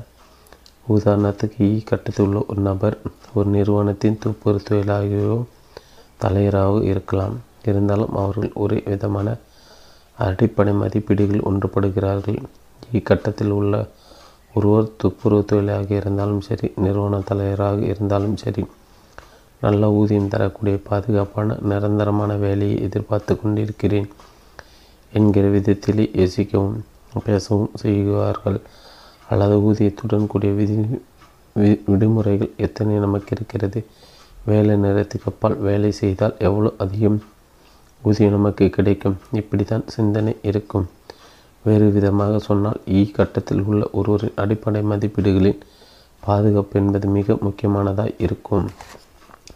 எஸ் கட்டத்தில் உள்ளவர்களின் மதிப்பீடுகள் எஸ் கட்டத்தில் உள்ளவர்கள் அடிப்படை மதிப்பீடு தற்சார்பு ஆகும். அவர்களின் சுதந்திரத்தையும் ஆசைப்படுவதை செய்யவும் விரும்புகின்றனர். ஒருவர் நான் வேலை விட்டு விடுவதாக சொந்தமாக அது ஏதாவது செய்ய போகிறேன் என்று சொல்லும்போது இ கட்டத்திலிருந்து எஸ் கட்டத்தில் நுழைகிறார். சிறு தொழில் அதிபர்கள் ஆலோசகர் நிபுணர்கள் போன்றோர் எஸ் கட்டத்தில் காணப்படுவார் ஆவார். உதாரணமாக எனக்கு ஒரு நண்பர் இருந்தார். அவர் பணக்காரர்கள் வீட்டில் பெரிய திரையுடைய தொலைக்காட்சி தொலைபேசி பாதுகாப்பு அமைப்பு சாதனங்களை பொருத்தும் தொழில் செய்கிறார். அவருக்கு கீழே மூன்று பணியாளர்கள் மூன்று பேர் முதலாக இருப்பது அவருக்கு மகிழ்ச்சி தான் அவர் அடித்துள்ள கடுமையாக உழைக்கும் எஸ் கட்டத்தை சொந்தவர் வீடு மனை முகவர்கள் காப்பீட்டு தரகர்கள் போன்ற மோ முகவர் கட்டணம் பெறுபவர்களும் எஸ் கட்டணத்தை சேர்ந்தவர்களே. மேலும் பெரிய மருத்துவ நிறுவனமோ சட்ட நிறுவனமோ அல்லது கணக்கீட்டு நிறுவனத்தையோ கொண்டிராத மருத்துவர்கள் வழக்கறிஞர் மற்றும் கணக்கர்களும் எஸ் கட்டத்தை சேர்ந்தவர்களே. ஒரு நபர் எஸ் கால் கால்வட்ட பகுதியை சார்ந்தவரா இல்லை என்பதை அவர்களது வார்த்தைகளாலே அறியலாம். ஒன்றை சரியாக செய்ய வேண்டுமென விரும்பினால் அதை நீங்களே செய்யுங்கள் என இக்கட்டத்தை சேர்ந்தவர்கள் அடிக்கடி சொல்வார்கள். அல்லது என்னிடம் சிறந்த தயாரிப்புகள் இருக்கின்றன என்பார். அவர்களுக்கென்று ஒரு கொள்கை பாடல் இருக்குமானால் அது இந்த அளவுக்கு வேறு யார யாராலும் இதை நன்றாக செய்ய முடியாது என்று இருக்கும். எஸ் கட்டத்தின் அடிப்படை மதிப்பீடாக சுதந்திரம் முன்னால் இருக்க அதன் பின்னால் மற்றவர்களின் மீது நம்பிக்கை குறைபாடு இருக்கும். தாங்கள் செய்வதை விட மற்றவர்கள் யாராலும் சிறப்பாக செய்ய முடியாதென்ற நம்பிக்கை இருக்கும். பொதுவாக ஏதோ ஒரு சங்கீத சதவீத முகவர் கட்டணமாகவோ அல்லது ஒரு வேலையில் செலவிடப்படும் நேரத்திற்கு ஏற்றாற் போலவே எஸ் கட்டத்தை சேர்ந்த நபர்களின் வருவாய் இருக்கும். உதாரணமாக மொத்த விற்பனை விலையில் ஆறு சதவீதம் என் கமிஷன் என்றோ அல்லது மணிக்கு நூறு டாலர் வசூலிக்கிறேன் என்றோ என் செலவு அதோடு பத்து சதவீதம் சேர்த்து கட்டணம் வாங்குகிறேன் என்றோ ஒரு எஸ் கட்டணத்தை சேர்ந்த நபர் கூறுவதை கேட்டிருக்கலாம் பி கட்டத்தில் உள்ளவர்களின் மதிப்பீடுகள் சாத்தியமான அளவுக்கு நிறைய நபர்களுடன் சேர்ந்து வேலை செய்யவும் நிறைய பேருக்கு சேவை செய்யவும் விரும்புகிற சிறப்பான மதிப்புடைய குழுவையும் திறன்மிக்க அளவில் சேர்ந்து செயல்படுவதையும் உறுதியான வாழ்க்கை லட்சியங்களோடு கூடிய நபர்கள் பூஜ்ஜியத்திலிருந்து தொடங்கி மாபெரும் தொழில் சாம்ராஜ்யங்களின் சொந்தக்காரர்களாக ஆகின்றன. இப்புத்தகத்தின் முன்பு நான் குறிப்பிட்ட ஜெனரல் எலக்ட்ரிக் நிறுவனத்தை நிறுவிய Thomas eddy Edison Ford Motor company நிறுவிய ஹென்ரி போர்டு மைக்ரோசாஃப்ட் நிறுவனத்தை நிறுவிய பில்கேட்ஸ் போன்றவர்களை இதற்கு உதாரணமாக சொல்லலாம். எஸ் கட்டத்தில் உள்ளவர்கள் தங்களது துறையில் சிறிது சிறந்து திகழ விரும்புகையில் பி கட்டத்தில் உள்ளவர்கள் தங்கள் துறையில் சிறந்து திகழும் ஒருவரை தங்களது குழுவில் இணைத்து கொள்வதற்காக எதிர்பார்த்து கொண்டிருப்பார்கள். ஹென்றி போர்டை பற்றிய முந்தைய உதாரணத்தில் போர்டு தன்னை விட புத்திசாலிகளை தன்னை சுற்றிலும் வைத்து கொண்டிருந்ததை வாசித்திருப்பீர்கள். பெரும்பாலும் எஸ் கட்டத்தை சேர்ந்த நபர் தன்னுடைய சிறிய குழுவில் அவரை புத்திசாலியாக திகழ்கிறார். உதாரணத்துக்கு மருத்துவரையோ ஆலோசகரையோ கூறலாம். பி கட்டத்தை சேர்ந்த நபர் தனது தொழிலை விட்டு விலகி பிறகு அவருக்கு வருவாய் இருந்து கொண்டிருக்கும். எஸ் கட்டத்தை சேர்ந்த பெரும்பாலான நபர்கள் வேலை செய்வதை விட்டுவிட்டால் அதோடு அவர்களது வருவாயும் நின்றுவிடும். எனவே இப்போது உங்கள் உங்களை நீங்களே இந்த கேள்வியை கேட்டுக்கொள்ளலாம் என்று நான் வேலை செய்வதை நிறுத்தினால் எவ்வளவு நாட்கள் வருவாய் தொடர்ந்து வரும்? ஆறு மாதத்திலோ அல்லது அதற்கு குறைவான காலத்திலோ உங்களது வருவாய் நின்றுவிட்டால் நீங்கள் இ அல்லது எஸ் கட்டத்தை சேர்ந்தவராக இருக்க இருக்கவே வாய்ப்புண்டு. பி அல்லது ஐ கட்டத்தை சேர்ந்தவர் ஒரு கணக்கில் வேலை செய்வதை நிறுத்தினாலும் பணம் தொடர்ந்து வந்து கொண்டிருக்கும். ஐ கட்டத்தில் உள்ளவர்களின் மதிப்பீடுகள். ஐ கட்டம் பொருளாதார சுதந்திரத்தை முக்கியமானதாக கருதுகிறது. தாங்கள் வேலை செய்வதற்கு பதிலாக தங்களது பணம் தங்களுக்காக வேலை செய்யும் என்ற யோசனை முதலீட்டாளர்கள் நேசிக்கின்றனர். முதலீட்டாளர்கள் தங்க காசு வீடுமனை தொழில் பங்குகள் பரஸ்பர நிதிகள் கடன் பத்திரங்கள் போன்றவற்றை போன்ற பலவற்றில் முதலீடு செய்கின்றன. உங்களது வருவாய் உங்களுடைய சொந்த முதலீட்டிலிருந்து வராமல் ஒரு நிறுவனத்திலிருந்தோ அல்லது அரசு ஓய்வூதியத்திலிருந்தோ வருமானால் அது கட்டத்திலிருந்து நீ கட்டத்திலிருந்து வரும் வருவாய். வேறு விதமாக சொன்னால் உங்களால் முதலாளியோ அல்லது உங்கள் தொழிலிலோ உங்களது சேவைக்காக இன்னும் விலை தந்து கொண்டிருக்கிறது. ஒரு முதலீட்டாற்றின் வார்த்தைகள் இது போன்று இருக்கும். என் சொத்துக்களில் இருபது சதவீதம் லாபம் பெறுகிறேன். அல்லது நிறுவனத்தின் வரவு செலவு திட்டங்களை எனக்கு காட்டு. சொத்தின் மீதான வருங்கால நிர்வாக செலவுகள் எவ்வளவு என்பதாக இருக்கும். கேஷ்ஃப்ளோ வரைபடத்தின் மறுபட்ட கட்டடங்கள் மறுபட்ட முதலீட்டாளர்கள். இன்றைய உலகில் நாம் அனைவரும் முதலீட்டாளராக இருக்க வேண்டியது அவசியமானது. எனினும் நமது கல்வி முறை முதலீடு பற்றி நமக்கு பெரியதாக எதுவும் கற்றுத்தருவதில்லை. சில பள்ளிகள் சில பள்ளிகள் பங்குகளை தேர்ந்தெடுப்பது பற்றி கற்றுத்தருவது எனக்கு தெரியும். என் வரையில் பங்குகளை தேர்ந்தெடுப்பது என்பது சூதாத்மையின்றி முதலீடு அல்ல சில வருடங்கள் முன்னால் பணக்காரப்பாக என்னிடம் பெரும்பாலான ஊழியர்கள் பரஸ்பர நிதிகளில் அல்லது சேமிப்பில் முதலீடு செய்வதை சுட்டி காட்டினார் மேலும் அவர் மருத்துவர்களை பெரும்பாலும் மோசமான முதலீட்டாளர்களாக இருக்கின்றனர் ஒரு இஏ எஸ்ஏ அல்லது பி கட்டம் போன்ற ஏதாவது ஒன்றில் வெற்றிகரமானவர் என்பதால் ஐ கட்டத்திலும் வெற்றிகரமாக இருப்பார் என்று அர்த்தமல்ல என்று கூறினார்.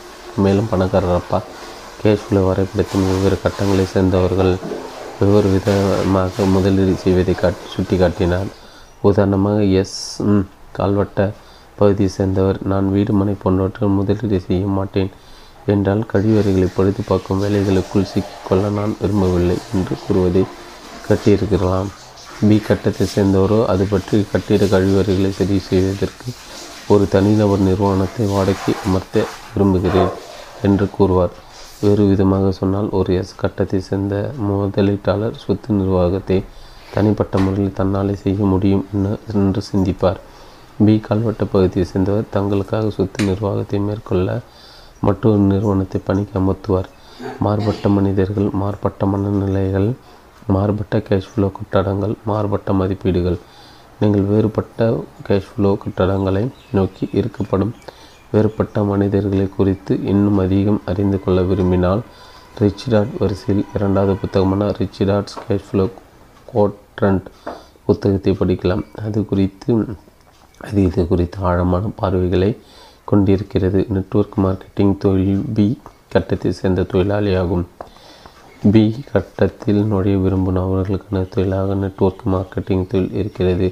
ஏன் பி கட்ட தொழிலை சார்ந்தது? ஐநூறுக்கும் ஐநூறு பேருக்கும் அதிகமாக விரிவுபடுத்தக்கூடிய விதத்தில் நெட்வொர்க் மார்க்கெட்டிங் தொழில் அமைப்பு வடிவமைக்கப்பட்டு இருப்பதனாலே அது பி கட்டத்தை சேர்ந்ததாகும். மேலும் நெட்வொர்க் மார்க்கெட்டிங் தொழில் வருவாய் ஈட்டும் திறன் கருத்தளவில் வரம்பே இல்லாததாகவும் நீ மற்றும் எஸ் கட்டத்தில் உள்ளவர்கள் வருவாய் வரம்புக்குட்பட்டது. ஒரு தனிநபர் எந்த அளவு வருவாய் ஈட்ட முடியுமோ அந்த வரம்புக்குட்பட்டது. நெட்வொர்க் மார்க்கெட்டிங் தொழிலில் உங்களது நெட்ஒர்க் சம்பாதிக்கும் அளவுக்கு நீங்கள் சம்பாதிக்க முடியும். நீங்கள் ஒரு பெரிய நெட்வொர்க்கை உருவாக்கினால் மிகப்பெரிய அளவில் சம்பாதிக்க முடியும். நீங்கள் ஒரு பெரிய நெட்வொர்க்கை உருவாக்கிய பிறகு எடுக்க வேண்டிய அடுத்த அடி எடுப்பு பி கட்டத்திலிருந்து ஐ கட்டத்திற்கு நகர்வது தான் அதுதான் எனக்கு என் பணக்கார அப்பா பரிந்துரை செய்தார் நானும் அதை செய்து கொண்டிருக்கிறேன். ஜெராக்ஸ் நிறுவனத்திலிருந்து விலகும்போது என்னை கேள்வி செய்த விற்பனையாளர்கள் இன்றைக்கு விற்பனையாளர்களாக இருக்கின்றனர். அவர்கள் தங்களது அடிப்படை மதிப்பீடுகளையோ மனநிலையோ மாற்றிக்கொள்ளவே இல்லை. ஆகவே அவர்களது கால்வட்ட பகுதியையும் மாற்றிக்கொள்ளவில்லை என்று அவர்களில் சிலர் தங்களது வேலை போய்விடுமோ என்று கவலைப்படுவதும் இன்னும் சிலர் பணி ஓய்வுக்கு பின் செலவிட போதிய பணமில்லாது இருப்பதும் எனக்கு தெரியும். வேறு விதமாக சொன்னால் அவர்கள் இ மற்றும் எஸ் கட்டத்தில் ரொம்ப அதிகமான நேரத்தை செலவழித்திருக்கிறார்கள். நீங்கள் வளர்ந்த பின் என்னவாக விரும்புகிறீர்கள்? நான் சிறுவனாக இருக்கும்போது எனது ஏழை தந்தை அடிக்கடி சொல்வார் பள்ளிக்கு போய் நல்ல மதிப்பெண் வாங்க. அப்போ தான் நல்ல பாதுகாப்பான நிரந்தரமான வேலைக்கு போக முடியும். அவர் ஈ கட்டத்திற்கு என்னை தயார் செய்து கொண்டிருந்தார். நீ பணக்கார ஆகணும் ஆசைப்பட்ட நீ ஒரு மருத்துவராகவோ வக்கீலாகவோ ஆகணும். அப்படி தான் நீ எப்பவும் நம்பியிருக்கிற. மாதிரியான ஒரு தொழிலுக்கு போக முடியும். அம்மா எஸ் கட்டத்திற்குள் என்னை தள்ள ஆயத்தம் செய்து கொண்டிருந்தார்கள். என் பணக்காரர் பண்ணி நீ பணக்காரனாக ஆகணும் விரும்பினால் உன் தொழிலை தொடங்குவது பற்றி நினைக்க வேண்டும் என்றார். அதற்காக ஒரு தொழில் அதிபராக முதலீட்டாளராக விளங்க கற்றுக்கொள்ள வேண்டுமென பரிந்துரை செய்தார். நான் வியட்நாமில் இருந்து திரும்பிய போது பணக்காரர் அப்பா நான் எதில் கவனம் செலுத்த வேண்டுமென சொன்னாரோ அதற்கு என் மனதை தயாரி செய்து கொண்டேன். எதிர்பக்கமுள்ள கேஷ் ஃப்ளோ வரைபடத்தை பாருங்கள். கேஷ் ஃப்ளோ வரைபடத்தின் எந்த கட்டத்தில் நான் பொருளாதார வெற்றி அடைய அதிக வாய்ப்புள்ளது என்ற கேள்வி எனக்கு நானே கேட்டுக்கொண்டேன். என் வாழ்க்கை முழுவதும் ஒரு அலுவலக ஊழியராக இருக்க நான் விரும்பவில்லை. எஸ் கட்டத்தில் உள்ள ஒரு வக்கீலோ வக்கீலாகவோ மருத்துவராகவோ ஆவதற்கு கல்லூரிக்கு செலவு விருப்பமில்லை. பி மற்றும் ஐ கட்டங்கள் தான் சிறந்த வாய்ப்புகள் உள்ளன என்பதை அறிந்திருந்தேன். ஏனெனில் நான் ஒரு கோடீஸ்வரராக விரும்பினேன். அந்த கோடிக்கான டாலர்களை சம்பாதிக்க வாழ்நாள் முழுவதும் வாழ்க்கை முழுவதுமாக சிரமப்பட்டு உழைக்கவே அல்லது அடுத்த ஒரு கூத்துக்கு ஆடவோ எனக்கு விருப்பமில்லை. இன்று நான் லட்சக்கணக்கான டாலர்களை வேலைக்கு போகாமல் மிகவும் கடின உழைப்பு மேற்கொள்ளாமல் சம்பாதிக்கிறேன். குறைவாக உழைத்து நிறைய நிறைய சம்பாதிக்கிறேன். நெட்வொர்க்கின் சக்தியை நான் பயன்படுத்துவதே இதற்கு காரணமாகும். இப்போது கேஷ் ஃப்ளோ வரைபடத்தின் கட்டடங்களை பார்வையிட வேண்டிய இது உங்கள் முறை. எந்த கட்டடம் அல்லது எந்த கட்டங்கள் எனக்கு பொருத்தமானதாக இருக்கும் என்ற கேள்வி உங்களுக்கு நீங்களே கேட்டுக்கொள்ள விரும்பலாம். தங்களது வாழ்க்கையில் பல தோல்வி அடைவதற்கான காரணங்களில் உண்டு. அவர்கள் தங்களது கேஷ் ஃப்ளோ கட்டத்தை மாற்றாமல் வேலையை மட்டும் மாற்றுவதே ஆகும். ஒரு வேலையிலிருந்து வேறு வேலைக்கு மாறுபவர்களை பற்றியோ அல்லது நான் மிக பொருத்தமான வேலையை கண்டுபிடித்து விட்டேன் என்று சிலர் கூறுவதையும் நீங்கள் கேட்டிருக்கலாம். அவர்கள் மிக பொருத்தமான வேலை கண்டுபிடித்தாலும் கூட பெரிய அளவுக்கு மாறி இருக்க மாட்டார்கள். அவர்கள் தங்களது கேஷ்ஃபுல்லோ கட்டத்தை மாற்றிக்கொள்ளாதது இதற்கு காரணம். கேஷ்ஃபுல்லோ வரைபட கட்டம் ஒன்றிலிருந்து வேறு ஒன்றிற்கு மாற்றுவது என்பது மதிப்பீடுகளையும் நண்பர்களையும் மாற்றுவது என்று பொருள். நெட்வொர்க் மார்க்கெட்டிங் தொழிலின் சாதகங்களில் ஒன்று அது புதிய நபர்களால் நிறைந்துள்ளது. அவர்களில் சிலர் உங்களது புதிய சிறந்த நண்பர்களை மாற்றலாம். என் வரவில் ஜெராக்ஸ் நிறுவனத்தை விட்டு வந்ததில் மிகவும் சிரமமான விஷயம் என் பெரும்பாலான நண்பர்கள் குடும்பத்தினர் ஈ கட்டத்தில் இருந்ததுதான். எனக்கும் அவர்களுக்கும் இடையில் மாறுபட்ட மதிப்பீடுகள் இருந்தன. அவர்கள் பணி நிரந்தரத்தையும் நிலையான வருவாயும் உயர்வாக கருதிய போது நான் என் தனிப்பட்ட சுதந்திரத்தையும் பொருளாதார சுதந்திரத்தையும் உயர்வாக கருதினேன். நீங்கள் கேஷ் ஃப்ளோ வரைபட கட்டத்தை மாற்றவும் நெட்வொர்க் மார்க்கெட்டிங் தொழில் செய்யவும் திட்டம் வைத்திருக்கும் பட்சத்தில் என்னிடமிருந்து பெரும்பலன்களை பெறுவீர்கள். நெட்வொர்க் மார்க்கெட்டிங் தொழிலுக்கு நீங்கள் மாறி வரும்போது பி கட்டத்தின் அடிப்படை மதிப்பீடுகளில் ஒத்தமானதை உடைய பெரிய குழுவினர் ஆதரவு உங்களுக்கு கிடைக்கிறது. எனக்கோ அப்போது பணக்கார அப்பாவும் அவரது மகனும் மட்டுமே என்னை உற்சாகப்படுத்துவதற்கு இருந்தனர். மற்ற எல்லோரும் என்னை பைத்தியம் என்றே நினைத்தனர். ஒருவேளை நான் அப்படி இருந்திருக்கலாம். இப் இருந்தபோது வேலை உத்தரவாதத்துக்கும் நிலையான சம்பளத்துக்காகவும் மட்டுமே ஜெராக்ஸ் நிறுவனத்தை தொடர்ந்து இருக்க விரும்பவில்லை. ஜெராக்ஸ் நிறுவனத்தில் இருக்கும் நண்பர்கள் இன்றும் நல்ல நண்பர்களே. அவர்கள் எப்போதும் எனக்கு நல்ல நண்பர்கள்தான். காரணம் என் வாழ்க்கை ஒரு கட்டத்திலிருந்து இன்னொரு கட்டத்துக்கு மாறும்போது அவர்கள் எனக்கு ஆதரவாக இருந்தனர். எனினும் என்னளவில் அது கிளம்ப வேண்டிய நேரம். நீங்கள் இப்போது கிளம்ப வேண்டிய நேரமாக இருந்தால் பி கட்டம் உங்களை அழைக்கிறது. நீங்கள் நெட்வொர்க் மார்க்கெட்டிங் தொழில் செய்ய தொழில் சேரவும் புதிய நண்பர்களை சந்திக்கவும் தொடங்கவும் விரும்பலாம். உங்கள் நண்பர்கள் எந்த கால்வட்ட பகுதியை சேர்ந்தவர்கள்? கேஷ் ஃப்ளோ நான்கு கட்டங்களில் இன்று எனக்கு நண்பர்கள் இருக்கிறார்கள். இருந்தும் என்னுடைய முக்கியமான நண்பர்கள் பி மற்றும் ஐ கட்டத்தில் இருக்கிறார்கள். மற்றவர்களுடன் தொடர்பு கொள்வதில் உள்ள சவால்களில் ஒன்று நான் எப்போதும் அவர்களது மதிப்பீடுகள். அவர்கள் இருக்கும் கேஷ் ஃப்ளோ கட்டடங்கள் குறித்து விழிப்புடன் இருக்க வேண்டியுள்ளது. இ கட்டத்தில் உள்ள ஒரு நபரிடம் தொழிலையோ அல்லது முதலீட்டையோ பற்றி பேசும்போது அவர்கள் நான் என்ன சொல்ல வருகிறேன் என்பதை புரிந்து கொள்வதில்லை. அல்லது நான் சொல்வது அவர்களை அச்சம் கொள்ள செய்கிறது என்பதை நான் கவனித்திருக்கிறேன். உதாரணமாக ஈ கால்வட்ட பகுதியில் உள்ள ஒருவரிடம் எனது சொந்த தொழிலை தொடங்குவதை நான் விரும்புகிறேன் என்று நான் சொன்னால் அவர்கள் அது ஆபத்தானதில்லையா என்று கேட்கிறார்கள். நாங்கள் இருவரும் மாறுபட்ட அடிப்படை மதிப்பீடுகளிலிருந்து பேசுகிறோம் என்பதை உணர்த்தவே நான் முயல்கிறேன். எனக்கு அது எது மகிழ்ச்சி அளிப்பதாக இருக்கிறதோ அது இன்னொருவரை அச்சுறுத்துவதாக உள்ளது. எனவே நீ மற்றும் எஸ் கட்டத்தில் உள்ளவர்கள் பயமுறுத்துவதை விடுத்து வானிலை விளையாட்டு தொலைக்காட்சி நிகழ்ச்சிகள் குறித்து பேசுகிறேன். ஏற்கனவே நெட்வொர்க் மார்க்கெட்டிங் தொழிலில் இருக்கும் பலர் என்னோட பணக்கார அப்பாவின் அப்பாவின் கேஷ் ஃப்ளோ வரைபடத்தை தங்களது தொழில் விளக்குவதற்கான ஒரு வழியாக பயன்படுத்துகின்றனர். நானே கீழே தந்துள்ளது போல் அவர்கள் அதன் நான்கு கட்டங்களையும் வரைவார். பின்பு நெட்வொர்க் மார்க்கெட்டிங் தொழிலை தொடங்க.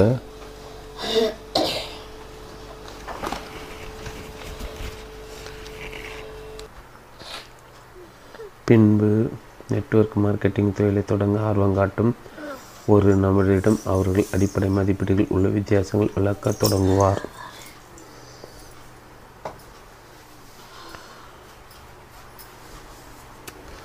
பின்பு நெட்வொர்க் மார்க்கெட்டிங் தொழிலை தொடங்குவார். பின்பு நெட்ஒர்க் மார்க்கெட்டிங் தொழிலை தொடங்க ஆர்வம் காட்டும் ஒரு நபரிடம் அவர்கள் அடிப்படை மதிப்பீடுகள் உள்ள வித்தியாசங்களை விளக்க தொடங்குவார் இந்த வரைபடத்தை பயன்படுத்துவதால் புதிதாக தொழில் தொடங்கும் திறனுள்ள அந்த நபர் விஷயங்களை நன்கு புரிந்து கொள்வதோடு மிகவும் வசதியாக உணர்கிறார் என அவர்களை பலர் கூறியுள்ளனர். அப்புதிய நபர் ஒரு ஊழியராக இல்லாமல் ஒரு தொழிலுக்கு சொந்தக்காரராக இருப்பது எப்படி என கற்றுத்தரும் ஒரு வணிக பள்ளியில் நுழைந்திருக்கிறோம் என்றும் அடிப்படை மதிப்பீடுகள் மாற்றத்தை நிகழ்த்தி கொண்டிருக்கிறோம் என்றும் புரிந்து கொள்வார். அனைத்து நபர்களும் ஒரு தொழிலை தொடங்காமல் போனாலும் நீங்கள் கேஷ்ஃப்ளோ வரைபடத்தை எடுத்து கூறி விளக்குவதையும் அடிப்படை மதிப்பீடுகளை எடுத்து சொல்வதையும் தொழிலை தொடங்குவதற்கு பெரிதும் அழுத்தம் தராமல் அவர்கள் வெளியிக்கொள்ள கொள்ள செய்வதற்காக உள்ளது. உங்களது நேரத்தை செலவிடுவதற்காகவும் பலர் உங்களை பாராட்டுவார். நீங்கள் அந்த வரைபடத்தை ஆராய்வதற்கு நேரம் எடுத்துக்கொண்டு சாதக பாதகங்களை கணக்கிட்டு பார்த்தால் அந்த வரைபடத்தின் ஒரு கட்டத்திலிருந்து வேறொரு கட்டத்திற்கு மாறுவது வெறும் மனமாற்றம் மட்டுமல்ல என்பதை அறிந்து கொள்வீர்கள் என நான் நினைக்கிறேன். உண்மையில் அது அடிப்படை மதிப்பீடுகள் மாற்றம் செய்வதாகும். மதிப்பீடுகளை மாற்றுவதற்கு கொஞ்சம் நேரம் எடுக்கத்தான் செய்யும். நெட்வொர்க் மார்க்கெட்டிங் பற்றி விளக்குவது மிகவும் கடினம் என்று நம்புவதற்கான காரணங்களில் ஒன்று பி கட்டத்தில் வெற்றிகரமாக திகழ்பவர்கள் மிகச்சிலரே நமது பள்ளிக்கூடங்கள் மற்றும் குடும்ப மதிப்பீடுகள் காரணமாக பெரும்பாலோர் இ அல்லது எஸ் கட்டத்தில் இருக்கின்றன உண்மையில் நீ மற்றும் எஸ் கட்டத்தில் எண்பது சதவீதம் பேர் இருக்கின்றன என நான் மதிப்பிடுகிறேன். மேலும் பதினைஞ்சு சதவீதம் பேர் ஐ கட்டத்திலும் அஞ்சு சதவீதத்துக்கு குறைவான நபர்கள் நீ கட்டத்திற்குள் வருவா வருவார் என்று கூறுவேன். வேறு விதமாக சொன்னால் இந்த உலகம் முழுவதும் ஒரு சில எடிசன் எடிசன்களும் பில்கேட்ஸ்களும் உள்ளன. மிக பிரபலமான பல தலைமை நிர்வாக அதிகாரிகள் இ கட்டை சேர்ந்தவர்களை அல்லாது பி கட்டத்தை சேர்ந்தவர்கள் அல்ல. உதாரணமாக ஜெனரல் எலக்ட்ரிக் நிறுவனத்தின் முன்னாள் தலைமை நிர்வாக அதிகாரியான ஜாக் வெல்ச் என்றும் ஜெனரல் எலக்ட்ரிக் நிறுவனத்தின் ஊழியராக கருதப்படுகிறார். அவர் புத்தி கூர்மையுள்ள தலைவராக இருக்கலாம். ஆனால் ஐந்தாம் வகுப்பில் பள்ளி படிப்பை நேற்று எடிசன் தான் தொழிலதிபர். எடிசனுக்கு தான் பூஜ்ஜியத்திலிருந்து ஒரு சாம்ராஜ்யை உருவாக்குவதற்கான தொலைநோக்கும் உந்துதல் இருந்தது.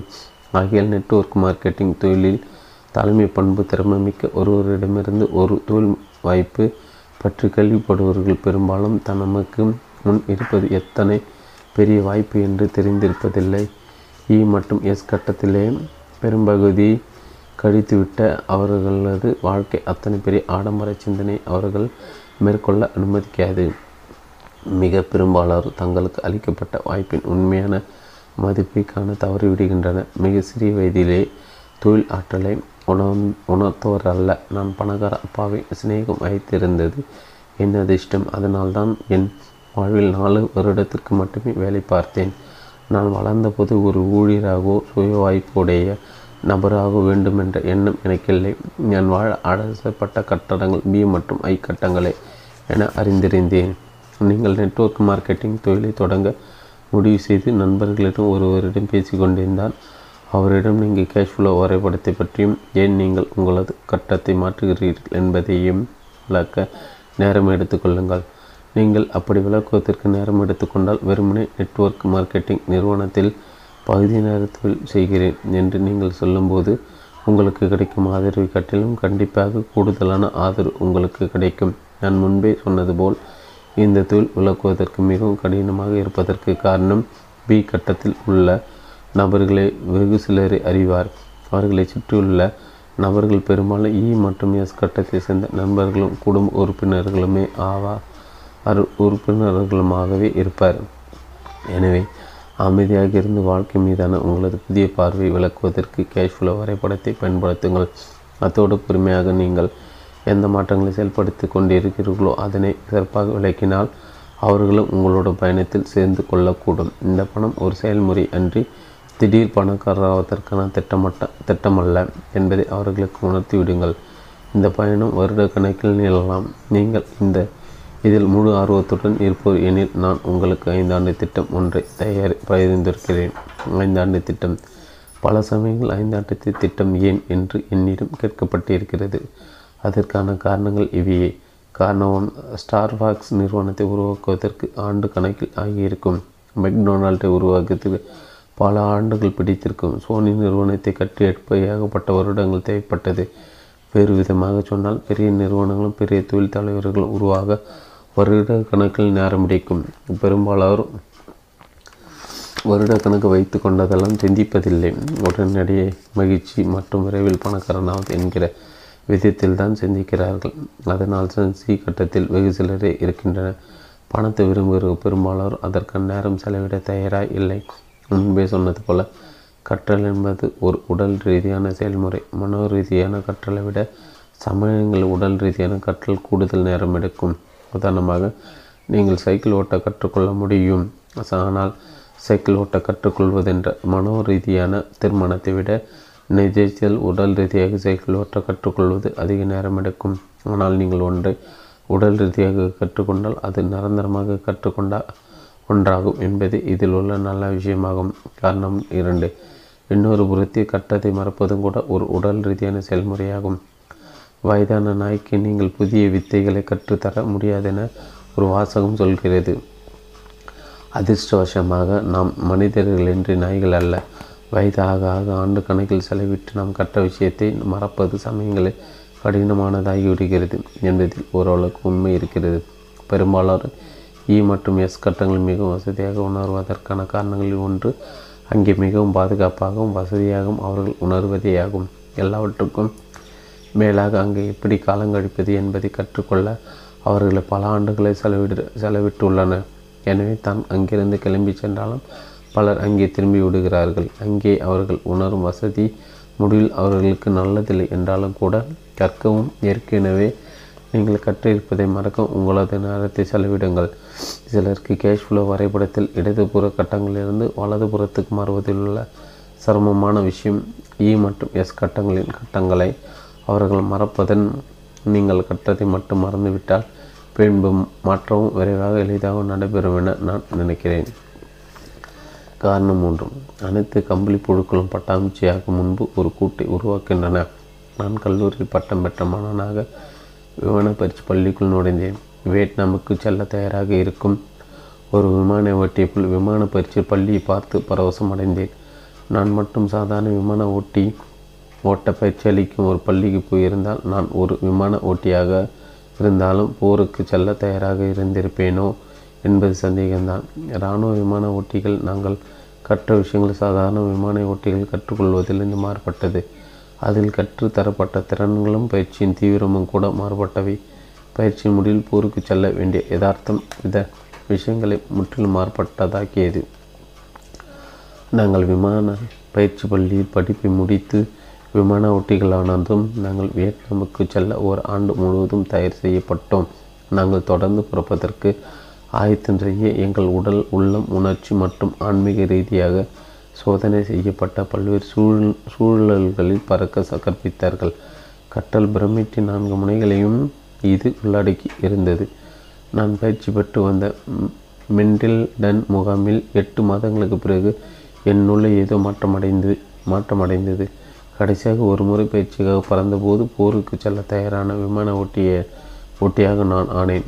அந்த நேரம் வரையில் நான் மன உணர்ச்சி மற்றும் உடல் ரீதியான அளவில் தான் பறந்து கொண்டிருந்தேன். சிலர் அதனை இயந்திரத்தனமாக ப பறத்தல் என்று அழைப்பார்.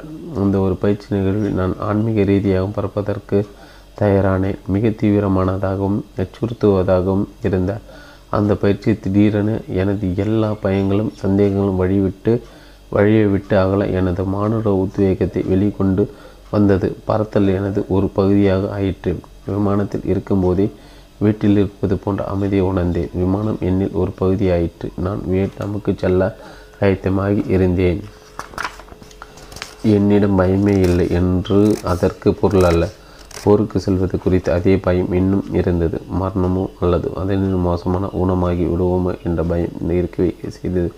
நான் போருக்கு செல்ல அப்போது ஆயத்தமாகி இருந்தேன். என்பது ஒரே வித்தியாசம். பயத்தை காட்டிலும் என் மீதான தன்னம்பிக்கை அதிகமாக இருந்தது. இதே விதமான வாழ்க்கை மாற்றியமைக்கும் கல்வி நெட்வொர்க் மார்க்கெட்டிங் தொழிலில் கிடைக்கிறது.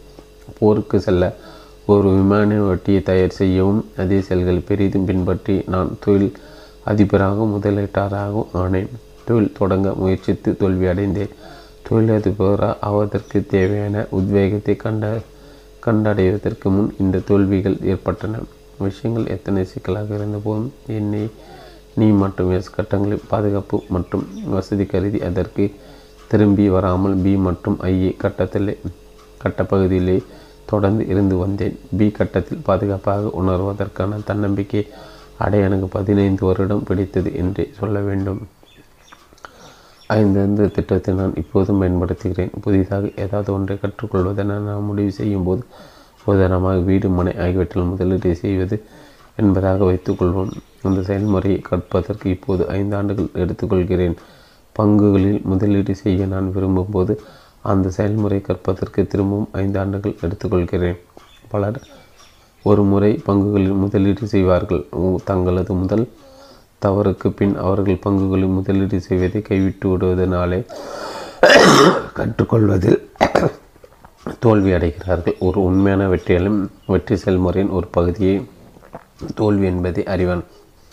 வாழ்க்கையில் தோல்வி அடைந்தவர்கள் மட்டுமே வெற்றியாளன் எப்போதும் தோற்பதில்லை என்று நினைப்பார். வெற்றியை மட்டும் கனவு காணும் தவறு செய்ய சாத்தியமானவற்றை தவிர்க்கும் ஒருவரை தோல்வியாளர்.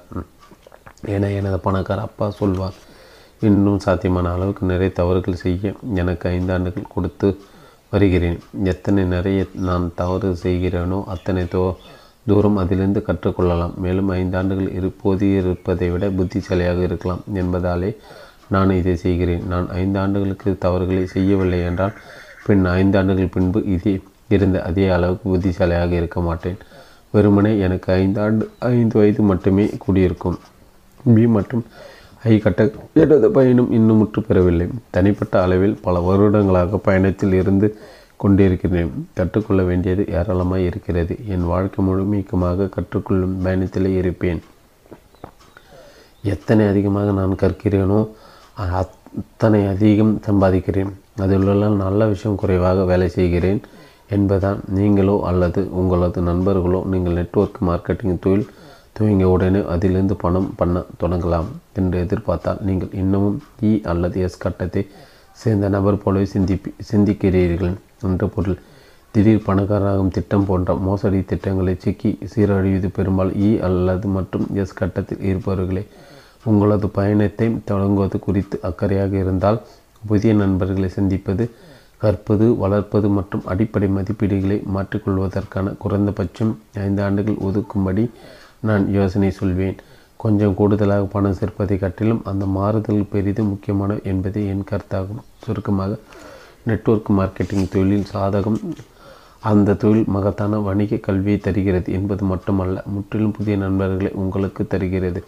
அவர்கள் நீங்கள் செல்லும் அதே திசையில் செல்லும் உங்களிடம் இருக்கும் அதே அடிப்படை மதிப்பீடுகளை நண்பர்கள் உங்களுக்கு தருகிறது. அதோடு அத்தகைய நட்பு விலை மதிப்பற்றது. நான் மட்டும் வழியில் அத்தகைய சிறந்த நண்பர்கள் சிலரை சந்தித்திருக்காவிடில் அந்த பயணத்தை மேற்கொண்டிருக்க மாட்டேன் என்பது எனக்கு தெரியும். நீங்கள் கேஷ் ஃப்ளோ வரைபடத்தை உங்களது விளக்க விளக்கத்தில் பயன்படுத்த நான் அதனை பாராட்டுவேன். பணம் தொழில் வா வாழ்க்கை சார்ந்த உலகில் காணப்படும் நான்கு விதமான மாறுபட்ட நபர்களை பற்றி எளிய விளக்கத்தை கண்டுபிடித்ததற்கான புகழை எனது பணக்கார தந்தைக்கு தந்தால் நான் அதனை பாராட்டுவேன். பல வருடங்கள் முன்பு எனது ஏழை தந்தை அறிந்தே இராத உலகத்தை எனது பணக்கார தந்தையின் கேஷ்ஃபுல்லோ வரைபடத்தால் நான் அறிந்து கொண்டேன். அது உங்களுக்கும் நல்ல வழியை காட்டும் என நம்புகிறேன். நீங்கள் உங்களது நண்பர்கள் உங்கள் குடும்பத்தின் எந்த கால்வட்ட பகுதியை சேர்ந்தவர்கள்? அடுத்த அத்தியாயத்துக்கு போகும் முன் உங்களுக்கு நெருக்கமானவர்கள் கேஷ் ஃப்ளோ வரைபட கட்டங்களை மதிப்பிட நேரம் எடுத்து கொள்ளுங்கள். தந்தை தாய் மனைவி சகோதரி எழுதிக்கொள்ளும் சகோதரர்கள் வரிசையாக எழுதிக்கொள்வோம் நண்பர்கள் வரிசையாக எழுதிக்கொள்வோம் நீங்கள் இன்று எந்த கட்டத்தில் இருக்கிறீர்கள்? நாள் எந்த கட்டத்தில் இருக்க விரும்புகிறீர்கள்? இன்று இருக்கும் கட்டம் நாளை இருக்க போகும் கட்டம். கட்டத்தில் மாற்றுவதற்கான உங்களுடைய திட்டம் என்ன?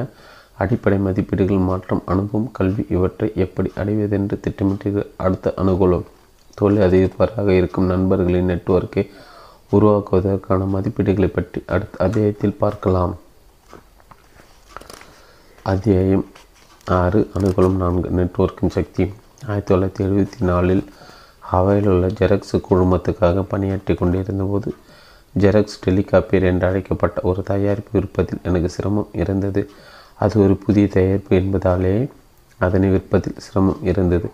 அது ஒரு புதிய தயாரிப்பு என்பது மட்டுமல்ல விற்பனைக்கு செல்லும்போது பொதுவாக கேட்கப்படும் ஒரு கேள்வி வேறு எவரிடமெல்லாம் இந்த தயாரிப்பு இருக்கிறது என்பதுதான். வேறு விதமாக சொன்னால் வேறு யாரிடமும் ஒரு டெலிகாப்பியர் இல்லாமல் டெலிகாப்பியரின் நெட்வொர்க் இல்லாமல் டெலிகாப்பரை வைத்திருப்பதில் எந்த பயனும் இல்லை. இன்று டெலிகாப்பர் என்றால் என்ன என்று பெரும்பாலான நபர்களுக்கு தெரியாமல் போகலாம். ஆனால் ஃபேக்ஸ் என்று சொன்னால் பலருக்கும் தெரிந்திருக்கக்கூடும். இந்த புதிய ஃபேக்ஸ் இயந்திரங்களை மேலும் மேலும் நிறைய பேர் பயன்படுத்த துவங்க டெலிகாப்பரின் பதிப்பு ஏறத் தொடங்கியது. அதனை விற்பனை செய்வதும் எளிதாயிற்று. இந்த புதிய இயந்திரங்களை விற்பதில் நான்கு வருட காலம் நான் சிரமப்பட்டு இருக்கிறேன் இன்று மக்களிடம் ஹெலிகாப்டர் என்றால் என்ன? தொழிலில் இதனை எப்படி பயன்படுத்த முடியும்? இது ஒவ்வொரு தொழில் நிறுவனத்திலும் நிறைய வீடுகளிலும் இருக்கிறது என்பது போன்ற டெலிகாப்பரின் பலன்களை விவரிக்க வேண்டியதில்லை. இன்று மக்கள் தங்களுக்கு விருப்பமான மாடலை தேர்ந்தெடுப்பதில் நேரம் செலவிடுகின்றன. இன்று அதற்கு மிக குறைவான விளக்கமே தேவைப்படுகிறது. ஃபேக்ஸ் அல்லது டெலிகாப்டரின் மதிப்பு அது ஒரு நெட்வொர்க்குள் வந்ததும் உயர்ந்துவிட்டது என்பதே நான் சொல்ல வருவதாகும். அதனால்தான் இந்த அத்தியாயம் நெட்வொர்க்கின் சக்தி அல்லது மதிப்பு என்பதை பற்றி பேசுகிறது. மெட்கால்ஃப் விதி. Robert Metcalfe